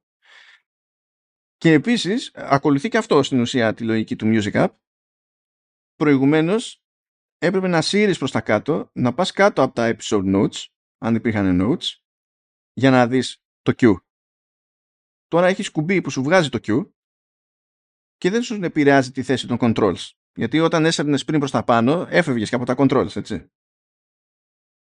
Δηλαδή το φέρνει όλο να πατήσει πολύ περισσότερο στη φάση του music και μετά κάνει και κάποια πραγματάκια που δεν είναι στη λογική του music. Γιατί άλλο music, άλλο podcast και, και τα λοιπά. Λέει λοιπόν, ναι, μην ξεχάσω από το Q. Είναι πιο εύκολο να στείλουμε ε, κάτι από το Q με swipe απλό ή να εξαφανίσουμε όλο το Q. Ενώ προηγουμένως για κάποιο λόγο πρέπει να κάνουμε long press και τέλος πάντων για κάτι τέτοια. Εντάξει. Uh, anyway, μετά στο up next και το listen now αλλάζει ο τρόπος τον οποίο ε, εμφανίζονται τα podcasts. Εμφανίζεται μια κάρτα που είναι πιο κάθετα μακρόστιμη είναι πιο μικρό το artwork σε εκείνη την περίπτωση αλλά δίνει χώρο για να εμφανίζεται ε, πιο, πιο σωστά ο τίτλος ειδικά όταν είναι μεγάλος. Διότι με, το, με την προβολή που παίζει τώρα άμα έχει, έχει χαρακτήρες και πάνω το κόβει. Ενώ εδώ δίνει περισσότερο αέρα. Και έχει και ένα πλήκτρο για το, για το play. Ενώ πριν πατάγαμε όλο το artwork και υποτίθεται ότι ξεκινούσε το play. Τώρα έχει πλήκτρο που και είναι control για αυτή την ιστορία και μας δείχνει πόσο μας μένει που και αυτή η πληροφορία υπήρχε προηγουμένως αλλά ήταν σε άλλο σημείο και τα λοιπά. Επίσης το πόσο μας μένει φαίνεται πλέον και μέσα σε, σε λίστες που έχουν σειρά με επεισόδια ας πούμε. Ενώ αν έχουμε παίξει κάποιο επεισόδιο συνήθως μαρκάρεται στη λίστα ως, ως αναπαραγμένος played ενώ τώρα τέλος πάντων εμφανίζει και ένα πλήκτρο το οποίο υπονοεί ότι είναι replay ξέρω εγώ. Εντάξει. Και ευχαριστούμε, γεια σας. Αλλά τέλος πάντων αυτό στο μάτι θα κάνει με τη μία διαφορά. Γι' αυτό μου έκανε εντύπωση που δεν ασχολήθηκε. Και τώρα φτάνουμε στα δύο τελευταία ζητηματάκια εδώ. Λέει ότι όταν πηγαίνετε στο App Store και ξεκινάτε ένα download, τώρα θα βγαίνει εκτίμηση για το πόση ώρα θα πάρει το download. Σε χρόνο δηλαδή. Λέει τόσο. Α, είναι μια λειτουργία που πρέπει να φαίνεται, ναι. Okay. Να σου πω κάτι τώρα. Δεν συγκλονίζομαι. Δηλαδή, ναι, θα προτιμούσα να φαίνεται. Απλά ε, πολλές φορές μπορεί να είναι κάποιο ξέρεις, μικρό το update και κατεβαίνει ας πούμε σε χρόνο 0 και μετά παίρνει αναπάντεχα περισσότερο χρόνο για το installation. Εκεί θα μου βγάζει πρόβλεψη. Γιατί καμιά φορά περιμένω περισσότερο εκεί από για το download. Και δεν είναι ότι περιμένω λίγο στο download επειδή έχω ένα gigabit στο σπίτι. Δεν είναι, απλά είναι μικρό το download. Εντάξει. Ε, εγώ θα μ' άρεσε να, εκεί στο download, να, πέρα από τον χρόνο, να δείχνει και τα megabyte, ξέρεις, να, να μειώνονται, ρε παιδί μου, να, σαν ε, αριθμό. Ξέρω, ε, είναι ένα γίγα και αρχίζει και μειώνεται σιγά να, να έχεις και αυτό το οπτικό, ας πούμε, σαν ένδειξη. Λοιπόν, κάτι άλλο που το είδα μετά πιο συγκεκριμένα στο State of the Union, στο State of the Platforms, είναι το Tip Kit. Θυμάσαι που κοροϊδεύαμε και πρόσφατα για την εφαρμογή Tips; Ναι, ναι. Λοιπόν, υπάρχει το tip kit. Το tip kit δεν είναι τυχαίο που λέγεται kit, ε, διότι είναι framework και πηγαίνει πακέτο με APIs. Και λέει λοιπόν ότι στην ουσία εγώ πιστεύω ότι θα πεθάνει η εφαρμογή tips ως προς αυτό. Γιατί το tip kit δίνει το περιθώριο στις εφαρμογές και σε iOS 17 και βασικά σε όλα τα λειτουργικά, σε όλα, σε όλα. Δίνει το περιθώριο στις εφαρμογές όταν είμαστε σε κάποιο σημείο της εφαρμογής που αυτό υπονοεί ότι εκεί που είμαστε μπορούν να γίνουν κάποια πράγματα. Όχι όλα τα πράγματα που κάνει η εφαρμογή, αλλά αυτά που συνδέονται με το view στο οποίο βρισκόμαστε. Είτε θέλουμε να πετάξουμε συμβουλή, είτε θέλουμε να πετάξουμε ειδοποίηση ότι κοίτα τώρα υπάρχει κάποια νέα δυνατότητα που δεν υπήρχε πριν, θα μπορεί να εμφανίζεται σε πλαίσιο για να μας το εξηγήσει εκείνη την ώρα. Αυτό είναι ένα πράγμα που μερικές εφαρμογές το κάνουν για την πάρτη τους, ειδικά όταν ανοίγεις πρώτη φορά μια εφαρμογή, ας πούμε. Αλλά αυτό το έχει κάνει σύστημα η Apple για να το χρησιμοποιεί η ίδια σε όλα τα λειτουργικά, αλλά και εφαρμογές τρίτων. Έχει και συνδετήρα; Γιατί δεν έχει συνδετήρα; Ε, αυτό το συνδετήρα που, που εμφανιζόταν στα Windows στο κάτω δεξιά. Κλίπη, τι δουλειά έχει ο Κλίπη. Ο Κλίπη προσπαθούσε. Ήταν Ε, άλλο καπέλο. Κλίπη, τύπκι, όλα. ή- ή- Λοιπόν, αυτό το θεωρώ πολύ καλή φάση. Άμα λειτουργεί και με κα- μια κάποια λογική της προκοπής, ακόμη καλύτερα. Γιατί από τα πιο δύσκολα πράγματα είναι να συνειδητοποιήσει κάποιος τι έχει αλλάξει κάτι που μπορεί να είναι μια νέα λειτουργία κάτω από ένα μενού που άντε για. Πρέπει να σκεφτεί να πατήσει κάτι άλλο για κάποιον άλλο λόγο και τα λοιπά. Καλό είναι αυτό και μου αρέσει ακόμη περισσότερο που είναι και framework για τους developers τρίτων και υπάρχει στάνταρ τρόπος να το κάνει όποιος developer θέλει με την εφαρμογή του. Δηλαδή δίνει αυτό το περιθώριο σε όλους. Γλιτώνουν οι developers δουλειά της προκοπής ως προς αυτό, γιατί δεν χρειάζεται να το κάνουν custom και γενικά νομίζω βελτιώνει τις πιθανότητες όλων Να έχεις ένα είδος help. Έτσι. ο, δεν, όχι τόσο help, εντάξει, αλλά να, να σπρώξουν στην ουσία την υιοθέτηση νέων λειτουργιών που στην τελική κάνουν δουλειά για αυτά από, από χρήστες. Οποιασδήποτε τέλος πάντων δυναμικής γνώσης και τα λοιπά. Αυτό είναι καλή φάση πιστεύω. Και, κα- και λειτουργεί και σε όλα τα συστήματα, έτσι, σε όλα. Δηλαδή και στο Watch και στο tvOS και το- ό,τι, ό,τι, ό,τι να είναι, λειτουργεί παντού. Σε Mac, που πού παίζει αυτό σε Mac τώρα, δηλαδή, τα, εντάξει. Δεν ξέρω κιόλα αν, αν μια εφαρμογή παίζει παντού. Αν ξέρει, χρειάζεται να το κάνει μία φορά και θα το κάνει μετά sync παντού, α πούμε, ξέρω, τα tips. Πιθανό, γιατί γενικά τέτοιου είδους προσπάθεια κάνει η Apple πλέον. Όπως είναι τώρα και η φάση με τα widgets, ρε παιδί μου. Δηλαδή, φτιάχνεις το widget και από εκεί και πέρα τα συστήματα ξέρουν πώς θα το αντιμετωπίσουν. Μπορεί να έχεις να κάνεις λίγα πράγματα για συγκεκριμένο σύστημα. Όπως ξέρω εγώ, εντάξει, στο iPad υπάρχει και ένα μεγαλύτερο μέγεθος για widget που δεν υπάρχει στα άλλα. Δεν ξέρω πόσο αυτό αυτοματοποιείται ή όχι μπορεί να θέλει και να κάνεις ένα εξτραδάκι. Αλλά τα default, ας πούμε, είναι τα γράφεις μία φορά και μετά λες, οκ, εντάξει. Ε, τελειώσαμε, όντως. Τελειώσαμε όντως. Τελειώσαμε όντως. Να πούμε τουλάχιστον τα, ε, τη συμβατότητα. Έτσι. iPhone 8 και αν. Συμβατότητα είπαμε. Σε πήγε στο Άβατο κατευθείαν. Ναι, στο Άγιο Όρος. λοιπόν, έχουμε iPhone SE δεύτερης γενιάς και από εκεί και πέρα είναι 10S, 10R, Max, ξεμάx και τα λοιπά και οτιδήποτε νεότερο. Άρα θέλουμε στην ουσία α12 και βάλε για το iOS 17. Ε, και να πω και το, το προφανές ότι όσο πιο ψηλά στη λίστα, τόσο περισσότερα features από τα καινούρια θα, θα δείτε. L, εντάξει, λογικά ναι. Γιατί έτσι κι αλλιώς είπαμε σε διάφορες περιπτώσεις ότι κάποια πράγματα γίνονται, θέλουν τουλάχιστον iPhone 12, ξέρω εγώ. Είναι λίγο mix and match. Και το καταφέραμε και αυτό. Έλα, γεια, γεια, γιατί έχει πιαστεί μη πω τι. Ω, ξέρεις ποια είναι, ποιο είναι το αγαπημένο μου τώρα σε αυτό το στάδιο; Ότι πιάνω όλα αυτά τα κομμάτια, τα κάνω highlight, τα κάνω select, κάνω delete. Και άμα τα χρειαστείς. Πρώτον, έχω backup note, δυστυχώς. Όταν έρθει η ώρα ε, να σβήσω και το αντίστοιχο note, τότε θα αισθανθώ πραγματικά επιτυχημένος και ότι είμαι όντως, δηλαδή επι- επιβίωσα από το όλη την ιστορία. Το θέμα τα, κα- τα έκανες delete και έφευγε η λίστα πάνω κάτω και ψαχνόμουν εγώ να βρω. Δεν ξέρω γιατί έφυγε, δηλαδή προς τα πάνω έπρεπε να φύγει, όχι προς τα κάτω. Ε, δεν ξέρω. Ε, έφευγε πάντως τώρα πάνω κάτω, έφευγε. Λοιπόν, χαιρέτα. Παρατήστε με πλάτανο. όλοι. Τρεις ή μισή ώρες πάλι. Τρεις ώρες πόσο είναι. Έλα, βγήκε μικρότερο από το προηγούμενο. Ε. Βγήκε μικρότερο. Ε, Δηλαδή εδώ έχουμε και κοπτοραπτική. Έχουμε και κοπτοραπτική να κάνουμε και έχουμε γράψει 3 ώρες και 14. Ενώ την προηγούμενη το τελικό ήταν 3 ώρες και 20. Έλα, δεν θέλω τέτοια. Ωραία, θα μας γκρινιάξουν δηλαδή. Μισές δουλειές κάνουμε πάλι.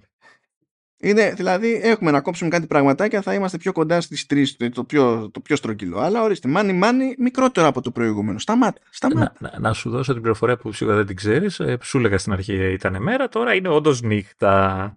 Έτσι, γιατί αποκλείται να βλέπεις εσύ έξω. Εντάξει, πού να καταλάβω. Είπα, χαιρέτα. Αυτά αγαπητοί και αγαπητές, προφανώς θα επανέλθουμε. Έχουμε ένα μάτσο OS να καλύψουμε. Κάποια πράγματα θα είναι πιο εύκολα, διότι θα είναι... Θα, δηλαδή είπαμε πράγματα σε iOS που θα ισχύουν όσα έχουν και σε άλλα λειτουργικά συστήματα, αλλά σε άλλες περιπτώσεις έχουμε τσαχπινιές, flavors και τα συνάφη. Έχουμε να, να δώσουμε πόνο. Έχουμε μερικές εβδομάδες μπροστά μας ακόμη για να ξεφύγουμε. Και όταν θα ξέρετε τι θα γίνει, μόλις θα τελειώσει όλος αυτός ο κύκλος, θα συνειδητοποιήσουμε ότι έχουμε κρεμότητες σε Apple Arcade. Είσαι τυχερός γιατί αυτό το μήνα έχεις ένα μόνο. Όλα τα άλλα είναι plus. Ευτυχώς, ευτυχώς. Ήδη αφήνω πράγματα στην άκρη, ξέρω εγώ, δηλαδή και από Apple TV Plus και τα λοιπά, γιατί δεν έχει κανένα νόημα να προσπαθήσουμε σε τέτοια επεισόδια. Δηλαδή είναι pointless. Απλά τα οργανώνω εκεί να είναι να τα βλέπω, να τα έχουμε έτοιμα όταν έρθει η ώρα. Αυτά, αγαπητοί. Καλά να είστε όλοι και να τα πούμε ξανά την επόμενη εβδομάδα με ζουμί μέχρι δακρύων.